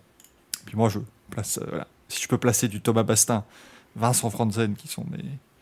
Euh, mais, mais maître, euh, maître Yoda du commentaire, c'est toujours sympathiquement que je le fais, bien sûr. Euh, puis on verra, on aura peut-être d'ailleurs, on essaiera peut-être de faire un petit euh, récap la semaine prochaine, un petit débrief. Euh, on avait eu Laurent Mercier qui était venu euh, avec Anthony aussi l'année dernière nous, nous faire tout ça. Je leur demanderai. Tiens, on aura peut-être un petit, euh, petit débrief de ces vingt-quatre heures de Spa qui, comme d'habitude, seront vraiment sympas comme tout. Euh, les news. Donc, bah, on vous l'a dit en début d'émission, on va évidemment en parler maintenant. Hein.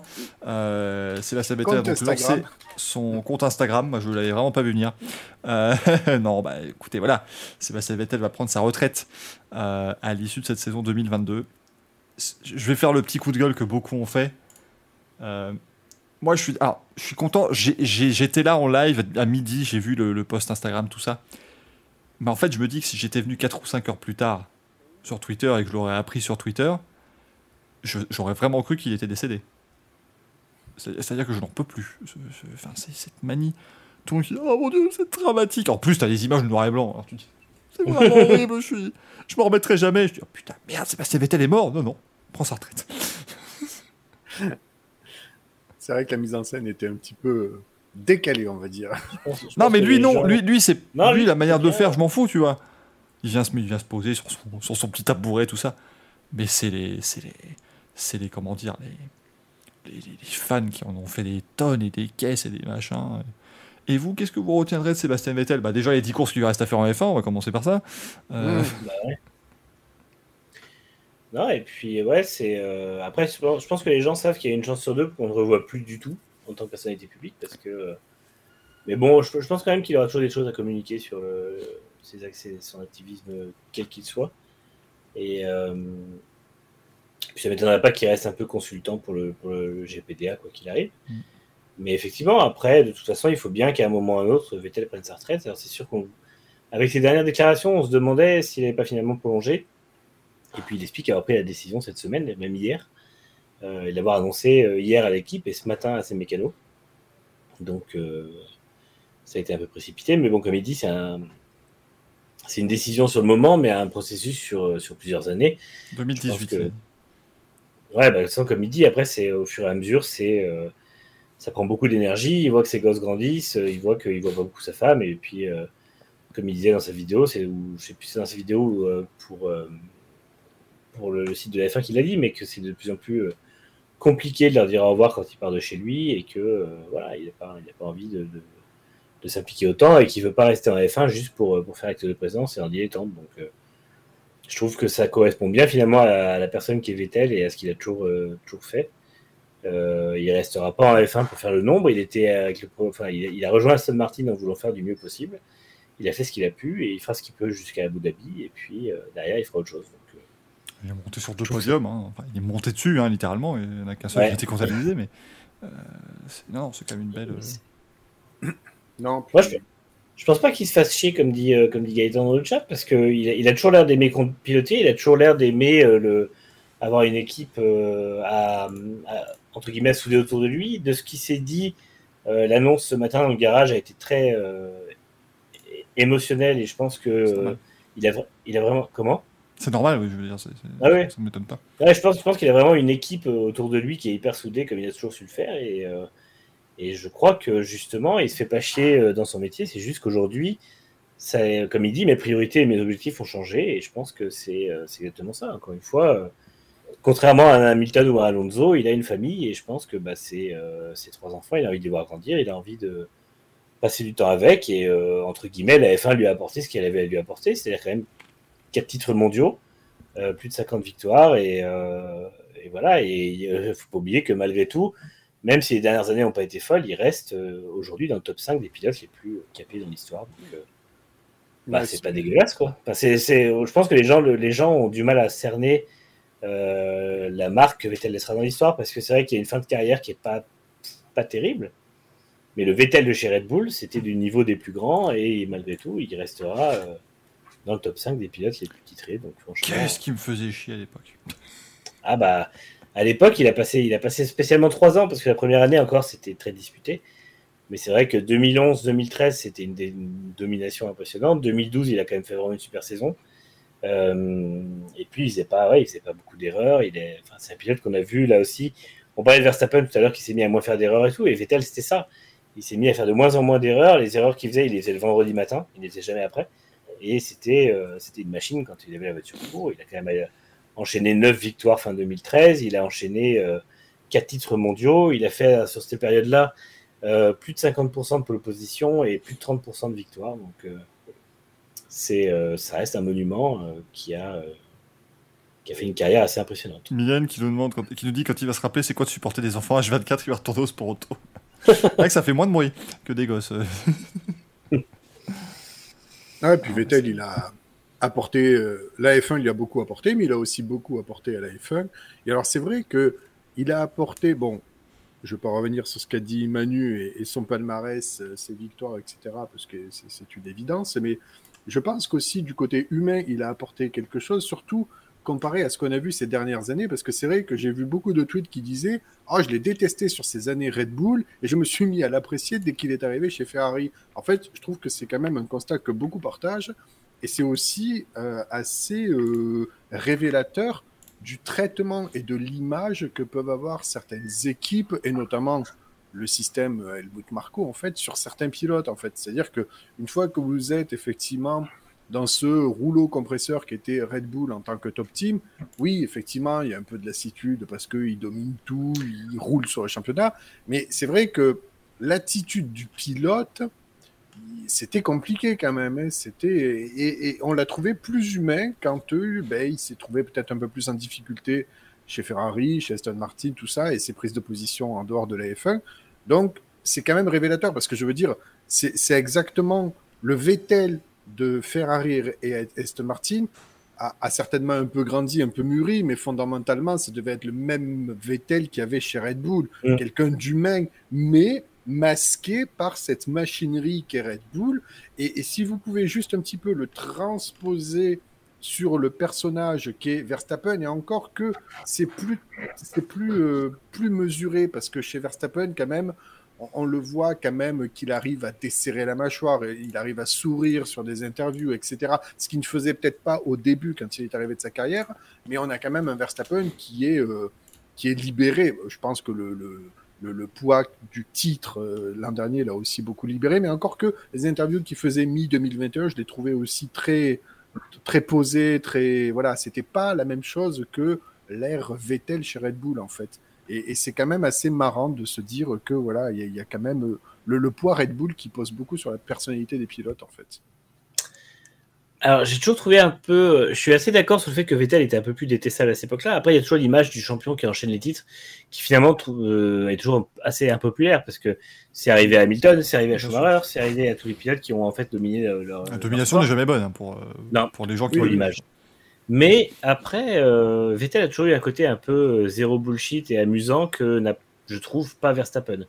Euh, je trouve Verstappen beaucoup plus inclus dans le, dans le moule Red Bull et, euh, et dans, le, dans, le, dans, le, dans ce que veulent faire euh, Helmut Marko spécifiquement et un peu Christian Horner.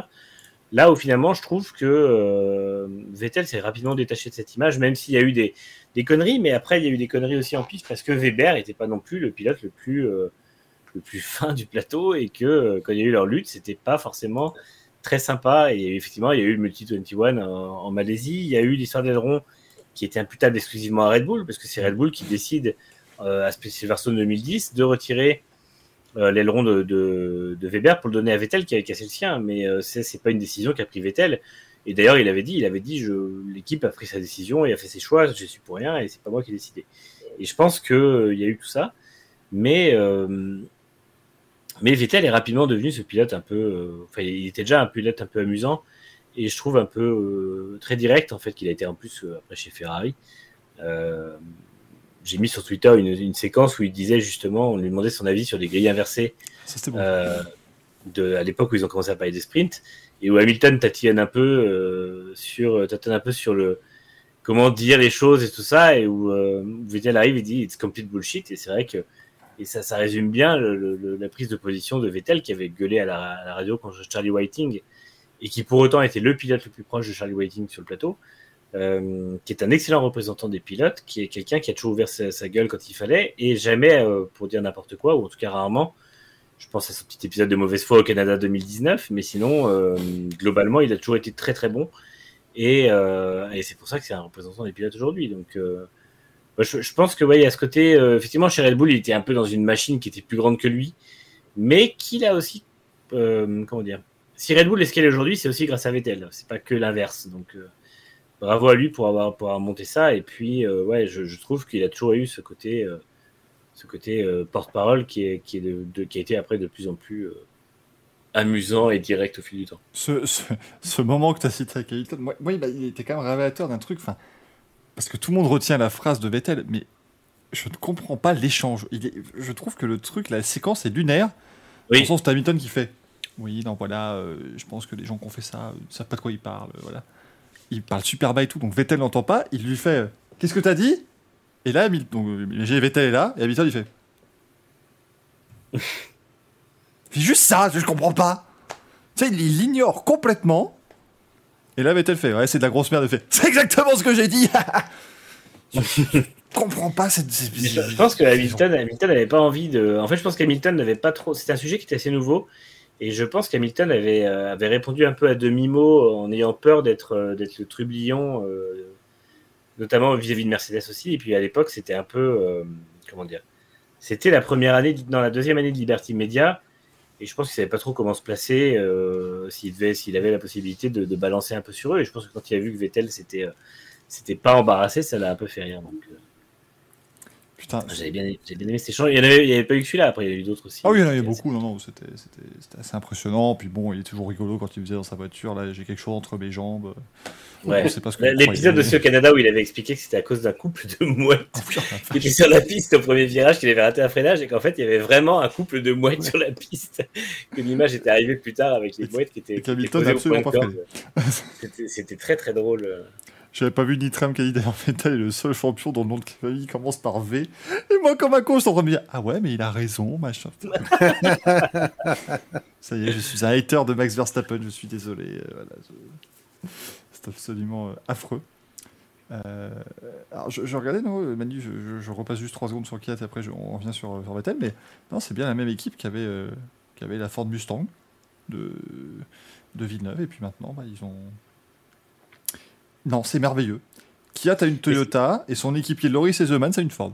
Ouais, c'est ça. Hein, parce que Heseman, c'est toujours une Donc Ford, oui, c'est hein. pas la voiture de Jacques Villeneuve, pardonnez-moi. C'est la, l'équipe, mais c'est pas la même voiture, ouais. puisque c'est, euh, c'est Loris Heseman qui aura cette voiture-là. Mais euh, assez particulier d'avoir une même équipe qui aura deux, deux, deux constructeurs différents. C'est, assez, c'est euh, la NASCAR. Hein.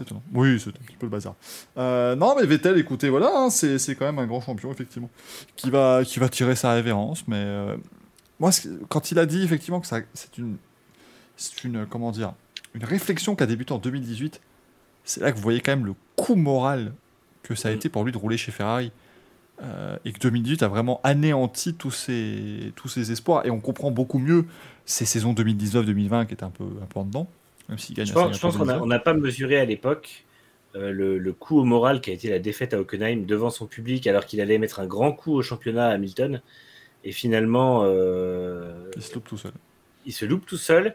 Devant son public, il perd une victoire et Hamilton gagne. Et derrière, ça a été le début de la fin. On avait dit que ça a été un gros coup moral parce que c'est vrai qu'on voyait que derrière, il a fait des conneries euh, à Monza, à Suzuka, à Austin. Mais, euh, mais finalement, effectivement, ça, ça a conditionné aussi sa saison deux mille dix-neuf et la suite de sa carrière, en fait. Donc, euh, donc c'est vrai que c'était quand même quelque chose d'assez important et de, de, c'était un pivot dans sa carrière parce que c'était un petit peu sa seconde, euh, sa seconde naissance, deux mille dix-sept deux mille dix-huit chez Ferrari, en fait, où il était à nouveau en lutte pour le titre. Euh, et puis finalement, bah, ça a pas... Euh, Ça a été, ça a été, ça s'est un peu effondré à Hockenheim. Ouais. Comme il dit, pendant quatre ou cinq ans, le mec, il a, il a roulé avec la, l'idée de la retraite dans un coin de la tête, c'est, c'est fou. Enfin, ça montre aussi l'amour du sport que ces mecs mmh. ont, en fait. Bah lui, pour le coup, en plus, c'est un vrai, comme ils l'ont évoqué dans le chat, effectivement, il connaît l'histoire par cœur. Enfin, ouais, c'est un passionné. C'est en fait de des F un. Pilotes, ça donne envie. Moi, ça me donne envie de les apprécier, et de les, les soutenir, parce que t'en as, t'en as parfois, et c'est chacun fait un peu. Ils viennent en, en sport auto et ils connaissent strictement rien à l'histoire du sport, et ils sont perdus parce que. Yuki Tsunoda. Yuki Tsunoda n'est pas capable de citer le champion du monde deux mille dix-huit. Donc euh... non, mais ouais, à la fin, débutant en deux mille vingt, deux mille vingt et un pour lui, si peu. Hein. Mais, mais d'avoir un gars comme Vettel qui, lui, est capable vraiment de te. Enfin, c'est con, mais nous, on est un peu. Vous savez, on a ce côté un peu obsessionnel où on peut, on peut te citer des trucs. On peut, on... Enfin, Manu peut te faire la journée entière du Grand Prix de France quatre-vingt-dix-neuf. Euh, voilà. les, les inverses, machin et tout. Mais c'est, c'est bien de, en fait, de pouvoir s'identifier à des pilotes comme ça. Mm. Qui sont un peu. Euh... Ils avaient fait un quiz une fois de tous les champions du monde. Je ouais, crois qu'ils avaient tous dit. Vettel. Ouais, c'est Vettel. Ils les avaient tous, ils les avaient tous dit dans l'ordre. Mmh. Ouais. Le euh... deuxième meilleur, qui devait être Russell, je crois, avait, avait lâché, ou Verstappen, je sais plus, avait lâché euh, ouais, les années soixante-dix, ouais. Et lui ouais. était allé jusqu'au bout. Euh... C'était chouette, moi, Verstappen, il m'avait surpris justement dans ces petits euh, grid de grid parce que mmh. il connaissait beaucoup plus. Oui, il avait failli faire l'erreur sur Nelson Piquet d'ailleurs, il s'était beaucoup marré parce que c'était. Oui, c'est son beau-père. C'est vrai que oui, il avait fait une belle, belle perf. Après, vous avez évidemment Lewis Hamilton qui ne sait pas qui est Franz Tost. Ça, c'est l'autre. Voilà, c'est l'autre. Mais l'autre Hamilton avait, avait fini cinquième, je crois. Ah, il peut être mauvais. Ah oui, non, mais... Loin. Ah, mais les champions du monde devaient faire ça va. Par contre, les gens qui travaillent avec lui. Euh... il ne s'était, bon s'était... s'était pas trompé sur les années de Senna, par contre. Non. Il a moins hésité que les autres. Euh, Thomas qui dit on va c'est pleurer quand Lewis et, et Alonso vont prendre leur vraie retraite. Mais Alonso a déjà pris sa retraite, donc vous savez, hein, on prendra. Moi, ça m'inquiète pas. Hein. Hamilton, ça fera bizarre quand même. Ouais, ouais, ouais. ouais oui. c'est, c'est, c'est, c'est con, mais c'est vrai, ouais, c'est la vie. Moi, je, j'apprends à ne plus, mm. plus dire que ça. Ah non, mais bizarre. Après, c'est, c'est comme, enfin, c'est comme euh, le jour où Schumacher est parti, euh, le jour là, c'est, c'est... Ah. La F un survivra évidemment à eux, mais c'est mm. vrai que c'est, ça, ça crée un vide, quoi. Après. Euh... Dis-toi, voilà, moi, j'ai l'avantage, c'est qu'on a pire, évidemment. Quand, quand Yo Castroneves, Tony Callan, tous, tous ces gens qui roulaient quand nous n'étions pas nés pour prendre leur retraite. Non, parce qu'en plus, je, je dis ça en rigolant. Je, je pense que Callan et Castroneves ont commencé leur carrière en karting avant que je naisse. Quel enfer. Quelle horreur absolue. Euh... Par contre, on perd, un, on perd un champion du monde sur la grille, alors que Verstappen avait fait tous les efforts du monde pour remplacer Raikkonen qui partait à la retraite. Je dis, je dis rien, mais bon... Charles Leclerc, Leclerc peut encore être champion. Leclerc, bouge-toi, quoi. Il faudra, faudra qu'il se mène le cul, mais... Euh, euh, non, mais par contre, qui pour remplacer Vettel ? Là, ça change quand même beaucoup la donne. Mm. Parce qu'il y a un paquet Aston Martin qui, évidemment, là, actuellement, n'est pas très attractif, mais qui pourrait le devenir pour les années à venir, on le souhaite. C'est un peu... Euh... Je pense que, voilà, Aston Martin, on sait que si Alonso veut vingt-cinq millions et qu'Alpine ne veut pas les donner, ben Aston pourrait le faire. Euh, Ricardo, Moi, déjà... si, si McLaren ne veut plus trop, ça peut... Ça peut j'ai énoncé mon pilote depuis longtemps, mais bon, il ne pouvait pas faire le, le move, mais... C'était qui ? Dommage. Ben, Gasly. Ah, il Gasly, mais bon, Gasly, là, il ne peut plus. Là. C'est... Même Gasly, je pense qu'il va avoir les boules de voir que le, le baquet s'est libéré cette année et pas l'an prochain. Ouais. Mais c'est ça. Mais même, dans, dans l'absolu, même si, même si Vettel avait annoncé avant la reconduction officielle, entre guillemets, de Gasly chez Red Bull, me demande si même le move était possible. Je pense pas. Non, non, puis je pense que, de toute façon, euh, voilà, c'est, c'est le genre de choses où Gasly n'a pas été non plus euh, très longuement euh, entretenir cette possibilité, parce que, justement, on pensait tous que Vettel allait continuer, donc... Euh... On nous annonce que Melon remarche, mais on le sait déjà. Hein oh. Ah putain, les formules blabla. Bisous les pastèques. mais, mais... Moi, j'arrive pas à vous comprendre. Là, je, je ne comprends pas. Parce que vous êtes quand même... Enfin, euh, excusez-moi, hein, mais... Vous êtes quand même trente-six mille trois cents, dont moi, à être abonné à cette personne qui, qui montre là un espèce de... de, de dédain... Euh, qui, qui... Ah, c'est bon les dents qu'on achète à Ikea. Putain. À Ikea, qu'est-ce qui... Oui, à Ikea, ils en vendent beaucoup, mais ah bon, ça, ça existait avant, ouais, bien sûr. Mais les dents, les chocolats, on est d'accord. Oui, toi, les... t'achètes ta bouffe à Action, moi, je l'achète à Ikea, je suis désolé. Non, mais les chocolats, pas les... Pas les, pas les animaux. Ah non, mais je repars. Pas avec mon dain. Euh... Non, non, mais c'est, c'est, c'est délicieux, mais est-ce que c'est vraiment intéressant actuellement? Oui. Tout à fait, le dire. Le mieux, c'est encore mieux. Ils font du, ils font des, des, des espèces de boules comme ça de, de Milka fourrées au daim. Le chocolat, pas le. Pas, encore une fois, pas l'animal, bien évidemment. Thomas qui dit Rosenquist, Charleston. Ah non, il a signé avec McLaren, mm. Comme tout le monde. Moi, je pense, je pense que ça va finir en, en Piastri chez Aston et euh, Logan Sargent chez Williams. Ça peut être pas mal. Caramba, encore un, encore un paquet qui va passer sous le nez de Nico Hülkenberg. Alors, après, la, la, j'allais dire, la, la, comment de manière assez logique, ce serait intéressant pour, pour Aston de mettre Hülkenberg un an dans la voiture, parce que malgré le fait que Lance Stroll ait cent dix Grands Prix, cent douze Grands Prix dans les pattes, ce qui est quand même plus qu'un Jackie Stewart, par exemple, euh, il serait important qu'ils euh, aient un pilote qui développe la voiture de manière un peu plus... Euh, comme un leader, on va dire, quoi. Sans, sans, sans offenser euh, Lance Stroll, évidemment. Ça ferait encore un baquet qui passe sous le nez de Nick De Vries. Oui, mais alors ça... Euh, oh, l'espèce de mythe de, de Nick De Vries qui, a des, qui peut avoir chaque baquet. Ouais. On, on l'annonce partout, toutes les années. L'an dernier, c'était Williams. Cette année, c'est Aston. Surtout, est-ce qu'il a le niveau au bout d'un moment où posons la question? Bah, il, non, il est mauvais. Il... Enfin, il est mauvais, c'est trop, c'est trop extra. Il est pas bon, pas très bon cette année en Formule deux. Mais qui débute la F un à vingt-sept ans? Bah, Damon Hill, il avait trente piges quand il a commencé. Mais il y a trente piges de ça. Voilà. Non, mais, non, mais franchement, Nick De Vries, à un moment donné, sa cote, elle était haute parce qu'il a fini champion du monde dans un championnat, excusez-moi, de foire l'an dernier. Euh, parce que bon, c'est bien sympa, mais le leader du championnat qui se qualifie dix-huitième à chaque course. Euh, ah, là, il est huitième du championnat. Il a quasiment la moitié des points de son équipier qui est en tête. Faut se poser des vraies questions quand même sur son niveau. Ah, bah, finito. Non mais, non mais pas finito, je dis pas qu'il est finito, mais est-ce qu'il a... Est-ce que... Enfin, excusez-moi, mais est-ce que Nick De Vries a vraiment un jour été aussi bon qu'on le dit? Non, non, clairement pas. Alors, cette année, au, au Mans, il fait un job incroyable où il fait le meilleur temps de L M P deux en course, alors qu'il a appris deux jours avant qu'il allait être dans la voiture, donc ça je dis pas. Mais... Et c'est ça que je trouve incroyable, c'est que Nick De Vries, chaque fois qu'il est monté euh, dans une L M P deux, il a été bon, parce que pour le coup... Chaque fois qu'il fait le Mans, il est bon. Pourquoi il ne se cantonne pas à une carrière en endurance? À un moment donné, il le sent très bien que son avenir n'est pas en F un. Pourquoi il louvoie dans les, les catégories de monoplace et là, comme ça, à essayer d'espérer un volant? Mais il ne va pas euh, en F E pour faire de la F un, je pense. Ça, c'est... Oui, non, non, mais d'accord. Mais bon, je veux dire, euh, voilà, il a fait une L un, là, parce que bon, voilà, c'est une obligation de Mercedes aussi, enfin, de, de la F un, mais... J'ai, j'ai l'impression quand même que dans un bout de sa tête, il espère que pourquoi pas une opportunité se, se présenterait à lui. Formule blabla, euh, dit un truc vrai, c'est con, voilà, faut dire que des fois, ce, ce monsieur, euh, il a dit, De Vries, c'est pas meilleur qu'Albon. Moi, je suis d'accord. Je suis On totalement d'accord. On a le meilleur, mais, mais c'est le même, pour moi, c'est le même... Euh, oui. Ah non. Même histoire. Ah, ouais, ouais. ah non, moi je vois Albon meilleur que De Vries. Ah ouais. Oui, oui, oui. Oui, parce que finalement, quand De Vries gagne le titre en Formule E, c'est sa euh, dix-septième saison et Albon, ça doit être sa deuxième, première euh, en, en Formule deux. Ouais. Euh... Ah non, que... non, non, non, c'est... non. non, non il De Vries est en Formule deux, euh, Albon est déjà en F un. Oui, il est en F un, pardon, oui, oui, excusez-moi, oui, oui. Oui, effectivement. Et surtout, n'oublions pas que quand De Vries gagne le titre en Formule deux, euh, Latifi est son vice-champion. Donc, euh... Ah oui, non, mais c'était vraiment un titre qui était pas, qui était pas dingue, hein. Moi, enfin, de toute façon, c'est, c'est, c'est tout con, mais à un moment donné, euh, Nick De Vries, il est présent dans la série animée Toond. Elle a dix ans, cette série. Donc à un moment donné, euh, le mythe du jeune talent qu'il faut faire monter en F un maintenant, euh, faut arrêter, quoi. C'est, c'est... Il a effectivement vingt-sept piges, il a gagné son titre F deux à vingt-cinq ans, voilà, c'est, c'est pas... Je sais pas, c'est, c'est, c'est un choix difficile, là, pour Aston... Euh... Ouais, bah, encore une fois, ils n'ont pas d'académie, Aston, donc c'est vrai que ça va être forcément... Ouais. quelqu'un d'ailleurs. Piastri, ouais, effectivement. Euh...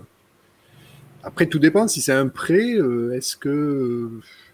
Ouais, est-ce que Mercedes met son nez là-dedans et dit non ? Je sais pas. Ce sera à voir, mais euh, ce sera intéressant. Il y, y a un baquet qui est, encore une fois, comme je dis, pas un baquet de choix actuellement, mais si Lawrence Stroll gère bien sa barque, ça peut... Le point G nous dit, bah pas nous. Bon sang, mais c'est bien sûr. On se demandait où aller. C'est vrai que lui, il va se retrouver sans volant. Donc... Mais oui, ils vont... Ganassi va l'empêcher de rouler, mais on va dire, ah, c'est bon, tu peux rouler chez Aston. Ouais, tu fais un an chez Aston, par contre, après tu reviens. Avec, il a une super licence, il a tout en plus. Ah bah là, il y a ce qu'il faut, hein. Euh, non, c'est, c'est... Écoutez, on verra ce que ça va donner. Sinon... Drugovic, il en est où, lui? Il peut... Ah oui, il aura... Bah, il est en tête du, champ... du championnat, largement. Parce que j'ai ouais, vu ouais, dans donc... le chat, euh, qui a dit ça, d'ailleurs, c'était... Euh... Euh, et Drugo, par contre, c'est... personne ne voit pour cher prendre le baquet. Bah, et Dr- Drugo, euh... c'est quelle académie? Ils n'ont pas, il... pas tous d'académie. Ils ne sont pas tous dans une académie. Hein. Oui, d'accord. Donc il a c'est pas la Starac, il est chez hein. personne. Drugovic, c'est l'argent de papa. Ah oui, d'accord. Okay. Voilà. Oui.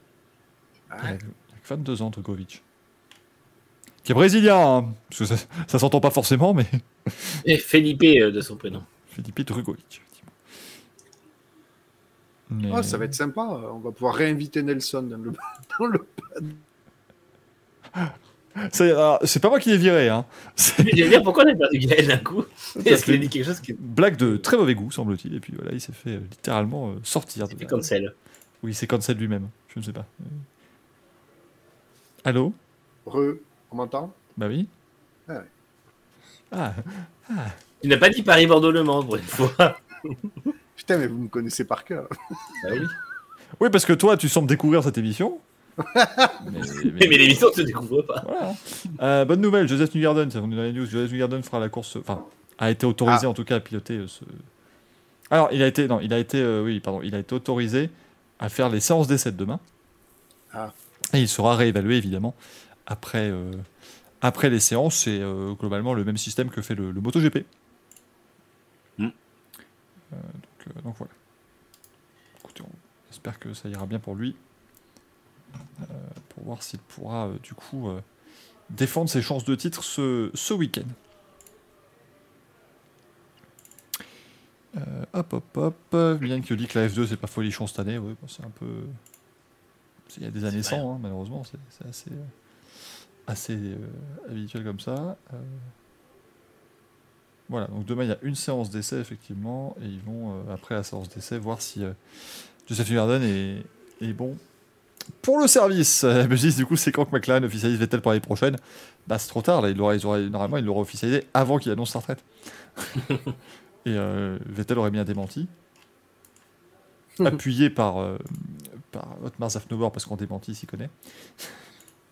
Très très bon démenti monsieur. Et puis voilà quoi. Bon, sinon, Callum Ilott qui prolonge aussi chez, chez Roncourse. Voilà, hein. Qu'est-ce que vous avez d'autre, chers amis? Pas grand-chose. Le courrier, hein, parce que là, il est, il est gratiné, il est le courrier des viewers, mesdames et messieurs. Ah. Je suis. Euh... Voilà. Écoutez, on fait ce qu'on peut, hein, bien évidemment, mais vous avez quand même été nombreux à nous poser des questions, et ça, je vous en remercie. En tout cas, je remercie certaines personnes qui ont posé des, des questions, vous verrez. Euh, on commence donc par la Tommy Days, c'est bien parce que du coup on l'a pas fait dans l'évocation là, de Sébastien Vettel, mais euh, où placer Vettel dans l'histoire de la F un ? Parce qu'effectivement quatre titres, il n'y en a pas beaucoup qui en ont plus que lui. Euh, d'ailleurs il y en a trois. Mais du coup,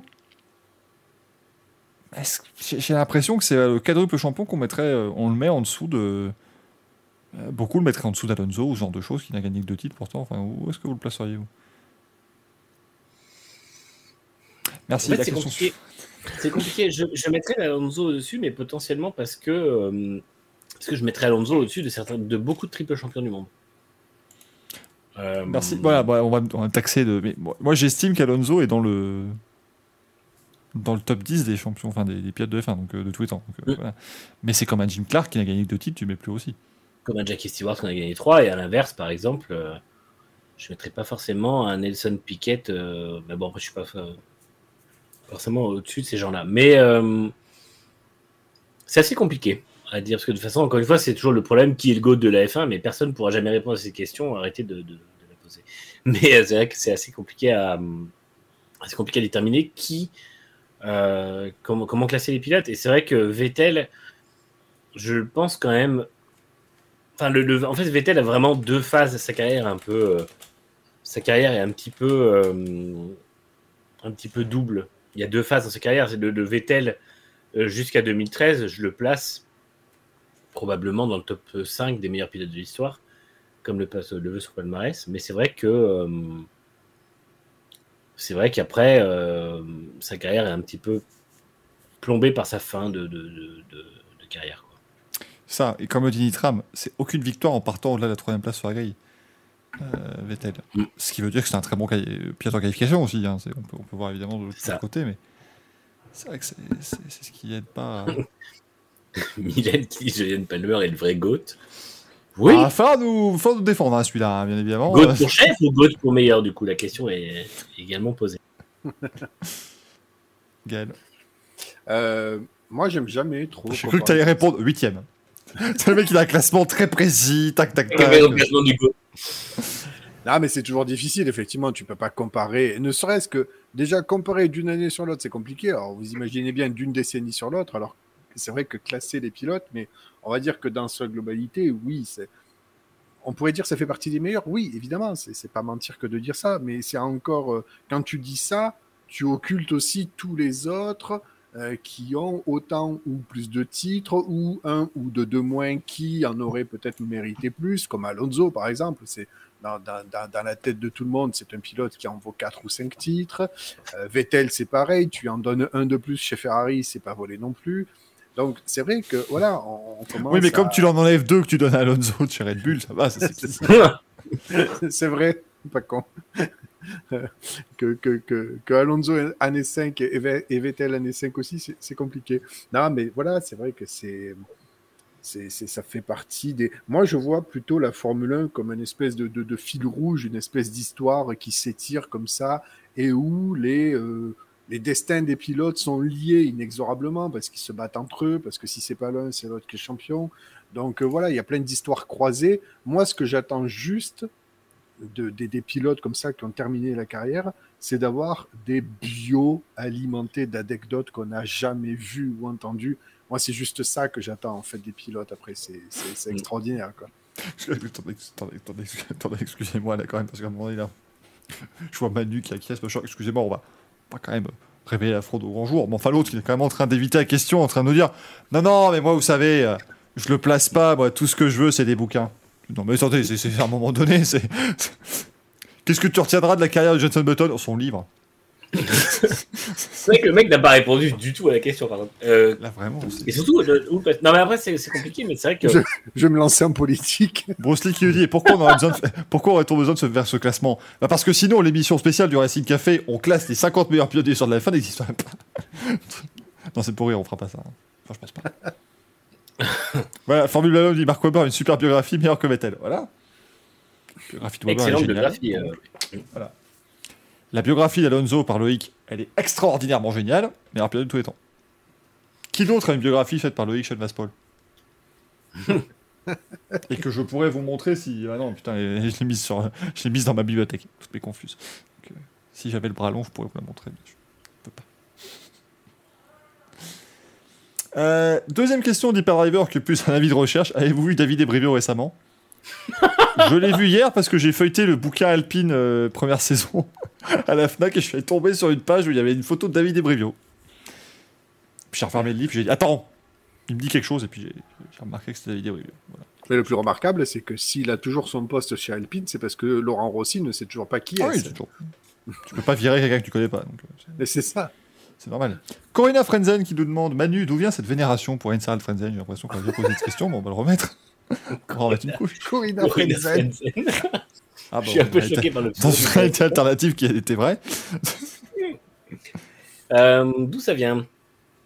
Ça vient que j'ai toujours aimé les, les pilotes un peu outsiders. Ça vient que euh, Ensarad Frenzen, ouais, enfin, je sais pas, c'était vraiment le côté, euh, quand j'étais gamin, c'était le.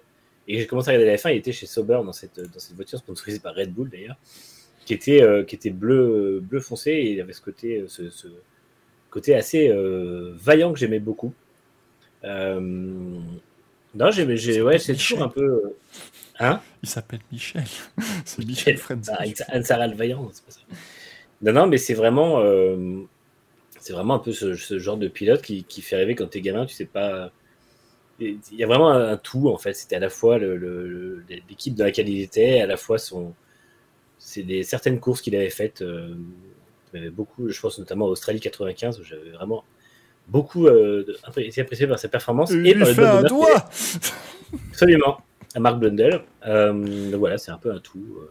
Tu peux pas dire la vérité, plutôt, et dire que tu apprécies euh, Anne-Sara Frentzen parce qu'il a le prénom d'une marque de ketchup, plutôt? Pas du tout. J'étais outré pour que les gens, même quand j'étais enfant, j'étais outré que les gens le, le, le réduisent à son prénom.